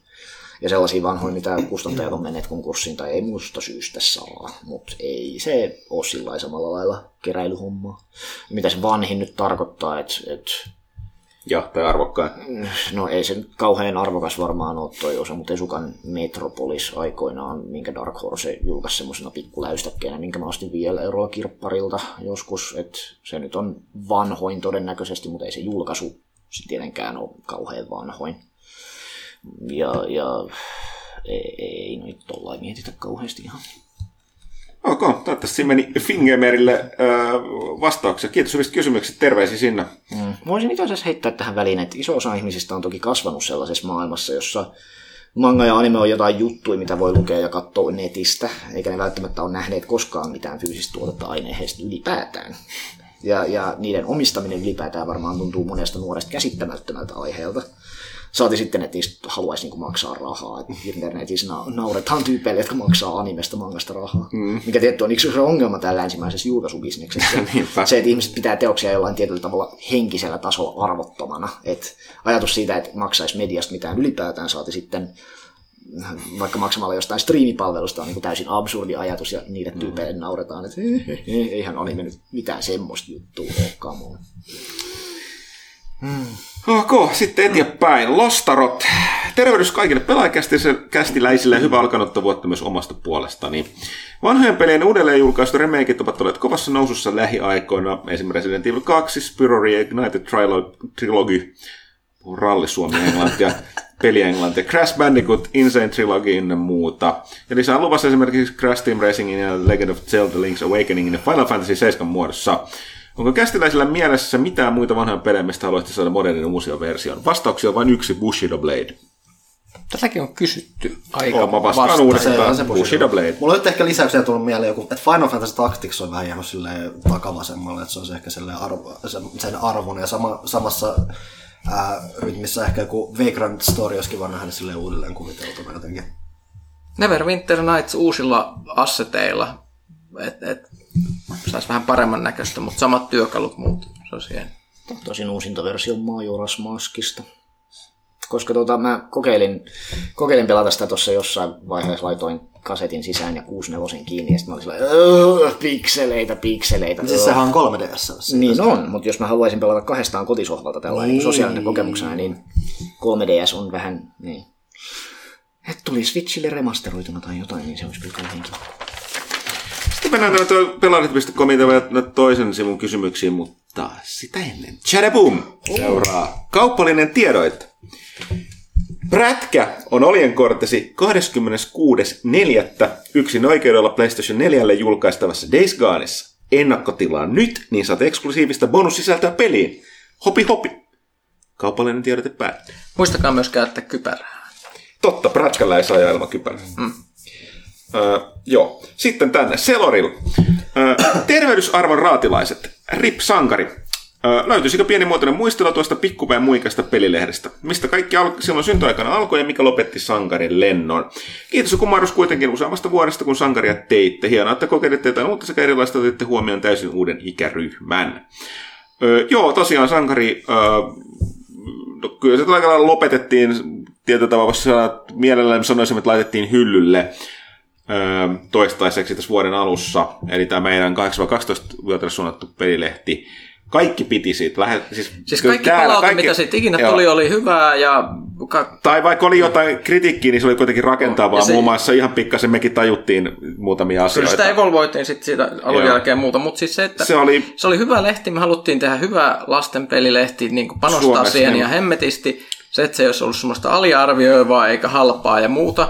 Ongelma oli se, että se, se, se vaati Se myös siksi- työ, se vaati niin. työtä ja aikaa, mitä meillä on todella rajallisesti, plus että me ollaan niin pieni mediatalo, että meillä ei ole mitään niin kuin keinoja pukata sitä kilpailemaan niin, kuin niin isolle yleisölle, että se esimerkiksi paistaisi niiden kaikkien paskojen Minecraft-lärpäkkeiden seasta sieltä hyllystä, joten meillä ei olisi vaan niin kyky markkinoida sitä, että se olisi niin kuin saanut tarpeeksi kasvatettu yleisöä. Niin kuin, että, että se oli... Joo, siis to, me- siis, olen erittäin ylpeä siitä lehdestä. Se oli tosi hyvä. Samoin, Last, lastenlehti, Ha- mutta mut, mut meillä ei vaan ollut markkinavoimaa. Joo, se on suuri ongelma just siinä, että se aluksi lähti tekemään, se myi aluksi irtonumerossa hyvin, mutta koska ihmiset ostaa vähemmän irtonumeroita ja pienenä kustantajana meillä on lähes olemattomat öö, mahdollisuudet vaikuttaa siihen, että mitä lehtipiste enää nykypäivänä niin tuo esille. Eli ollaan aikaisemmin sanottu, että jos niin te ette näe animea tai pelaajaa, tai aikaisemmin nähnyt sankari lehtipisteessä johtuu siitä, että ne vaan tasaisin väliajoin ne vä- vähentää niitä myyntipisteitä ja ne tarvitsee erikoissyyn, että ne taas lisäisi niitä. Joka on tietysti ihan ymmärrettävää, koska se lehti ei myy tarpeeksi pitkä aikaa, niin ne niin kuin paikalliset myy, myy, myy, myy, myyjät haluaa enää ottaa niitä. Mutta se on vaan sellainen taistelu pienelle kustantajalle koko ajan. Meidän pitäisi jatkuvaa yrittää olla rumuttamassa myös sitä irtonumeron myyntiä, kun se se on laskenut joka tapauksessa, se on ihan valtava työmäärä. Ja sitten toinen oli se, että toi niin kun sankari tavoitti tietyn, tietyn tilaajan määrän, mutta sitten se hyyti täysin, koska se tuli sellainen, että mitä me on ajateltu koska etukäteen, että ö, lapset, saa- jos lapset näkee sen, niin useimmat oli tosi innoissaan siitä ja palaute heiltä oli tosi hyvä. Mutta lapset ei tee ostopäätöksiä, vaan ne tekee vanhemmat. Eli meidän pitää markkinoida se sekä niin kuin saada ne lapset löytämään se sekä vanhemmat, koska vanhemmat ei välttämättä, varsinkin vaikka pet- tota, päätoimittaja Pyykkönen on itse kolmen lapsen isä, niin tota, ymmärtää, ymmärtää tällaisen paremmin, mutta ei välttämättä aina niin kuin, Vanhemmat ei koskaan halua ostaa. Ostaa Niin, lapsille mitään, niin. kun mennään kaupassa, niin sanotaan, että lopettakaa, älkää koskeko, siihen mennään eteenpäin. Ja me ei, me ei myöskään, me jonkun verran yritettiin, mitä kyettiin katsoa, että olisiko tälle löytynyt joku muu isompi yhteistyökumppani just tämän puolelta, mutta ei, ei Suomessa niin kuin printtituotteilla on tämä ongelma nykypäivänä. Että, Lehtipiste on täynnä sitä ulkomailta käännettyä, mm. käännettyä lastenlehteä mm. ja sellaista, joka niin, ja se vaan niin kuin Mm. katoo sinne ja, ja eihän loppukuluttaja niin kuin erota hyvin tehtyä kotimaista jostain ulkomailta käännetystä. että tämä oli, siis mua harmittaa suunnattomasti kanssa. Se oli hyvä, hyvä lehti, vaikka se oli myöskin yrittänyt, te, kuten Pyykkönen sanoi, erittäin työlästä tehdä täällä, varsinkin taittopuolella, niin tota, Minna, joka sitä pääsääntöisesti taitto, niin teki tosi hyvää työtä, mutta silläkin välillä oli vähän pinna kireellä niiden puuhasivuja ja kaikkien muiden kanssa. Kuten sanottu, päätettiin panostaa, mutta tota, se ei, ei aina aina riitä. Sitten Selorilla toivottaa tähän loppuun, että öö, hyvä alkanutta kevättä koko porukalle Petterille erityiskiitos mieltä avartavista blogeista. Kiitoksia. Eikö tässä olisi pitänyt pelaa-lehdestä puhua vähän kanssa samaa hengenveto? Niin, no joo, siis jos nyt kysyttiin tuosta, että miten syntyi tarina, niin, niin se täytyy nyt mu- muistaa, että alun perinhän toi, se lähti sitten, kun meillä oli tämä ilmaisakelulehti aikoinaan Prismassa, jossa muissa paikoissa jaettiin tätä pelaalehtiä, joka oli vähän sama idea. Mm. Mutta se oli se taas se, että se oli niin kuin enemmän tai vähemmän, se oli ilmaisjakelu, koska se oli silloin ton, ää, hetken, Prisma S-ryhmän. Mainosrahoitteinen. Niin, mainosrahoitteinen. Niin, Sitten tota, tuli se halpuutuskampanja. Joo. Muistatte sen varmaan. Pri- Prisma halpuutti kaiken, ja sitten niillä ei ollut yhtään enää massi. ne, Vedettiin mainosbudjetti kiinni ja sitten oli pakko lopettaa sen tekeminen. Joo, ja niin, että se oli pakko sitten ottaa, ja toisaalta se oli siinä mielessä hyvä, että siis toi sankari oli moninkertaisesti parempi, totta kai, koska Joo. vaikka pelaajankin käytettiin Se, oli- se, oli, aikaa se oli vaivaa, modernimpi ja siihen käytettiin paljon enemmän vaivaa ja ajatusta. Niin, joo, koska se pelaan, se ikäryhmähän oli myöskin sellainen, että se oli vähän niin kuin, se alkoi menee päällekkäin osittain siellä nuorempien pelaajalukijoiden. Ja, Se oli vähän semmoinen ja epämääräinen. tämä sankari oli selkeästi suunnattu 8-12, Ää, niin se oli se ero. Mutta joo, siis se oli, ajat on, ajat on tosiaan muuttunut siitä pitkään. Ei se mitään, siis Prismalla tehtiin vain iso silloin täysin päätös, että ei ne, niin kuin, ne lopettaa tämän niin kuin, pelimarkkinoinnin kokonaan. Ja siihen liittyvät asiat, mikä liittyy siihen. Mutta joo, hyvä, hyvä huomio, että tosiaan pitää sanoa, että se oli, oli jatkumo sille siinä mielessä. Öö, Tykkään laittaa puhelinsa latauksen. Sitten täällä kysymys on Jon Bon Gorbachovilta. Kuinka XCOMissa pääsee läpi siitä kohdasta, jossa tosielämän perheenjäsenten mukaan nimetyt rakkaat sotilaat kuolevat ympäriltä kesken Iron Manin kampanjan? Nimimerkki kyynelät näyttävät aina suurimmilta omissa silmissä. Ei pidä pelata Iron Manilla. tai ei pidä... Ää, Ei pidä nimetä Niin, siis- perheenjäsenten siis- mukaan tai pelata Iron Manilla. Niin, voi siis- valita näistä kahdesta. Katsotaan, että jos nimet tosielämän perheenjäsenten mukaan nimetyt rakkaat sotilaat, niin se tarkoittaa, että siitä pääsee läpi silleen, että sä vihaat sun tosielämän perheenjäseniä, jolloin sä vaan haluat nähdä niiden kuolevan. Mutta jos asia on toisinpäin, niin sitten ei kannata tehdä. Tuli tosi positiivinen vastaus. Sitten lisäkysymyksiä. Mikä on yleensä ratkaisemiseikka pelihahmon luonnissa ja millaisissa peleissä hahmon luominen on tärkeintä? Mä haluan tehdä hahmon kaikissa peleissä. Ihan sama mikä peli. Vaikka se olisi joku Tetris, niin mä haluaisin tehdä siinä hahmon. siis mä vaan pidän siinä. Mä yleensä kattelen läpi vähän niitä vaihtoehtoja tai sitten äkkiä semmoisen, mikä jollain tavalla miellyttää silmää siinä kontekstissa. Rat- ratkaiseva seikka on että kuinka paljon siihen saa käytettyä aikaa. Sillä kuinka paljon sillä, se näkyy se hahmo siinä peli, sillä ei ole mitään merkitystä. Jos mitä parempi, että mitä enemmän sillä on sitten kamaa päällä, ettei sitä näe, niin sitä vaan parempi. Ja tärkeä va- valikoima, koska toinen tässä niin kun tunnettuna Dest- Destiny-addiktina, niin lähtökohtaisesti siihen sä et ikinä näet hahmoja ilman niitä kypäriä. Mutta välillä kun sä näet niissä välianimaatioissa, missä otetaan pakosti pois, sä oot että ei helvetti, minkälaisen hirviä mä oon tehnyt. Ja sitten muistatte, että tämän niin mahdollisuudet luoda niitä, muokata niitä ulkoasuja on niin yhden käden sormin laskettavissa. Eli siis ne on kammottavan näköisiä, samannäköisiä kuin kaikki muut. Mutta joo, onko siellä jotain lisättävää? Ei. Sitten Janmur Gorbachev on selkeästi, mihin aikaan nämä kysymykset on jätetty? Puoli, puoli 12, eli ei mitenkään kovin myöhään. Oletteko pelanneet shakkia suklaasta tehdyillä nappuloilla? Mukavaa vaihtelua, jos vanhat eben-nappulat alkavat maistua puulta, ja kun norsuluusta tulee maahan kipeäksi. Tämä on joku kyllä... Puistat nappulat tuoksuu hyvälle. Niin, tämä nimellä maistua puulta. Tässä on joku... Ostaa shakkisetti joskus. On ihan hauska pelata joskus, mutta tota... Mitä, mitä se suklaa tulee helteitä, suklaanappulat sulaa? Pitää syödä äkkiä. Pitää Niin, pelata kirjan- äkkiä, ei saa Niin, niin, totta. Pikashakkia. Niin, pikashakkia, joo. Ei se huono idea. Mä oon vaan pelannut joskus tammea tuolla sillä pommakki. tota, shoteilla. niin, mm. pommakkishoteilla tammea, se oli pikkusen joo. Sitten viimeinen bonuskysymys Huttusen lapsuudesta. Mikä oli ennen maailmankaikkeuden syntyä ja oliko se alkurehdys niin hieno kuin väitetään vai kultaako aikavaruus muista? Jonka Bon Gorbachev, jos haluat karkkirahalla kirjoittaa peleistä, niin laita tulemaan, tulemaan tota, CVtä tai työhakua. En muista. Siitä on niin pitkä aika. Kyllä se vastaus, mutta tode- todellinen. M to Us.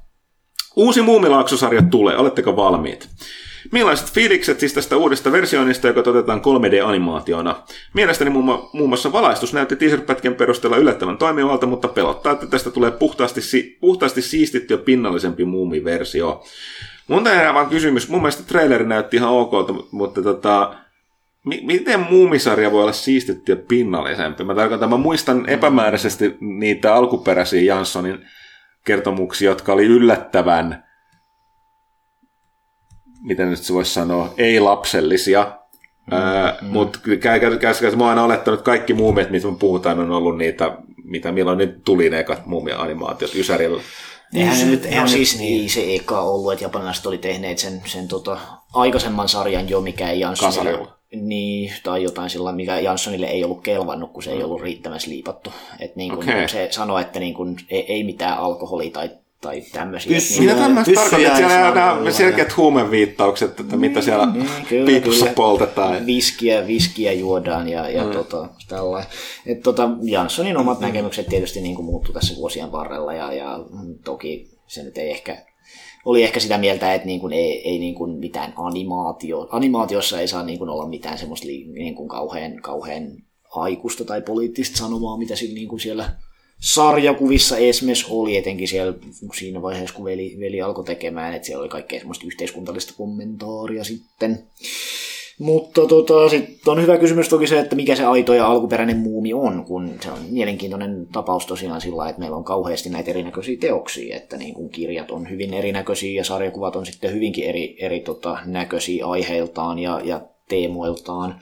Ja Suomessa, Suomessa tietysti mm, Yle Puheella oli tämmöinen, tai siis on tämmöinen mielenkiintoinen sarja kuin Kirja versus Leffa, jossa oli muumeista puhe tässä joku aika sitten podcastina löytyy myös, öö, jossa huomautettiin, että, että Suomessa yllättävän paljon niin kuin pidetään kanonisena versiona tätä y- 90-luvun animesarjaa. Se on jotenkin siis, mulla se just osuu siihen kasvamiseen siihen. Niin, että se, niin, koska se, on se, on, se on käytännössä se aito muumi ja se on vaan jotenkin sitten ihmiselle osunut siihen. Mm, niin hyvin. kyllä, kyllä. Tai mä sitten tiedän, että onko se että jollain vanhemmilla kanssa usein, on kattanut lasten kanssa, niin se on jotenkin enemmän sit osunut siihen. Todennäköisesti niin. Että se on ehkä niin kuin Suomessa ihmisille niin kuin enemmän tuttu kuin ne kirjat. Tai Ja se on kuitenkin ollut saatavilla, että se on kuitenkin tullut Niin, Ylen kanavilta sen muutamat 500 kertaa ja sitten Niin. tehtiin Ja vähän sitten vaikka meillä on ne pari jaksoa, mitkä sieltä on sensuroitu, mitä ei Suomessa koskaan esitetty, tai no esitettiin vissiin nyt, kun tuli se uusi dubbi, missä on merirosvoi ja paholainen puun sisällä, ja pikkumyyn syntymäpäivä, missä pikkumyy luulee, että kaikki on unohtaneet sen ja vihaa sitä, mitkä oli teemoiltaan kaikki liian pelottavia niin kuin Ylen, Ylen mielestä aikoinaan. Mikä on huvittavaa, koska toi sarja on silti tunnettu siitä, että se jätti arvet monen lapsen mieleen. Niin, no, mutta se on sitten enemmän fantasia, fantasia Joo, toki- niinku toki kauhua vähän se, että se vähän kautta. kuin se, että sieltä tulee niinku merirosvoja pitää puukkoa kurkulla. Mm. Tai sitten tietysti tällainen, tällainen uskonnollinen juttu, että kun meillä on paha henki puun sisällä, joka, jota pitää sitten huijata, että se menee sinne takaisin, että et varmaan kyllä mahdu noin pieneen, pieneen koloon takaisin tämmöinen, tämmöinen niin folklore devil hommeli. Mutta niin, tässä, tässä Yle Puheen jaksossa huomautettiin, että japanilaisille sitten taas, joita tänne Suomeen virtaa sankoin joukoin kattelemaan, että miltä se muumikauppa näyttää, niin niille taas sitten ne kirjat, kirjat on enemmän se niin kuin varsinainen, varsinainen hommeli, tai ehkä enemmänkin sillä että japanilaiset tykkää niistä niin kuin yksittäisistä piirretyistä kuvista maskottihahmoina, sillä lailla, koska japanilaiset tykkää maskottihahmoista eikä välttämättä niinkään siitä, että niissä olisi joku iso narratiivinen konteksti sillä niin kuin tarinallisesti niin kuin siinä animesarjassa, vaan, vaan se, että pidetään niitä sillä niin kuin, sillä niin kuin, ö, yksittäisten kuvien maskottihahmojen tapaan sillä arvossa. Niin se on vähän hassua sanoa, että, että mikä on se kanoninen muumi, kun Suomessa se on se japanilaisten tekemä animesarja, mutta, mutta tota, japanilaisten mielestä taas ne on ne enemmän ne kirjat ja, kirjat ja muut mietelausekkuvat siinä. Että en mä nyt sitten sillä lailla usko, että siitä tulee mitenkään hirvittävän sliipattu. Että muumit on semmoinen asia, mitä voi versioida monilla eri tavoilla. Ja sitten sulle se on se, että se on tehty Briteissä, Mikä? Tämä uusi 3D-sarja. Mm. Mm, niin. Se on jännä nähdä, että minkä Niin se on oma, oma näkemys sitten niiltä. Mm, Et Se on niille sitten ollut aina se oma eksoottinen. Et Se on jännä just kuulla välillä jotain amerikkalaisia tai brittejä, jos nimenomaan puhumaan muun mielestä. Tässä, niin, se on jännä, Niin että tässä jo Twitterissä niin kuin nimenomaan tässä viikon sisään alkanut näkeen, näkeen jotain, jotain ulkomaalaisia, jotka pöhisee muumeista ja siitä, mitä siistiä on. Mutta tulee semmoinen mustasukkainen fiilis, Jumalan kautta ulkomaalaiset. Nytkö sit kelpaa? Kulttuuriappropriaatiota. Muumit on meidän juttu. No oli Warwick Davis, tota, oliko se niiskuna? Jännä, mä en tiennyt, että sekin on elossa. Eevokki, Eevokki jäbä. Ja, ja tota, missä muussa se oli? Siinä, siinä leffas, missä oli Willow. Willow. Willow joo. Mm. Okei, okay, on vielä pari kysymystä, tai itse yksi kysymys. Onko Petteri pelannut kuinka paljon Dragon Ball-aiheisia pelejä? Panulla muistaakseni oli ni- niistä kokemusta jonkin verran. Kiinnostaa, kun se DB-roolipeli julkaistiin hiljattain. Ei. Ja sä et ole pelannut En, muutenkaan. en mä Dragon. Tai siis kun anime maailmassa on sillä että meillä on ne niinku aikuisten oikeat pelit. Ja sitten meillä on nämä lisenssipelit, ja ei ne lisenssipelit oikeasti kiinnosta. Niin me vähän, meillähän vähän tutkailtiin noita anime-pelejä tuossa. Me mietittiin, että saataisiko me tehtyä top 5 anime-pelit, niin kuin pelit, jotka perustuu animeen, ja sitten me ei keksitty kuin ehkä kaksi. Niin, niin. Et niinku enemmän sitten, jos meillä on jotain, että kyllä, kyllä se on niinku pelinä lähtenyt sitten ne niistä pöhistään, että meillä on Danganronpat ja, ja Personat ja Niin, no noin päin se on ihan eri asia. Noin päin, se on ihan eri. Ja sitten niistä tietysti tehdään niitä animeita, ja ne animet on yleensä aika huonoja, koska et se niinku oikeasti saa sitä mysteeriä ja dialogia kaikkea tungettua niin kuin, niin kuin pienempään tilaan karsimatta kaikkea sieltä välistä pois. Kaikkea siitä hauskaa, mikä esimerkiksi toi Danganronpan TV, TV-sovitus oli aika semmoinen surullinen esimerkki, että no kun meillä on niin kauhean kiire käydä tämä juoni läpi, niin sitten me joudutaan jättämään tämä kaikki hauska, hauska dialogi ja hahmojen välinen banter siitä niin kuin pois, mikä teki siitä nimenomaan sen, minkä takia ihmiset siitä tykkäs. Ei toimi ihan kaikki asiat samoissa medioissa. Okei, sitten MTS tässä, että toivottavasti vielä hivenen myöhässä tsemppiä kevätkautena. Kiitos, kun edelleen jaksatte puuttaa kästiä kasaan. Eipä mitään, kiitos kun kuuntelette. Ja tosiaan kiitokset. Nyt mä olen ainakin sanottu, että nämä, meillä on toinenkin sponsori, joka pakottaa tekemään. Sen lisäksi niin moni ilmoittaa tilmaansa lehteä tosiaan kästin takia, niin tätä tehdään. Pitäisikö mun pistää vielä vähän tuosta Dragon Ball-peleistä? Haluatko? Toki. Siis lähinnä, lähinnä vaan siis se, että... No siis sehän, että siis päällimmäisenä mä oon viimeisen päivän pelannut tota Dragon Ball Fightersia, mikä oli just se toinen niistä peleistä, mikä nousi siinä meidän top 5 jutussa, koska se nimenomaan se Dragon Ball-peli, joka ei ollut hyvä, pelkästään hyvä Dragon Ball-peli, vaan oikeasti hyvä videopeli. Että sitten niin kuin aikaisemminhan mä oon sitten pelannut Dragon Ballia niin kuin puhtaasti niin kuin fanituksen pohjalta, että aikoinaan oli kuitenkin se Dragon Ball-vaihe ja muuta, ja silloin niin kuin tuli pelattu just niin kuin Dragon Ball Z Budokai kolmosta, mikä oli niin kuin ennen tuota Fightersia sen niin kuin ihan melko hyvä peli, mikä niin kuin teki niin kuin yllättävän paljon noin niin kuin sisällöllisesti. Että se oli mielenkiintoinen tarinatila, missä tutkittiin maailmaa ja siellä oli paljon salaisuuksia. Ja toi taisteleminen oli yllättävän syvällistä siihen nähden, miten yksinkertaista samalla, että siinä oli oikeasti laitettu ajatusta ja vaivaa mukaan. Sitten on semmoisia pienempiä väännöksiä, että just tota, että Legacy on koko tommoset Game Boy Advance toimintaroolipelit, mitkä niin kuin silleen, että kun sä tunnet sen maailman ja hahmoja ja sä tykkää, haluat, tehdä, haluat niitä lisää, niin se on semmoinen kiva räpelys siinä. Että siis tuttuja juttuja, tuttuja tapahtumia käydään läpi vähän erilaisessa kontekstissa ja se on niin kuin hauskaa silleen. Mulla sitten vähän niin kuin hajosi se pakka siinä vaiheessa just sen Budokai kolmosen jälkeen, että sieltä tota, tuli nämä tenkaitsit ja muut, ne oli vaan niin paljon tylsempiä sen Budokai kolmosen jälkeen, että se niin kuin, se toive vähän oli, että ne, se, että niinku Budokaista löytyisi jotain niinku semmoinen lähtökohta, että hei nyt nämä oikeasti voisi tehdä niinku ajatuksella ja vaivalla näitä pelejä, mutta sitten se alkoi, suunta alkoi mennä vähän se, että tehdään enemmän tätä siistimmän näköistä juttua kuin että semmoista, mikä olisi pelillisesti mielenkiintoista, että se vähän alkoi mennä siihen.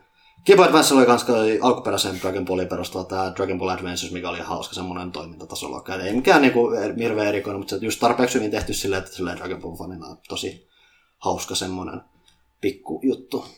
Tosiaan uusi toimintaroolipeli, katsonut mitä siitä tulee, että se on ton CyberConnect 2 tekemä, että se voi periaatteessa tulla hyvin mitä tahansa. Parhaimmillaan jotain semmoista tosi näyttävää, mikä niin kuin menee jo sen kautta, että heitä on kivan näköinen, että ehkä se on silleen kokemuksena, ja nämähän teki Asuras Fratin ja nämä esimerkiksi, että siellä on niin mahdollisuuksia ja katsonut mitä sieltä tulee, että en nyt hirveän liekissä ole siitä, varsinkin nyt kun se Dragon Ball fanitus on kuitenkin jäänyt taaksepäin etenemään. Mä oon tosiaan niin, että mä, kaikki mitä mä tiedän Dragon Ballista, mä tiedän vaan siitä Dragon Ball Abridged, Abridged tota, tota, versiosta. Ja mä, mä en tuskin kykenisi katsoa ikinä yhtään jaksoa, jos mä jostain syystä pitäisi niistä alkuperäistä. Öö, Okei, sitten vielä muutamat viimeiset kysymykset. Dankku Dude. Tervehdysarvon kästiläiset. Pelkääkö Petteri liukostuvansa sohjolumeen ja puhkaisevansa kalvonsa tai silmänsä kadulle töröttävän ovitappiin? Tämä on tärkeä kysymys, tästä on puhuttu kästissä monta kertaa. Enemmän mulla on pelko siitä, että mä putoon jostain korkealta paikalta ja sitten sieltä tulee jotain terävää vastaan. Siis toi on tosi... sua ei se pelota se itse pudotus siinä. mutta siis toi on kauhuelokuvissa niin kun joillekin random uhreille tai sitten tuommoiselle pahiksille tosi yleinen kuolema, että sä tipahat terävää aitaan jostain korkealta, mm. semmoiseen niinku hautausmaa aitaan. Johonkin semmoiseen, joo, todennäköisesti. Tämä on kysytty, Enemmän koska- ole koskaan. Koska täällä jollakin, mä, mä en muista, oliko se Pyykkönen? Pyykkönen nosti sen ekana esille ja Siis siis mä Pyykkönen- totesin siihen vielä, että mulla on ihan täsmälleen Niin siis näillä kahdella on joku tällainen Siis, kummallinen... siis semmoinen, että kun on niitä ovitappeja, jotka pitää oven auki, että et sä niinku ihan kompastut ihan randomisti, ihan sama mikä sää siellä on, ja sitten se menee silmästä sisään suoraan. Niin, ja nämä pelkää kummatkin, että tulee mieleen aina kun näkee sen. Aina kun mä näen semmoisen tapin. Se on, siis se on, eikä se ole välttämättä niinku vaan pelko, se on vaan niinku ajatus, mikä Se on niinku ajatus, mikä nousee vääjäämättä niin. mieleen aina kun sen näkee. Niin, sillä Mulla on niinku yleisesti, jos menee jotain terävää, niin mun eka niinku reaktio on se, että miten mä voin kompastua tuohon niin, että mun silmä osuu siihen se menee Aivan. aivoihin. Joskus autokolareista vähän semmoinen sama, että niinku istuu sillä rauhassa ja sitten yhtäkkiä niinku tulee semmoinen vi- viskeraalinen semmoinen, semmoinen autokolaroinnin fiilis, muisto, jotain semmoista, kun on muutamaan kertaan autoa kolaroinut, niin se ei koskaan tule autoa ajaessa, se tulee aina sillä lailla, kun nimenomaan ei aja autoa. Semmoinen pelko siitä tota, törmäyksestä. Mielenkiintoista. Sitten Dankkurolla kysymys, että onko Huttunen suku muun TVn Koskiselle? siis tällä uuden muun TV Jar- Jarkolle. Ei, äh, me ollaan alkuperäisen muun TV alta hänen kanssa kavereita kyllä. Myön, no, me ollaan kummatkin kaljuja, kummallakin on parta ja kummallakin on suhteellisen iso pää, että mä ymmärrän, että tässä on tätä niin jotain samannäköisyyttä. Tota, ei, ei olla. Ovatko E3 kuoleva konsepti? Öö, no, niin, tällaisena kuin ne on. Tästä on kirjoitettu paljon. On, pitää paikkaansa. Sellaisena kuin ne on nyt ollut, niin on. Ajat on muuttunut, muuttunut niin vahvasti siitä. Digitaalinen jakelu, tota, sosiaalinen media, tubettajat, striimaajat. On, ellei ne muuta sitä Gamescomin kaltaiseksi yle, yhtä lailla yleisöllä avoimeksi tapahtumaksi, niin tota, on, ei tällaista niin kuin alan suljettua niin kuin trade-eventtiä voidaan enää pitää. Että joko sä pidät niin kuin alalle itselleen, de- devaille niin kuin Game Developers Conference ja kaikkea muita, tai sitten pidät sen yleisölle avoimena, jossa on vähän ekstraa sitten noille tota, uh, influencereille ja toimittajille. Onko Pyykkönen muistanut kysyä sen se Rautalahteen kästiin? Tuosta puhuttiin No siinä vähän osiossa. semisti jotain puhuttu, mutta ei ole mitään semmoista niinku päivää lyöty lukkoon. Joo. Jos ei puhuta esihistoriallisesta ajasta, tai tarkemmin Mesopotamiasta, onko Huttonen savolainen viimeisen vuosituhannen ajalta? En ole, taidan olla pohjanmaalainen. Panu on nähtävästi onnistunut välttelemään Jakusan, jonka Square Enix laittoi hänen peräänsä. No siis joku, Aa, tämä viittaa se on. joku Hiiranen lähetti tänne. Nyt, nyt, nyt, se, nyt se istuu mun pöydällä tuomitsemassa mua joka päivä. Mikä on Huttusen preferoima lähitaisteluase? Teleskooppi äh, pamppu, jos sellaisen omistaisi. Meteorologit ovat arvioineet, että kesä alkaa vasta kun Huttunen laittaa päällensä lyhytihaisen kauluspaidan. Milloin tämä tapahtuu? Mm. Lyhythihainen. Silloin kun mä joskus... Mä, mä oon huppari aikuinen. aikuinen. Eli tota, ei, ei varmaan kesä ei olla ikinä. Mä sitä omistaa lyhytihaista kauluspaitaa. Viimeinen kysyjä Lindario. Öö, hei joo, mitkä toimituksen metallipäät, mitä toimituksen metallipäät tuumaavat genren arkkivaareista, Led Zeppelinistä, Black Sabbathista? No kyllä nyt Sappattia voi kuunnella. Mä en ole ikinä ollut hirveän mikään no siis, Zeppelin-fani. kummat, kummat. Kyllä siinä on niitä äh, niin kuin, äh, rakennusblogin aloituspaloja, millä kaikki muu on rakennettu. Ilman Black Sabbathia kaikki kuulostaisi Beatlesilta. Jännä on, mä en omista kummaltakaan yhtään kokonaista levyä. Joo, eikä niitä tuu oikeastaan kuunneltu. Niitä, hirveästi. niitä, niitä tulee kuunneltua, mutta ne tulee kuunneltua aina jostain muualta. Mulla ei tule ikinä sellainen, että pitääpä nyt kuunnella. Sitten Lindario jatkaa samalla linjalla. Metallica on tulossa taas Suomeen. Mitkä ovat yhtiöitä lempialbuminne, entäpä Black Albumin jälkeiset levyt Hot or Not? Ai joo. No, joku joskus totesi, että siinä kun Metallica raitistui, niin ne musiikki muuttui paskaksi. Siitä, siitä voi olla montaa mieltä, mutta siinä on totuuden sävy.